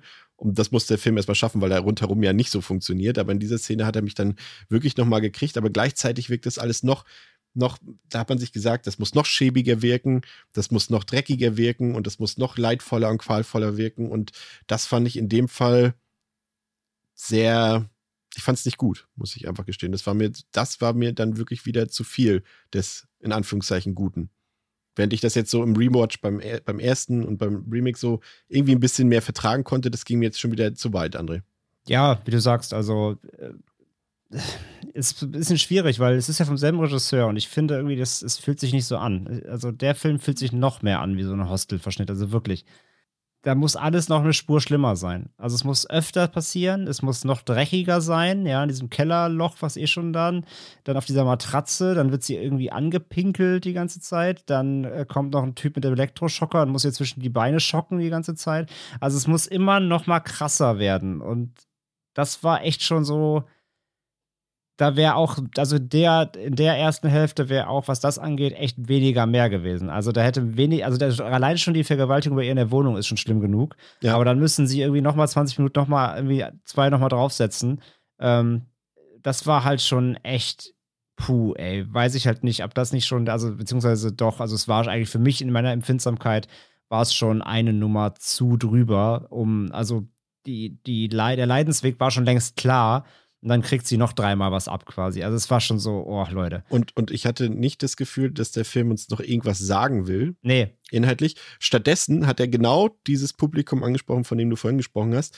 Und, und da, da sagt, das sagt mir dann auch, dass es Leute gibt, die diese Szenen auch genießen, offenbar, weil ich das Gefühl hatte, sie haben den Film so gedreht, dass die Leute das noch mehr genießen können, diese Szenen. Weil sonst wäre es hier vollkommen unnötig, es noch so ich sag, benutze es jetzt mal krasser darzustellen, als es schon im, im, im, im Remake quasi war. Es war auch nicht smart geschossen, ne? Also du hast halt nicht wie im, wie im Original diese Beobachterperspektive, also die Perspektive aus von ihr oder so, sondern nein, es ist halt wirklich ganz normal, äh, Anführungszeichen, Mainstream geschossen. Du siehst halt den Peiniger, siehst sie auf der Matratze kauern und siehst halt, wie er 35 Mal mit dem Elektroschocker sie im ganzen Körper irgendwie abschockt und, und äh, ja, und danach siehst du sogar noch das Ergebnis, wie sie noch mit irgendwie aus, zwischen den Beinen blutend auf, dem, auf der Matratze liegt. Also, das ist so, jeder Shot muss noch mal sein, überall noch muss mal drauf gezoomt werden, auf jede Wunde, auf jede Verletzung. Ich hatte das, das Gefühl, echt, das ist, ist echt schon eklig. Ich ey. hatte das Gefühl, dass, dass es ein Gewaltporno ist an der Stelle, wirklich. Ja, also ich benutze schon. so eine Wörter eigentlich, eigentlich nicht, aber bei dem Film hat es irgendwie zugetroffen, weil es war inszeniert wie, wie, so ein, wie so ein dreckiger Porno so von den Kameraeinstellungen und so weiter, nur dass dort eben Gewalt stattgefunden hat gleichzeitig. Und das fand ich unmöglich. Ja, ja, der, der, also da, da schlägt da wirklich über die Stränge und wie gesagt, und da der wirklich vom selben Regisseur kam und der, äh, haben wir gerade eben auch gesagt, die, die, die, die Vergewaltigung in dem, in dem Remake, ähm, zwar auch hart, aber, aber eben, ja, sag ich mal, so hart wie nötig und so und so lange wie, wie, wie nötig, äh, wie im Original auch, ähm, dargestellt ist und auf dieser trotzdem sehr emotionslosen, drastischen Ebene. Ähm, wird hier halt, wie gesagt, viel zu unnötig lange draufgehalten, ist einfach ausgewalzt. Und äh, da ist es schon dreimal verstanden und du bist schon dreimal, hast, du bist voll drin und du hast, du hast komplett, äh, du bist auf ihrer Seite sowieso und äh, ja, da musst du nicht nochmal noch mal drei, drei Stufen drauflegen. Das ist, das ist einfach unnötig, ja. ja. Zustimmung bei dir, Leo? Ja, also absolute Zustimmung. Ich fand das auch, gerade glaube ich, durch dieses, ja, was gesagt wurde, dieses Dreckige und dieses, dass das auf so einer Matratze stattfindet und auf dem Boden, in dem Dreck, in diesem Keller. Und ähm, also mich, mich hat das völlig fertig gemacht und ich ähm, wüsste auch nicht, was der Sinn oder der Gehalt, Sinn ja, ist ein blödes Wort, genau. was der Gehalt davon ist, ähm, außer dass es Leute gibt, die das wirklich genießen, das nochmal und nochmal und nochmal zu sehen. Aber einen filmischen Gehalt oder einen Mehrwert, die Art, wie mir das dargestellt wird, so wie das der erste Teil bietet, dass man wirklich sagen kann, es hat einen Mehrwert oder würde man es an, anders inszenieren, würde irgendwas nicht rüberkommen. Das habe ich nicht. Da kommt bei mir alles schon genauso rüber, wie es muss beim ersten Mal. Da muss ich das nicht, nicht noch fünfmal sehen. Also ich stimme völlig zu. Und ich glaube, das wirkt auch halt eben so, weil ja dazwischen eben Location-Wechsel stattfinden. Ne? Genau das, mhm. was der erste ja nicht hat. Da ist es quasi eine Tortur am Stück in mhm. einem abgesteckten Gebiet. Und hier hast du quasi einmal einen Landwechsel. also mhm. dazwischen liegt einmal quasi ein Landwechsel. Und dann flieht sie ja sogar auch nochmal. Das schafft sie ja sogar und kommt dann nochmal wieder und wird dann nochmal geschändet. Ja, also du hast ja, du hast ja insgesamt irgendwie zwei, zwei komplette Location-Wechsel währenddessen, bevor es dann wieder in die, in die ihre Tortur geht. Ich glaube, das macht nochmal, also das verstärkt diesen Eindruck auch noch, dass es unnötig viel und oft passiert. Und du hast ja auch noch auf einmal so Nebenfiguren, die da reinkommen. Du hast diesen Pastor drin, der absolut nichts zum Film beiträgt. Du hast diesen Cop, der absolut nichts dazu beiträgt. Und du hast so, so filmische Twists drin, die einfach nicht dazu passen. Gerade wenn wir das Original betrachten, äh, wie das hier gehandhabt wird, komplett anders. Also du sagst ja, sie kommt frei und sie landet ja auf dem Polizeirevier und sie wird da ja dann einer Frau übergeben, die ja eigentlich in einer, äh, wie sagt man, in einer Einrichtung für Vergewaltigungsopfer arbeitet. Ja, Menschenhändlerring. Genau, und dann macht der Film den Twist, ah nee, sorry, sie ist die Mutter von den drei Brüdern, die dich gerade vergewaltigt haben. Das ist halt ein Filmtwist, der zu so einem Thema überhaupt nicht passt, der da eigentlich nichts zu suchen hat. Es sei denn, der Film will sagen, ja, aber das ist jetzt sehr unterhaltsam, was ihr seht, oder? Ja, ja, absolut. Ich habe letztens, äh, ich habe, ähm, um auch nochmal auf diesen, diesen Ostblock-Aspekt quasi einzugehen, ähm, ich habe letztens einen Film gesehen, ähm, Hello World.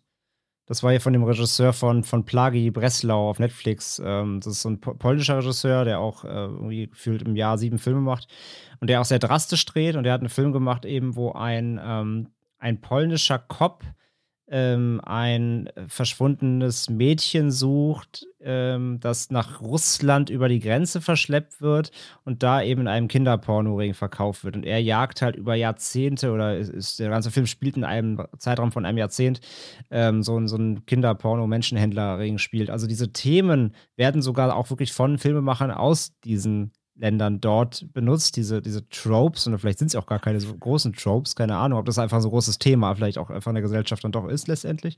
Aber ähm, Jedenfalls, die genau solche Vibes hatte ich bei dem Film hier, weil die Filme von ihm, diesem polnischen Regisseur, sind eben auch so ausschlachtend leider dabei, dass die auch wirklich das fast als Sensationslust, mhm. äh, Gier, äh, voyeuristisch verkaufen.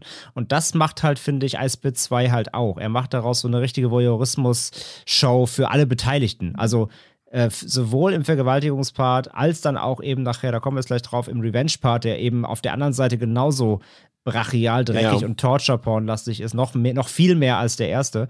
Ähm, also hier wird einfach nur mit, mit Extremen um sich geworfen, aber einfach nur um der Extremität willen letztendlich.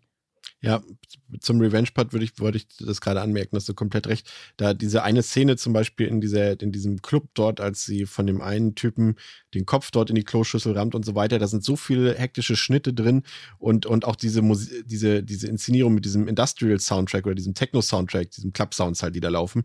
Und so, das hat einen ganz anderen äh, Eindruck ne, als wir das bei den vorherigen zwei Filmen hatten, hier ist wirklich klar, dass es jetzt einfach ein rein, reiner Unterhaltungsfilm ist. Und das wird dadurch eigentlich noch mehr zum Ausdruck gebracht. Das ist alles äh, filmischer inszeniert, unterhaltsamer inszeniert und das sollte es halt eben an der Stelle aus meiner Sicht nicht so wirklich sein. Und ähm, ja, und ihre, ihre Gewalttaten sind natürlich dann auch krass sadistisch und auch, auch, auch wieder krass übertrieben in dem Fall. Aber irgendwie habe ich es ihr hier noch trotzdem am meisten abgenommen, weil ich hatte es vorhin schon gesagt, Leo, weil ich bei ihr zumindest diese Wut gespürt habe. Sie haben, haben sie wirklich zumindest irgendwie frei drehen lassen, dass das ihre, ihre, wie sagt man, ihre Reaktion auf die Taten ist, ihre Kata, Katalysation oder ihre Katharsis daraus, so sagt man es, glaube ich. Und ähm, dass sie da, sie einfach so drauf reagiert. Sie, sie wird einfach komplett wütend, sie wird rasend und, und äh, hasserfüllt sozusagen. Und das bringt sie zum Ausdruck. Deswegen konnte ich es nachvollziehen, ihre Reaktion. Ob das jetzt Sinn macht oder nicht, weiß ich nicht. Ja, ich würde aber zustimmen. Also das, ähm, das wäre auch, wenn ich was Positives nennen müsste an dem Film, wäre das bestimmt ein Aspekt, dass man ihre, ja, ihre Wut und ihre Verletzung und ähm, ihr Trauma sehr, sehr deutlich sieht. Und ähm, dass das auch wirklich, das ist auch gut gespielt, das kommt auch gut rüber, also es kommt auch rüber und an dem Punkt holt mich der Film dann auch ab. An dem Punkt verstehe ich, was der Film von mir möchte.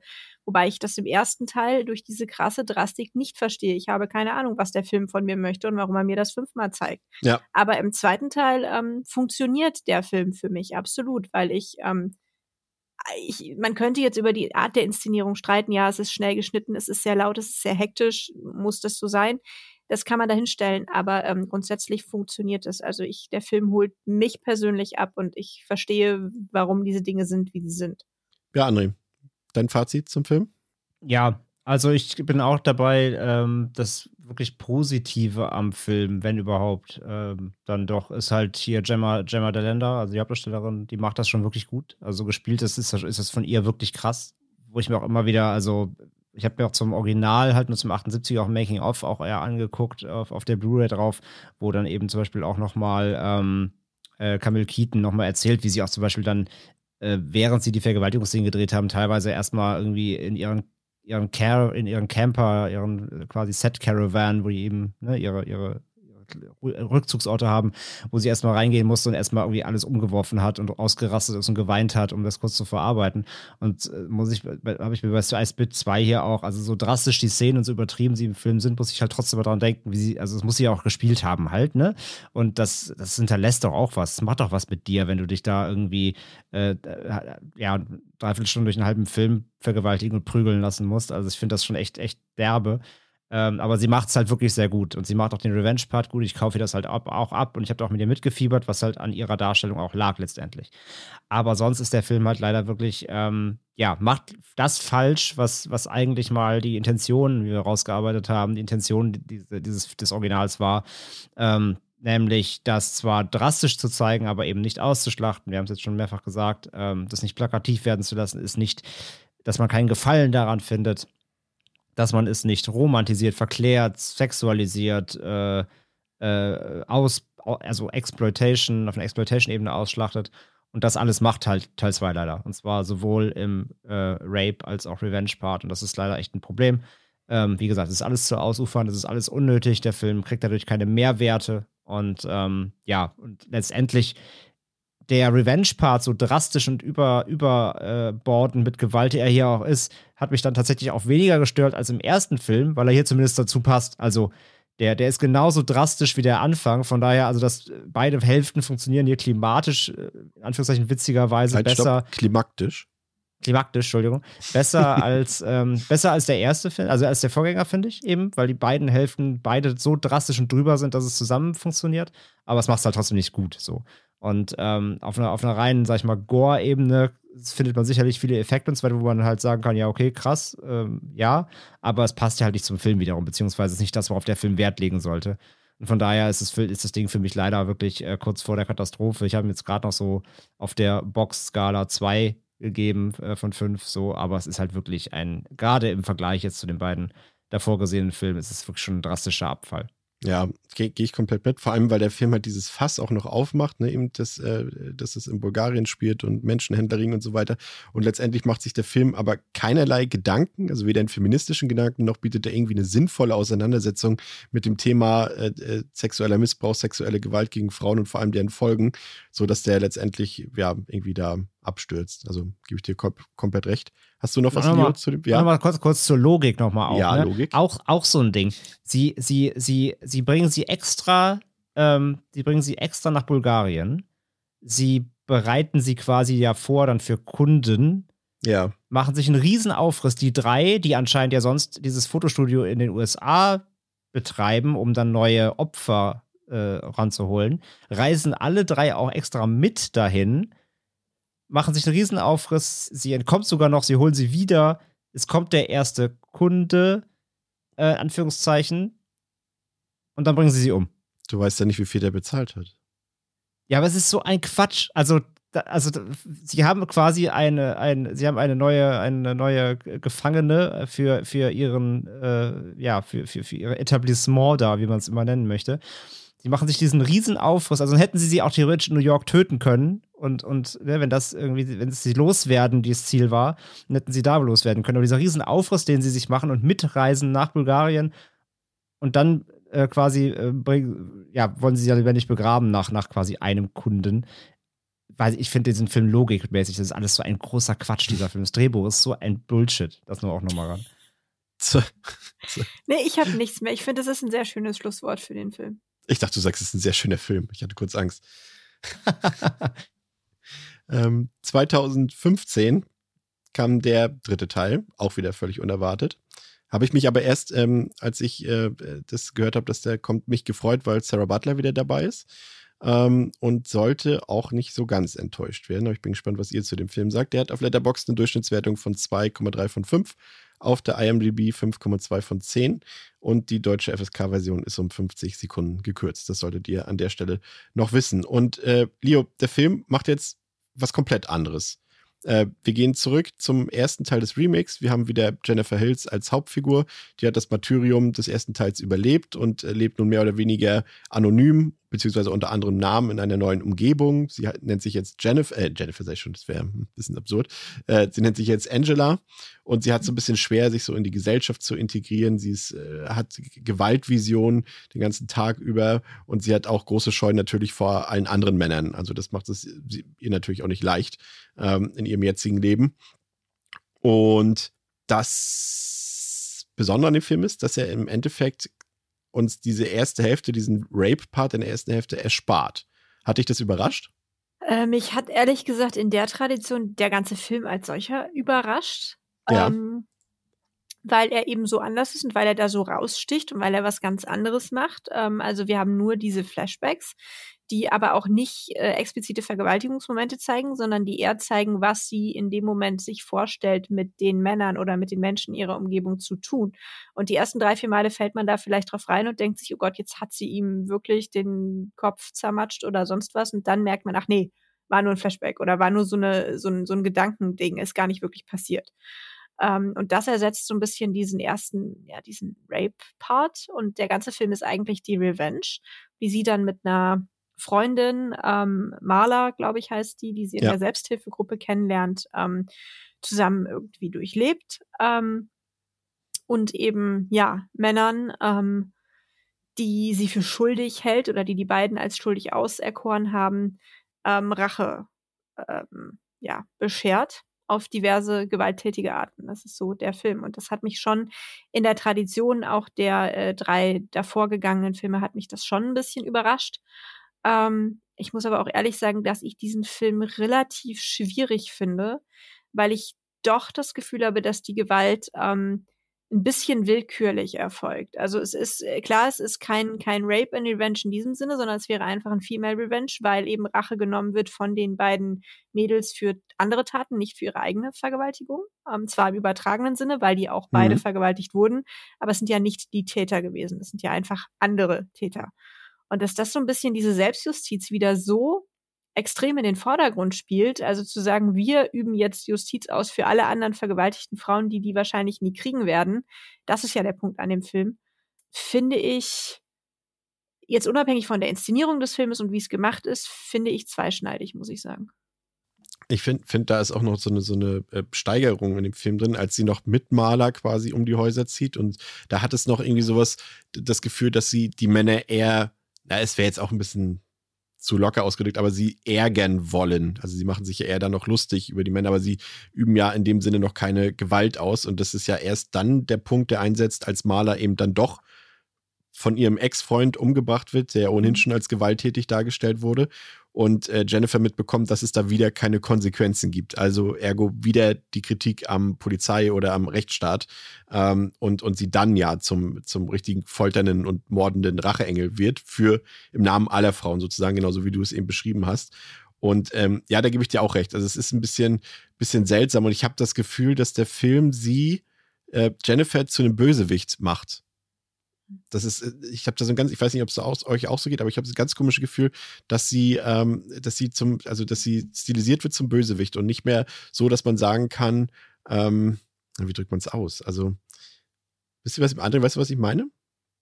Ja, ja. Ähm, gerade auch, dass, dass irgendwann später auch so, dass alles so ein bisschen mehr in die Richtung geht, auch äh, gerade dieser, dieser Schlussakt, als sie dann ja äh, sich herausstellt, dass der eine Typ, der, der sie ja schon angelabert hat auf der Straße mehrfach und so weiter, den sie sich da packt und da wird sie am Ende verhaftet, als sie den umbringen will, glaube ich. Ja. Ne? Der mhm. war es ja. Und das ist auch noch so eine Botschaft, not all men so mit drin hat. Es gibt auch die guten Männer und denen darfst du nichts antun. Und das ist so eine ganz weirde Botschaft, die da drin ist, fand ich. Ich fand sowieso das ganze Ende super, super dämlich irgendwie. Also ähm, ich finde, wie sie es auflöst, also ich muss sagen, ich fand die erste Filmhälfte wirklich ziemlich stark sogar. Also ich, ich, ich bin auch dabei, ja, die Botschaft ist zweischneidig, ähm, aber ich finde gerade auch, wie sie eben ähm, dieses, wo sie dieses Duo waren und ein bisschen dieses Fuck Patriarchy-Ding gemacht haben, wo sie halt ähm, so ein bisschen Denkzettel verpassen, so, aber eben noch auf eine Art und Weise, wo du sagen kannst, okay, sie bringen das immer noch keinen um hier. Also zum Beispiel, wo sie dem einen die Hose runterziehen, weil der halt scheiße an der Theke labert.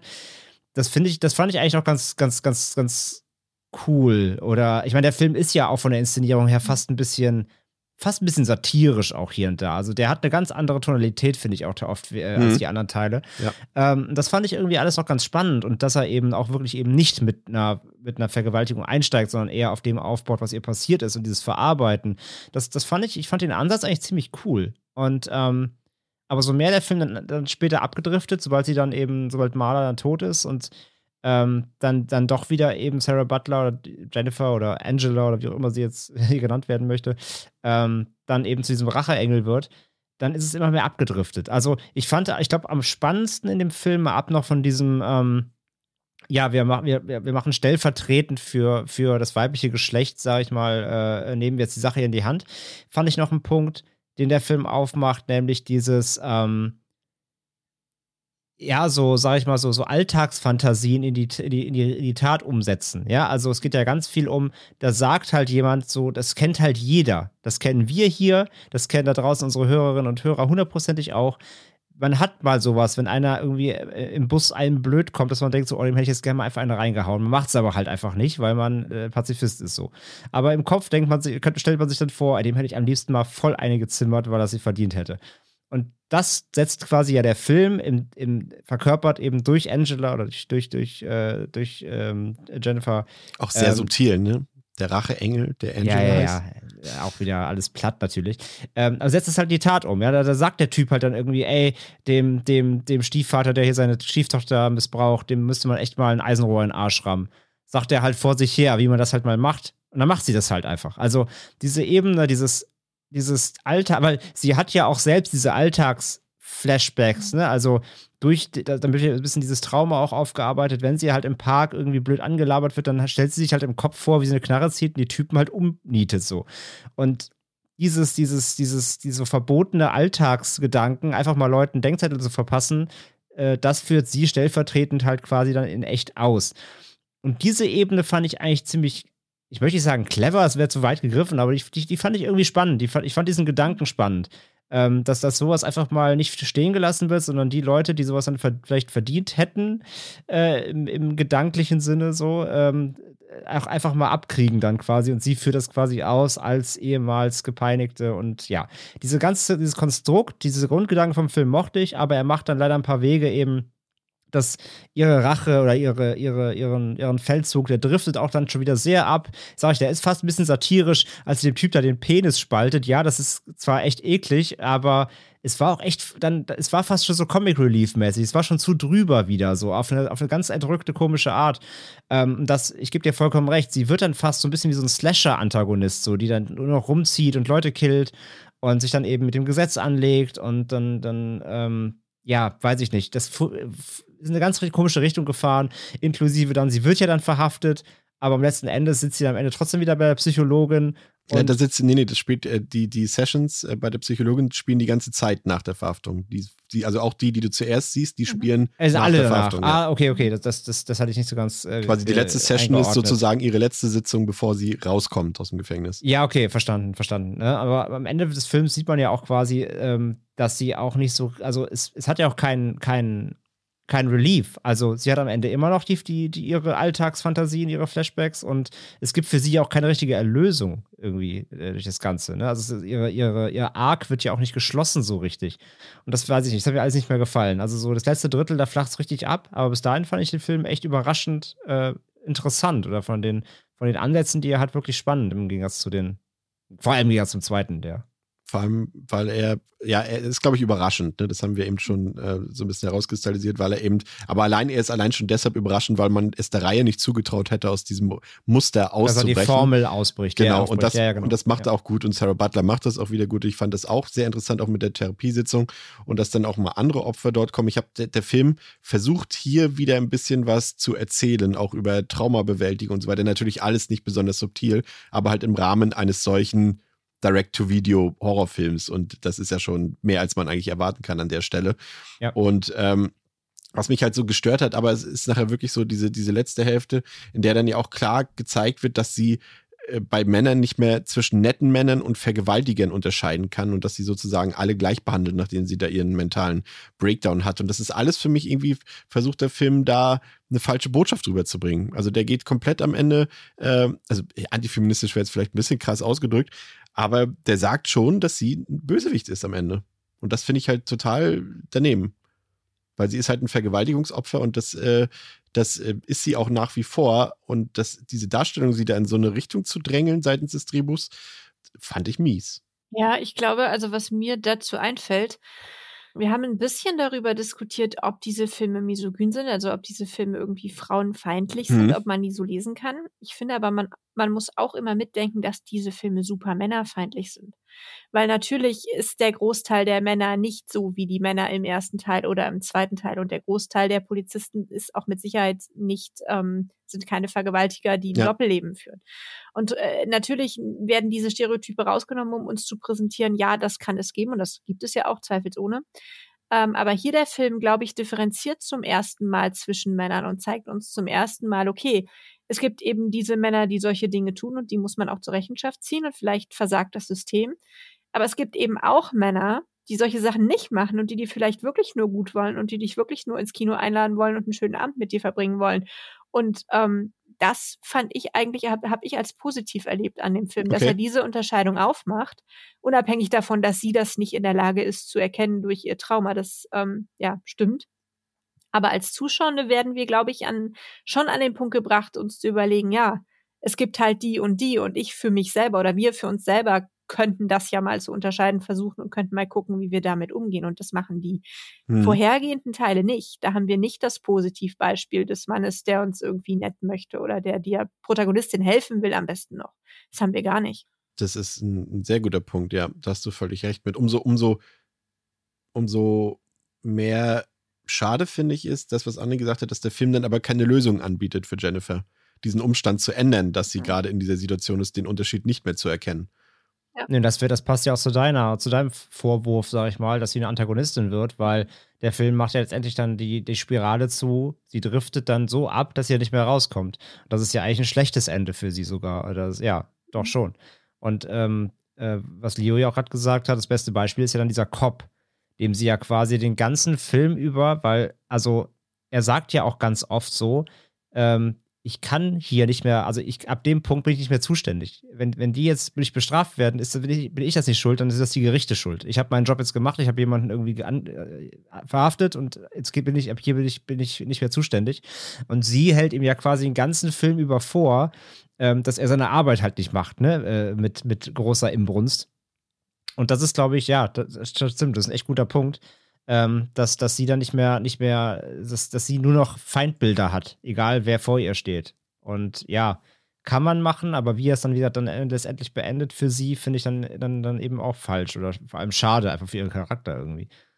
Ist auf jeden Ja. Fall, habe ich das Gefühl, von, klammern wir mal das Original aus, von all diesen Sequels und Remakes und so weiter, der, der sich trotzdem am meisten Gedanken gemacht hat, irgendwas zu erzählen, finde ich. Und dass der auch irgendwie am, am cleversten agiert, weil er auch uns mal sowas wie ein bisschen Storytelling und mehr Charakterisierung, gerade in der ersten Hälfte, die ich auch, wie du gesagt hast, André, ziemlich gelungen finde, da ein bisschen mehr will, als nur diesen Rape and Revenge Ja, darzustellen. und vor allem, genau, und der Film, und der Film darf sich halt auch erlauben, dann auch Charaktere auszuerzählen, weil er eben nicht nur auf einer Ver Vergewaltigung basiert und daraus resultierend, was passiert mit der Figur oder was, wie ist der Racheakt, sondern er macht ja wirklich grundlegend, ähm, sich eine grundlegende andere Gedanken um das Thema oder ja, eine Aufarbeitung des Themas, ja. Ja, Und er zeigt auch Nee, gut absolut, in dieser also Therapiesitzung, in Ja. dieser Therapiesitzung zeigt auch gut den, wie, wie unterschiedlich die, die Menschen, die sowas erleiden mussten, umgehen Ja. mit dieser Situation. Also Mhm. der hat da, ich habe das Gefühl gehabt, das, hier würde ich dir recht geben, wenn da der Regisseur gesagt hätte, ich wollte keinen Horrorfilm inszenieren, da würde ich sogar fast recht geben, wenn er nicht so drastisch in der Gewaltdarstellung im, im Revenge-Teil wäre. Aber da habe ich schon irgendwie das Gefühl, ich bin auch sehr, finde es auch wieder sehr seltsam, entschuldigt, dass ich da schon wieder fremde Rezeption einbringen muss, aber der Film kommt unglaublich schlecht weg ähm, in der Kritik und das konnte ich überhaupt nicht nachvollziehen, auch weil ich finde, der macht das im Rahmen dessen, was er ist, ein Genrefilm, macht er das relativ smart. Wie gesagt, ich habe jetzt zum ersten Mal jetzt gesehen, Ja. ne? Und ich habe vorher geguckt, so wer hat den denn überhaupt gemacht und so, ne? Das ist R.D. Braunstein, wer ist das denn? Dann gucke ich halt irgendwie und hat er halt Filme gemacht wie 100 Degrees Below Zero, Abducted, A Father's Secret. Das ist alles so 1,2 Sterne Bullshit auf Letterboxd. Irgendwie ich dachte, oh Gott, das wird doch die letzte letzte Trash-Gurke. und dann ist der wirklich handwerklich auch voll gut in Ordnung und alles, alles, alles solide, wo ich mir dachte, so krass, hätte ich halt einfach nicht erwartet. Also da hat, glaube ich, auch da hat einfach ein Regisseur auch, glaube ich, über seine eigentlichen Performance einfach abgeliefert. Ähm, also ich war einfach überrascht. Das ist der dritte Teil einer einer rebooteten Sequel-Reihe und dann auch noch mit Anschluss ans Original, also ans Original-Remake. Und ich dachte, oh je, was soll das denn werden? Dann ist der auch noch solide. Also, das hätte ich einfach nicht erwartet, ja. Ich fand ihn von allen Filmen tatsächlich optisch am schwächsten, muss ich dir wiederum gestehen, weil ja, ich fand, aber, der sah aber, sehr soapy aus im Vergleich Ja, zu das den stimmt, aber ich meine jetzt im Vergleich zu dem, was der Regisseur sonst gemacht hat. Also, ja, gut. ich habe ich hab so, ich hab so drei, vier Stufen drunter noch erwartet von der Qualität. Schau also, dir mal das Stephen R. Monroes Ogre an, dann wirst du auch überrascht sein.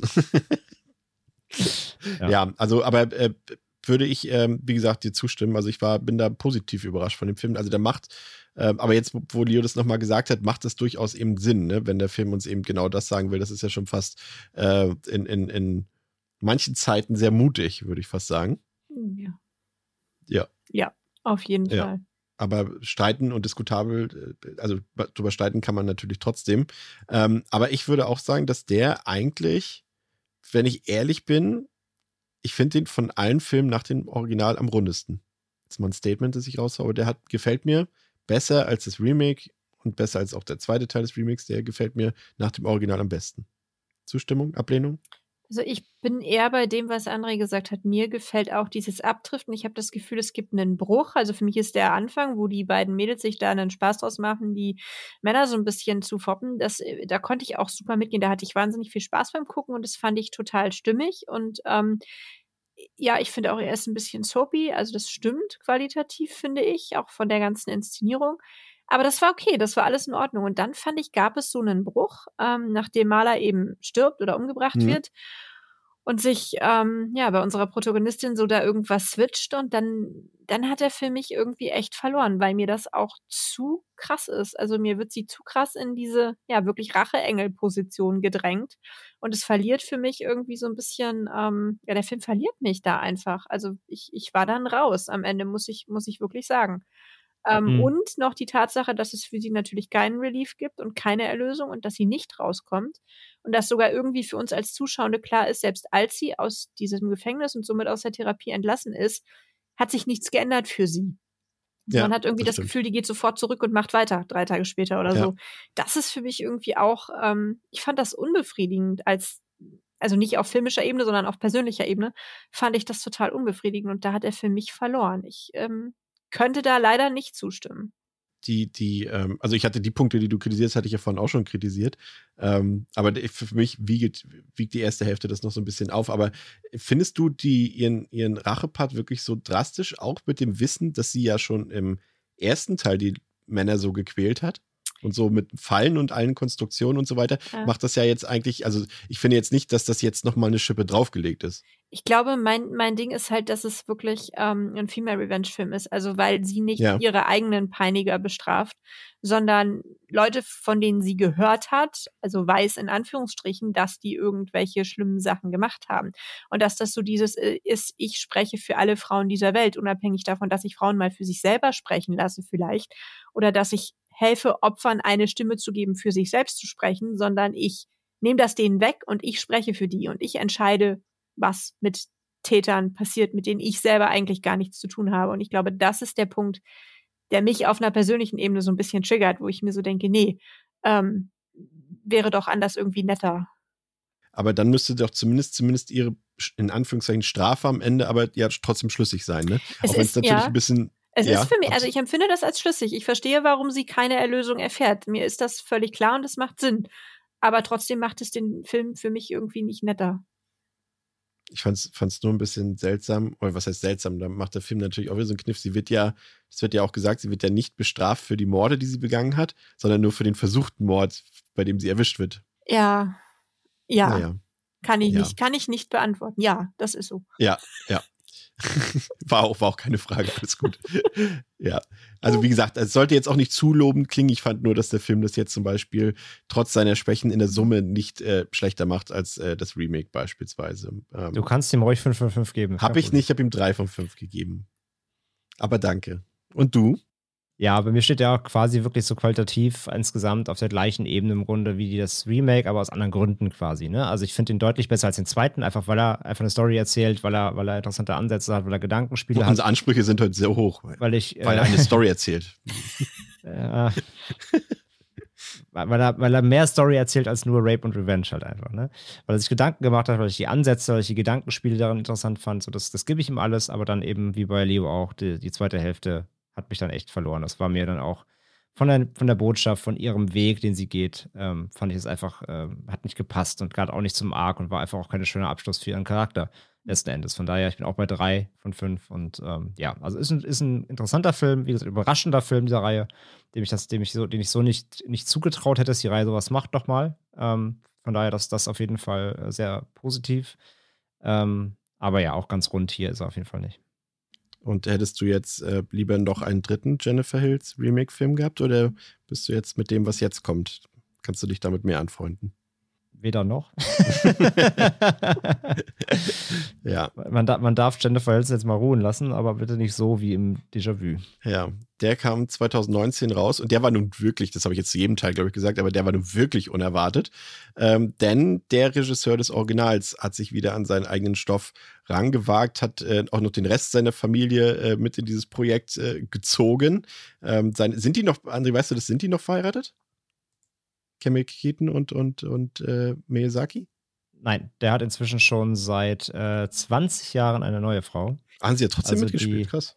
Die waren also jetzt nicht super lang zusammen, aber äh, nee, sind es inzwischen nicht mehr, aber äh, sie verstehen sich immer noch sehr gut. Aber das macht das ja noch, sieht. macht ja den Eindruck, den ich von dem Film habe, noch drastischer. Ich dachte, sie hat aus Mitleid mitgemacht, weil das ihr Mann ist. Nee, eher, glaube ich, aus Mitleid, weil. Ähm, weil es Portemonnaie leer ist. Wir waren ja mal Töfte zusammen und so. Ah, ja, ja. Naja. Quasi ein bisschen Family Reunion. Äh, jedenfalls äh, kam der Film 2019 raus, Déjà-vu, hat auf Letterboxd eine 1,4 von 5, auf der IMDb 2,4 von 10, ist ungekürzt ab 18 Jahren freigegeben und hat eine Laufzeit, André, von 148 Minuten.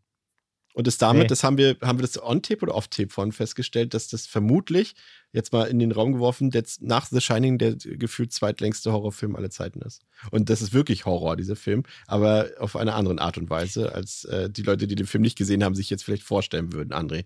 Denn was will uns dieser Film erzählen? Kriegst du das noch so? Ich glaube, du hast den von allen am aufmerksamsten geguckt. Das spricht zumindest mal für mich. So, meinst du das? Ähm, letztendlich geht es um ähm, Jennifer Hills, wieder gespielt von äh, Camel Keaton, die inzwischen natürlich äh, eine ältere Dame ist. Äh, der Film spielt quasi so, soll ein bisschen ungefähr den Gap äh, schließen zwischen wirklich der, der Laufzeit, äh, beziehungsweise der, der Zeitspanne 78 bis heute so ein bisschen. Ähm, sie ist eben eine, eine, ältere Dame inzwischen. Sie ist ähm, immer noch Autorin. Sie hat ein Buch über ihre Erlebnisse geschrieben, die sie damals Wie heißt das Buch, André? hat. Äh, gute Frage, das habe ich mir nicht notiert. Nein, das, achso, ich dachte, das heißt I Spit on Your Grave. Ach, heißt das, das ja. heißt sogar so, ne? Ja, ja okay, ja, Gott. Ja. ähm, und äh, genau, es hat sich ja geschrieben über, über diese Erlebnisse, ihre Tortur im ersten, im Original, äh, im, ersten, im ersten Teil, ist ja wirklich ein Nachfolger. Ähm, und ist damit halt ähm, relativ erfolgreich geworden. Man kennt sie inzwischen, diesen kleiner Star dadurch. Also viele Leute haben da ihren Leidensweg verfolgt. Sie muss Autogramme geben und so weiter. Und sie hat eine Tochter, inzwischen, die äh, Superstar-Model ist, die äh, äh, durch die Welt jettet, kaum noch Zeit für irgendwas hat, außer Geld verdienen und modeln. Also äh, kurzer Einwurf, also solange wir die reden und Dialoge für den Film, muss sie sehr viel Zeit haben. Ja, aber sie reden ja auch nur die ganze Zeit darüber, dass sie keine Zeit hat. Das ist ja die ja. Genau. Sie ist sehr beschäftigt, das äh, wiederholt sie sehr häufig. Ähm, nee, genau, also sie ist Model, auch Superstar und ähm, sie treffen sich am Anfang halt im Café, um ähm, einfach mal ein bisschen zu plauschen und Kuchen zu essen und äh, dann kommen auch Leute an den Tisch und wollen Autogramme, man merkt, oh, die sind mittlerweile High Society und so. Und dann werden sie auf dem Parkplatz dieses Cafés äh, entführt. Und zwar, das ist jetzt schon der große Pl Plotpoint des Films, von ähm, Angehörigen der, der Original-Täter, äh, äh, der toten Täter aus dem, aus dem ersten Teil, die sich jetzt quasi, der Film dreht also das komplette Konstrukt mal komplett um, die sich jetzt quasi an, äh, an Jennifer Hills rächen wollen dafür, dass sie damals ihre äh, Söhne, äh, Neffen, äh, Enkel und alles äh, getötet hat. Und vor allem dafür unbestraft davon gekommen ist. Und, und, genau, und vor allem dafür nicht, nicht zur Rechenschaft gezogen wurde, ja. Ja, Leo. Und? Hat dir der Film gefallen? Was kam dabei heraus? Ja, was kam dabei heraus? Ich ähm, bin immer noch nicht sicher, was ich da gesehen habe. Ähm, ich habe diesen Film wirklich zum ersten Mal gesehen hier in Vorbereitung auf äh, diesen Podcast. Und ähm, äh, ja. Ähm, es tut uns leid. Das ja, das habe ich André auch wirklich geschrieben vorhin. Sehr, dass euch das sehr leid wir, tut. Dass wir, uns das antun, war schon schlimm genug, aber dir das auch noch anzutun, das tut uns wirklich leid. Ja, ähm, naja, also das, das, ähm, was man dem Film ja nun zugute halten muss, ist, dass da wirklich was versucht wurde. Man hat da ganz viel versucht, man hat da wirklich gefühlt alles versucht. Man wollte da echt eine, eine, eine Storyline machen mit vielen Plot-Twists, wo ähm, die Zuschauer überrascht werden und nochmal überrascht werden und nochmal überrascht werden und wo dann auch Splatter mit drin ist und wo Köpfe abgehackt werden und wo äh, alles Mögliche passiert. Aber also für mich ist da sehr viel gewollt und davon irgendwie nur wenig erreicht worden, muss ich sagen, leider. Ähm, und wenn man mich jetzt fragt, was möchte der Film von mir oder was, ja, was, was ist das Ziel dieses Films? Was, welche Botschaft möchte dieser Film mir irgendwie übermitteln? Was soll ich da? Ich muss leider Gottes sagen, ich kann euch das nicht beantworten. Ähm, mir hat sich das nicht erschlossen. Ich äh, fand ihn sehr langatmig. Ähm, also oh, langzeitlich, ja. aber auch langatmig und langweilig. Hast du auch den Cutter vermisst beim Film? Ja, ich weiß nicht, wo der war. Ähm, ja, es lange Einstellungen, lange, ähm, ja, alles ist ja lange. das kann man abkürzen. ähm, und äh, ich kann, ich kann leider zur, zur filmischen Botschaft nicht viel sagen. Und, und auch zum, zu, zum Sinn der ganzen Plot-Twists und zum, ich bin, also mich, mich hat dieser Film, ähm, mir hat sich der noch nicht erschlossen, muss ich sagen. Leider. Also vielleicht könnt ihr mich erhellen. Nein. Ähm, schade. Ich würde das, gerne was lernen. Vielleicht ist, ähm, habe ich, ich, hab ich was der, Fil der Film würde auch gern was lernen. Ich hatte ja das Gefühl, dass die eher ein Remake von Muttertag gedreht haben, weil die Figuren sich alle benehmen wie ein Muttertag. Aber wirklich alle. Ja, ich mit. Komplett. Das Einfach nur sehr, sehr überdrehte ähm, Südstaatler, die gern Leute foltern und ihm was antun wollen und dabei einen IQ haben von drei gefalteten Toastbroten. Ja. Also das kommt von der Charakterisierung auf jeden Fall komplett hin. Man muss ja auch wirklich sagen, dass der Film, und daran scheitert er schon, dass er ja wirklich handwerklich einfach auch hundsmiserabel ist. Also das fängt ja bei den, beim Cast an. Also die SchauspielerInnen, also selbst Camille Keaton hat ja scheinbar, falls sie mal was konnte, hat sie es komplett verloren ähm, über die Jahre, ob das die, wie ist die, Jamie Bernadette, ihre Filmtochter, ähm, grauenvoll und über die, das sind ja in dem Fall sind ja, sind sie auch wieder exakt so dargestellt, wie Hinterwäldler im Film immer dargestellt werden. Also sie könnte jetzt auch eins zu eins in Wrong Turn mitspielen. Und das ist so grauenvoll dargestellt. Es wird, wie, wie du schon sagst, Leo, alles so unglaublich in die Länge gezogen, dass selbst eine Szene, die vielleicht funktionieren könnte, sie funktioniert irgendwann nicht mehr, weil sie so ausgereizt wird und so ungeschnitten uns präsentiert wird, dass da keinerlei Raum für Ästhetik, für Gefühl, für irgendwas aufkommt. Und äh, vor allem ist er dann auch noch total langweilig, André. Ne? Also Leo hat eben gesagt, Splatter, ja, aber ja im Vergleich zu den vorherigen Filmen ja auch nur bedingt. Also wenn man den Film deswegen guckt, bekommt man halt auch nur einen schlecht abgehackten Kopf und ansonsten viel, äh, ja, nichts, ne, André? Nee, vor allem auf die Laufzeit halt, ne? Es passiert ja. einfach, also der ähm, äh, Film gemessen, also ein Film gemessen sich ja immer dann doch irgendwie an Highlights, wie immer die man die auslegen will. Aber irgendwas, was, was, was remarkable, irgendwas, was jetzt passiert und du bist jetzt halt investiert. Und das passiert im Film halt aber nur so dreimal auf eine Laufzeit von zweieinhalb Stunden. Also es passiert halt einfach so, so wenig, irgendwas, was, also das meiste, was passiert, sind einfach irgendwelche viel zu langen Dialoge, viel zu langen Still-Kamerashots, die einfach stehen gelassen werden. Ähm, oder irgendwelche Leute fahren irgendwo im Auto oder sitzen sich da gegenüber und labern irgendwas. Und, äh, oder im Buggy. Wirklich, man hat wirklich das Gefühl, dass der Film halt nicht geschnitten wurde. Also, es fühlt sich ein bisschen an, als ob die einfach laufen lassen haben und es gab keinen Editing Room irgendwie. Es ist, es ist halt so unnötig lang alles. Ähm, dazu kommt halt auch, dass, wie du schon gesagt hast, der ist halt einfach handwerklich eine Katastrophe wo du halt auch wieder sagen musst, ja, deswegen hast du halt auch mal vor 40 Jahren einen Film mit einer mit einem Camcorder im Wald gedreht und der sah halt durch Zufall scheinbar gut aus, aber von Filme machen hast du halt noch nie, hast du scheinbar noch nichts verstanden, also das ist eine Katastrophe. Kurzer Einwurf. Ja. Ich, hab, ich musste wirklich eben noch mal gucken, wie alt Saki mittlerweile ist. Also er ist 84. Und ich hatte erst die Befürchtung, dass er die Kamera auch geführt hat. Bei dem Film hat er nicht. Aber es wirkt tatsächlich so, weil du teilweise sind da Einstellungen bei. Ähm, das ist, als sie als ähm, der Sohn, nee, wer war das nochmal? Der von Matthew, der Verwandte? Die sie natürlich auch eine geistige Behinderung gegeben haben. Ach so, der, ja, ja. Was war ähm, mit, wie war er nochmal verwandt? Weiß das noch jemand? Herman hieß der. Ja, ist der er heißt. Vater. Das Achso, der der Vater. Vater. Ja. ist der Vater von Matthew. Und, ähm, und er und der mit der so ein bisschen, mit den längeren Haaren, die wollten ja dann, ähm, Das ist der Schlimmste, der Kevin. die wollten ja Alter, dann, der ist der Schlimmste. die wollten ja dann Jennifers Tochter auch vergewaltigen dort und sie ziehen sie da irgendwie, während sie schon nackt ist, so quer durch den Wald und die Kamera weiß teilweise gar nicht mehr wohin und man sieht dann nur m, den Typen, wie er zieht und die Füße von ihr. Ja, weißt weißt, so. ja, ich weiß, welche Szene du meinst. Weißt du warum?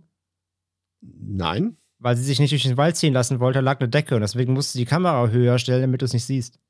Okay, dann muss man das aber filmisch anders Das habe ich, das oder habe ich, rauslassen. das habe ich, ja, das habe ich tatsächlich. Ich habe mir noch so ein bisschen was durchgelesen, ein kleines Making of, so was es so gab. Es gab so Production, Production äh, Behind the Scenes so irgendwie. Das war da drin. Sie wollte Oh sich nicht durch den Dreck ziehen lassen. Allein das, allein das schon. Ne? Also im Original, Alter, da siehst du halt, wie die einfach tatsächlich wirklich einfach die durch den Schlamm da ziehen. Deswegen ist das ja auch zu intensiv. Und hier, wie gesagt, steht die Kamera dann so auf halb zwölf, damit du, damit du die, die Decke äh, nicht im, im Bild hast, die da auf dem Boden ausliegt. Das Würde ich dir glauben, die Geschichte, glaube ich dir auch, aber es passiert an vielen anderen Stellen auch, dass die Kamera nicht weiß, was sie gerade filmt. Das stimmt, aber da ist es tatsächlich bewusst, weil, weil, weil darum, aus dem Grund. Ah. Ähm, nein, ist alles eine Katastrophe. Und wie gesagt, äh, der, der hier, die Charaktere sind alle grausam. Dieser Kevin, äh, Jonathan, Jonathan Peaky oder PC, der ist alter Falter. Also alle, alle, alle Overactor des ersten Teils gemeinsam kommen an den nicht ran. Also was der da abfeuert, der ist wie so ein Hobbit auf, auf Crack irgendwie. Wie der um, um, um Keaton rumspringt mit seinen komischen Plastikmessern da am Anfang und seinen komischen, weiß ich nicht. Das ist alles so drüber und so, so albern einfach Ich, auch. ich sag, das ist eine Hommage ans Original Texas Chainsaw Massacre, an den äh, Typen, der zu denen in den Van steigt und sich selber aufschneidet. Den haben sie optisch und inhaltlich, ähm, ist eine Hommage. Cloud, meinst du? Versucht das jetzt ins Positive zu retten. Ach so, ja. Nee, Damit- dem Film damit Mr. Saki wieder unsere Post liked. Ähm, also der Film ist wirklich die komplette Katastrophe. Ähm, ist, wie gesagt, storytechnisch und äh, wir spoilern aber, oder? Ja, ja. ich glaube, den kann ja. man spoilern, ja.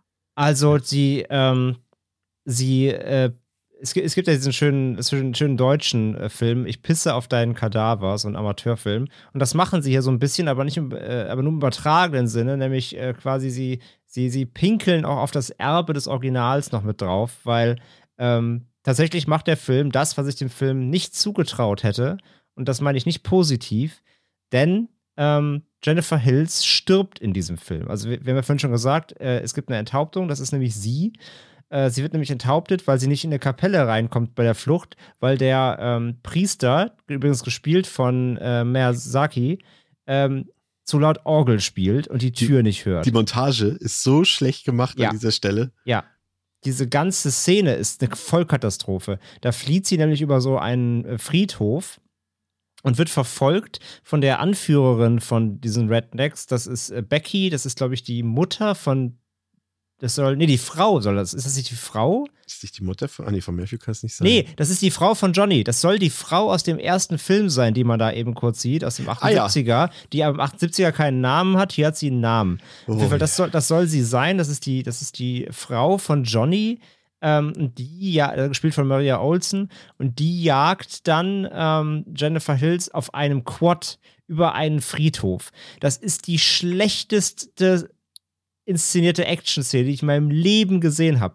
Wo dann Jennifer Hills, also Keaton, in so ein Grab, ein offenes Grab noch runterkrabbelt, sich da versteckt, während oben, es war so ein bisschen wie die, ähm, wie die Nazgul-Reiter-Szene im ersten Herr der Ringe-Film, ähm, wo sie dann mit dem Quad so oben lang fährt. Das soll super spannend sein, damit sie sie bloß nicht entdeckt und, Jen und äh, Keaton lauert so in dem Grab. Und das ist alles so überhaupt nicht spannend. Das ist so langweilig. Und dann steht sie da mit diesem Quad für drei Minuten und guckt sich so um und denkst, jetzt schneit doch endlich weg, ihr Amateure. Es passiert aber nicht. Und dann flieht sie halt weiter über diesen Friedhof und äh, Maria Olsen fährt mit diesem Quad halt so langsam immer durch diesen Friedhof hinterher. Das ist alles so dilettantisch. Also es ist wirklich, so sieht ein Film aus, wirklich, wenn ich eine Kamera in die Hand nehme und jetzt in den Wald laufe. Ähm, Und ja, und dann, wie gesagt, kommt sie halt nicht weg, weil der, weil der, äh, weil der Priester zu laut orgelt. Und dann wird sie halt enthauptet einfach auf dieser Kirche. Und quasi Becky, also die Mutter von, von, von Johnny, kriegt halt wirklich ihren Redemption-Moment. Sie kriegt ihre Rache dafür, dass Jennifer Hills ihren Sohn und Vergewalt äh, ihren, ihren Mann damals und Vergewaltiger getötet hat. Es ist so eine Scheiße. Und, und das ist dein Twist-Moment. Ich dachte, du erzählst uns jetzt, dass das Schlimmste für dich war, dass ihre Tochter, also Christina, sie ist ja äh, das, äh, wie sagt man das denn jetzt äh, äh, politisch korrekt, das Produkt der Vergewaltigung ist im ersten Teil. Ach so, sie ist ein Vergewaltigungskind. Ja, ja, Ja, ich weiß. Ja, genau. ja, okay, ja. Und, Äh, und allein da dieser Zeitsprung, demnach müsste sie ja auch 40 sein.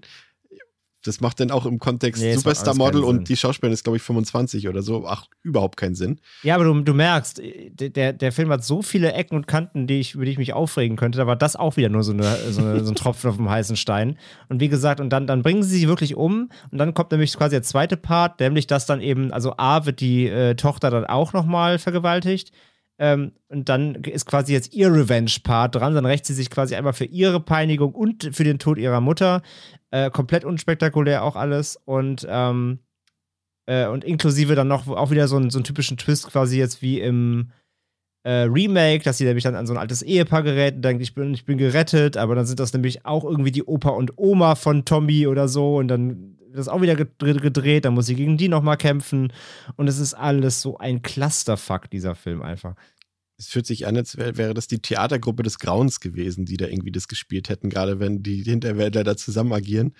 Nio schüttelt nur noch mit dem Kopf. Ja, Äh, ich, ich, also ich habe mich auch zwischendrin ernsthaft gefragt, weil ich wollte irgendwas Positives von diesem Film, ob dieses Langsame und dieses Langatmige, ob das sowas wie so eine Handschrift sein soll, weil im ersten Teil ist es auch langsam und zäh, aber da macht es Sinn, weil wir 24 Minuten eine Vergewaltigung sehen und wir wünschen uns, es wäre vorbei. Jetzt sehen wir irgendwie zwei Stunden lang alles Mögliche und wünschen uns, es wäre vorbei und es wäre nicht so langsam und es hätte ein Ende. Und ich habe mich wirklich gefragt, ob das so ein bisschen ja, ob das mit Absicht, weil also aus Versehen kann man das doch eigentlich so nicht machen. Da, da muss sich doch muss. jemand was gedacht haben bei. Und ich habe die ganze Zeit versucht rauszufinden, was denn. Ich kam aber wirklich absolut nicht weiter. ich bin mir sicher, dass sie sich dachten, und das meine ich jetzt wirklich ungelogen, ich bin mir sicher, sie dachten sich, dass sie gerade ein episches Meisterwerk drehen. Wirklich. Da bin ich mir absolut sicher. Deswegen hat es auch diese Länge, damit es episch wirkt. Aber episch war vor allem diese Autofahrt am Anfang, die sich von Minute 10 bis Minute 47 erstreckt, in der man einfach nur in diesem, äh, in diesem, wie nennt man das hinten, in der Ladefläche Ja, in, in dieses dem Vans Ladefläche ist diesem Van, ja. und, und, und seltsame Dialoge sich anhören muss. Das ist unfassbar, wirklich. Es war auch alles viel zu lang, wie gesagt. Es gibt dann diese Einstellung mit der Kamera in dem Van, ähm, quasi von der Fahrerkabine aus hinten rein. Und dann hast du vorne rechts im Bild ist dann die Tochter gefesselt und hinten diskutiert quasi dann die Becky mit äh, Jennifer Hills. Und vorne liegt noch so ihr Buch, so ganz plakativ. Und dann, ja, wie du gerade sagst, so 20, ungelogen, 25 Minuten am Stück oder so reden die einfach. Beziehungsweise sie macht die ganze Zeit Vorwürfe. Und vorne rechts muss aber ganze Zeit quasi die Tochter, obwohl sie nichts zu tun hat in der Rolle, aber sie ist ganze Zeit im Bild. Sie muss halt ganze Zeit irgendwie noch weinen und versuchen, sich zu befreien. Das muss sie halt so den ganzen Dialog durchmachen. Und so manchmal siehst du auch, wie sie dann so nach rechts in die Kamera guckt, nach dem Motto, muss ich eigentlich noch? Spiele ich noch? Ah, ich bin noch im Bild. Okay, weiter geht's. Das ist so schlecht. Es ist so unfassbar dilettantisch. Wahnsinn. Das, ist auch, das ist wirklich mal antiklimaktisch. Auch so, nachdem du auch schon diese Restaurantszene am Anfang ertragen musstest, eine Viertelstunde lang mit vollkommenen Nonsensdialogen. Und, und, und, also wirklich Respekt. Ich habe den Film ja jetzt, sagen wir mal, ich, ich bin ehrlich, ich habe den Film jetzt eine, einmal halb gesehen. Das war letztes Jahr. Da bin ich dann schon nicht mehr ab der Szene mit der, mit der Enthauptung an der Kirche bin ich ausgestiegen. Und dieses Mal habe ich es drei Viertel geschafft. Also äh, Respekt an euch, dass ihr das äh, durchgestanden habt. Ich bin ehrlich und sage, ich habe es nicht geschafft. Hast nichts verpasst. Nee, Ja. leider wirklich nicht. Nee. Das ist wirklich schlimm, ja. Und da stimmt Ja, na, und, auch, und, aber, dann, ja, aber dann hast du es ja gar nicht gesehen. Ähm, das Ende ist nämlich auch nochmal geil, weil das Ende könnte theoretisch darauf hinweisen, dass es einen Nachfolger nochmal Das geben habe ich könnte. mich Gibt's ja auch. gefragt. Ja? gibt's auch, ist schon angekündigt. Hatte Oh bei der. Premiere, wo auch immer die stattgefunden hat, des Films, äh, hat In er schon Keller gesagt. wahrscheinlich. Im Nämlich Keller am von Teil Ende- 2. Am Ende siehst du nämlich dann, wie, also alle sind tot, ne? Sie hat dann auch die Großeltern umgebracht und Sie die, lässt die, den der, Opa leben. Sie lässt den einen leben. Damit er mit, nee, der, stimmt, damit genau, er mit, der, genau. mit seiner Schuld leben muss, was wegen ihm alles passiert ist. Und das ist seine Strafe. Genau, genau. Seiner Frau sticht er die, sticht sie die, die Schaufel in den Bauch, die verblutet dann, den Opa lässt sie leben und am Ende siehst du, wie sie mit einem Pickup, auf dem hinten ihre tote Mutter in der, in, der, in der Decke eingerollt liegt, mit Blumen drauf, fährt sie so ganz langsam durch diese Redneck-Stadt, damit alle nochmal gucken können, quasi sich verabschieden können. Und dann kommen gerade an der Tankstelle von Becky, also hier Maria Olsen, also der Frau von Tommy, ähm, kommen gerade deren Kinder an, die nämlich in der Großstadt leben, wie extra betont wird, die nämlich auch New Yorker sind. Die kommen zu Besuch. Becky ist ja tot inzwischen. Ähm, also ihre äh, Mutter. Das wissen sie natürlich noch nicht. Und dann siehst du quasi, wie gerade die Tochter mit diesem Pickup vorbeifährt und die Kinder sagen nur: Was war das denn? Das ist ja seltsam. Dann ist der Film vorbei. Und dann wird quasi, damit wird quasi angedeutet, jetzt könnten natürlich die Kinder wieder Revenge an der Tochter. Es ist alles, hör mir auf. So ein Dreck. Das ist sehr komplex. Ein Stern. Hat jemand da noch was zu ergänzen? Hal halben Stern. Ja, dem ist nichts hinzuzufügen, auch wenn ich keine Sterne vergebe in meiner Position. Ich möchte das so stehen lassen. Ja, wunderbar. Das ist unfassbarer äh, Müll. Ja, das, ich muss auch wirklich an dieser Stelle nochmal sagen, es ist wirklich wenn man wirklich sehen will, was an einem Film, ich weiß, auch wenn Dio jetzt vielleicht sagt, was, wann ist ein Film schlecht, aber ähm, wenn man wirklich das sehen will, wenn man das wissen will, wann ist ein Film schlecht, dann guckt euch diesen Film an. Hier habt ihr in Anführungszeichen gebündelt in 148 Minuten alles, was an einem Film schlecht sein kann, zusammengefasst, würde ich mal grob behaupten. Ja, äh, das ist natürlich schwierig jetzt äh, zum Ende überzuleiten, wenn ich nochmal fragen will, ob ihr noch ein Gesamtfazit äh, zu der Reihe habt und vor allem, ob wir jetzt die Frage beantworten konnten, wie wir jetzt, sagen wir mal, zumindest den ersten Teil, ähm, wie wir ihn jetzt betrachten können für uns. Ich weiß, es ist jetzt nach Déjà-vu ein bisschen deplatziert, aber äh, Aber ich bin für mich doch, ich bin zumindest zu der Überzeugung gelangt, jetzt im Rahmen dieser Vorbereitung, der Podcast-Vorbereitung, dass ich den schon seine, seine Ernsthaftigkeit und seinen ernsthaften Umgang mit dem Thema zugestehen will und dass ich ihm auch einen feministischen Anstrich zumindest zugestehen will. Ob das nun wirklich die Absicht ist, André hat es ja vorhin gesagt, ist dann immer schwierig, wenn ein Mann so ein Thema inszeniert, das ist dann immer, man weiß es nicht so genau, aber ähm, ich sehe das zumindest bei, auch nach Betrachtung von Déjà-vu doch. Also insgesamt bin ich da jetzt positiver bei rausgegangen ähm, als bei meiner damaligen Sichtung. Ich würde mich dem anschließen. Ich finde auch jetzt, wo man die mal so kumuliert besprochen hat, also wirklich alle nacheinander hintereinander, wird schon die Qualität des ersten, also kam da für mich schon nochmal explizit raus, was mir jetzt gar nicht ja. so dezidiert klar war, wenn ich nur den ersten ähm, isoliert betrachte, dann ist es was anderes. Aber ich glaube, im Vergleich mit den ganzen Remakes und auch jetzt vor allen Dingen mit Déjà-vu ähm, kommt das durchaus raus, dass dieser erste Teil eine große ähm, Qualität hat in der Art und Weise, wie er uns darstellt, was er darstellt. André? Ja, kann ich mich komplett nur anschließen. Also, wie gesagt, ich, ich habe ja, ich habe es ja vor allem festgemacht an meinen äh, Sehgewohnheiten ne, und einfach einer, einer, anderen Weltsicht zu gewissen Zeitpunkten in meinem Leben, sage ich mal. Und da es jetzt eben kein Film ist, den man sich jetzt irgendwie dreimal im Jahr natürlich reinzieht, äh, aus Gründen, ähm, kann ich das eben da genau daran festmachen. Und ich habe den Film jetzt auf jeden Fall anders gesehen als früher und äh, mit, einer, mit einer ganz anderen ähm, Vorbereitung und Anschauung und einer anderen Zeit, mit anderen Zeitgeist jetzt auch heute einfach natürlich und einer anderen Awareness und dann sehe ich das auch so. Also es ist wirklich auch im Vergleich gerade zu allen anderen Filmen merkt man es wirklich nochmal deutlich, dass der zumindest diesen, diese Blickwinkel hat, die man ihm durchaus zugestehen kann, die es, die es nicht ausschlachten, die es eben auf einer Ebene machen, ähm, die, die das Leid einfach äh, zeigen sollen, und zwar bebildern, aber eben nicht, nicht äh, Spaß machen sollen und nicht, nicht dir irgendwie eine, eine gute Zeit bereiten, sondern ein Film, der dafür da ist, dir, ähm, dir, dir durchaus dass du, also willst eigentlich ausmachen so. Das ist, das macht der Film. Und das macht das, ähm, das macht vielleicht auch im Ansatz das, das erste Remake, aber alle anderen Filme auf gar keinen Fall so. Und da, wie, wie Leo gerade sagt, da wird die Qualität, sag ich mal, und die Intention des ersten Films, des Originals, schon nochmal herausgestellt. Und ja, letztendlich, wenn, wenn echt noch mal jetzt ein Teil kommen sollte, und ich rede jetzt nicht von Déjà-vu und, und denen ihren komischen Machenschaften, das äh, hake ich ab, aber wenn noch mal ein, ein Teil der Hauptreihe irgendwie kommen sollte, dann jetzt wirklich, dann würde ich mir wünschen, weil das haben wir jetzt ja wirklich nochmal betont, ähm, jeder Teil dieser Reihe, egal ob jetzt Remake äh, oder dann die Remake-Fortsetzungen, Reboots und so weiter, äh, alle Teile wurden halt von Männern inszeniert, jeder einzelne. Ich würde mir mal einen I Spit on Your Grave Film von einer Frau sonst wünschen. Also wenn noch mal einer kommt, dann bitte mal von einer weiblichen Regisseurin. Hast also du dir, guck dir Revenge an. Ja, ja, klar, ja, ja, ich weiß, ich weiß. Aber ne, ich meine halt nur. Weil du hast vorhin mal gefragt, Chris, was würdet ihr euch wünschen, irgendwie für eine Fortsetzung oder was würdet ihr euch da vorstellen? So. Ja. Das ist das Einzige, was ich sagen kann. Bitte dann mal einen Teil von einer Frau inszeniert. Ähm, und äh, dann, dann kann man noch mal gucken, ob da noch mal eine andere Perspektive drauf kommt. Zumindest kann man auch sagen, im heutigen Zeitgeist ist es dann auch ähm, dann einfach akkurater, wenn man die, immer, diese, immer diese gleiche Story dann doch wieder, wieder erzählen will. Ähm, so, das wäre das Einzige. Aber ansonsten muss ich auch sagen, reicht es dann auch mit der Reihe letztendlich. Ja das, das Interessante ist, dass Revenge, auch wenn das Fass mache ich jetzt natürlich nicht weiter auf, aber dass der das wirklich komplett anders macht, das Thema, und anders behandelt, äh, wäre dann an anderer Stelle auf jeden Fall nochmal eine Diskussion wert. Ansonsten bleibt nur zu sagen, dass am Ende die Filme trotz aller Gewaltdarstellung nur halb so verstörend sind wie die Wirklichkeit, äh, die ja dann oft nicht die Katharsis mit sich bringt, die man sich manchmal wünscht. Und damit ist das kein Aufruf zur Selbstjustiz, ja, an dieser Stelle. Ich bedanke mich äh, bei, bei dir, Leo, dass du A, ich äh, glaube, André hat dich nicht vorgewarnt und dir gesagt, dass wir immer so lange reden. Nee, hat er nicht, aber das ist hat in Ordnung. Er nicht. Hat er nicht. Okay. Aber er hatte mich Also- auch nicht vor Déjà-vu vorgewarnt. Also das passt schon, das zieht sich durch. Bei uns wird eiskalt ins Wasser Aber der geworfen. Film Außer- war doch, der Film war aber langatmiger als jetzt die Folge mit uns, Und, oder? um Gottes Willen, ja, natürlich. Gut. Gut. Außerdem dachte ich mir, wenn du regelmäßig mit Markus und Sebastian redest, dann bist du Wenn eigentlich längere Unterhaltung eben, Das gewohnt. ist der Punkt. Wenn ich regelmäßig mit Sebastian rede, ist das hier noch völlig harmlos. Wunderbar. Also vielen, vielen Dank, dass du Ja. die Zeit genommen hast und danke vor allem für deine Expertise. Es Ja, hat, gerne. Äh, Sehr war gerne. Sehr, sehr, sehr, sehr toll.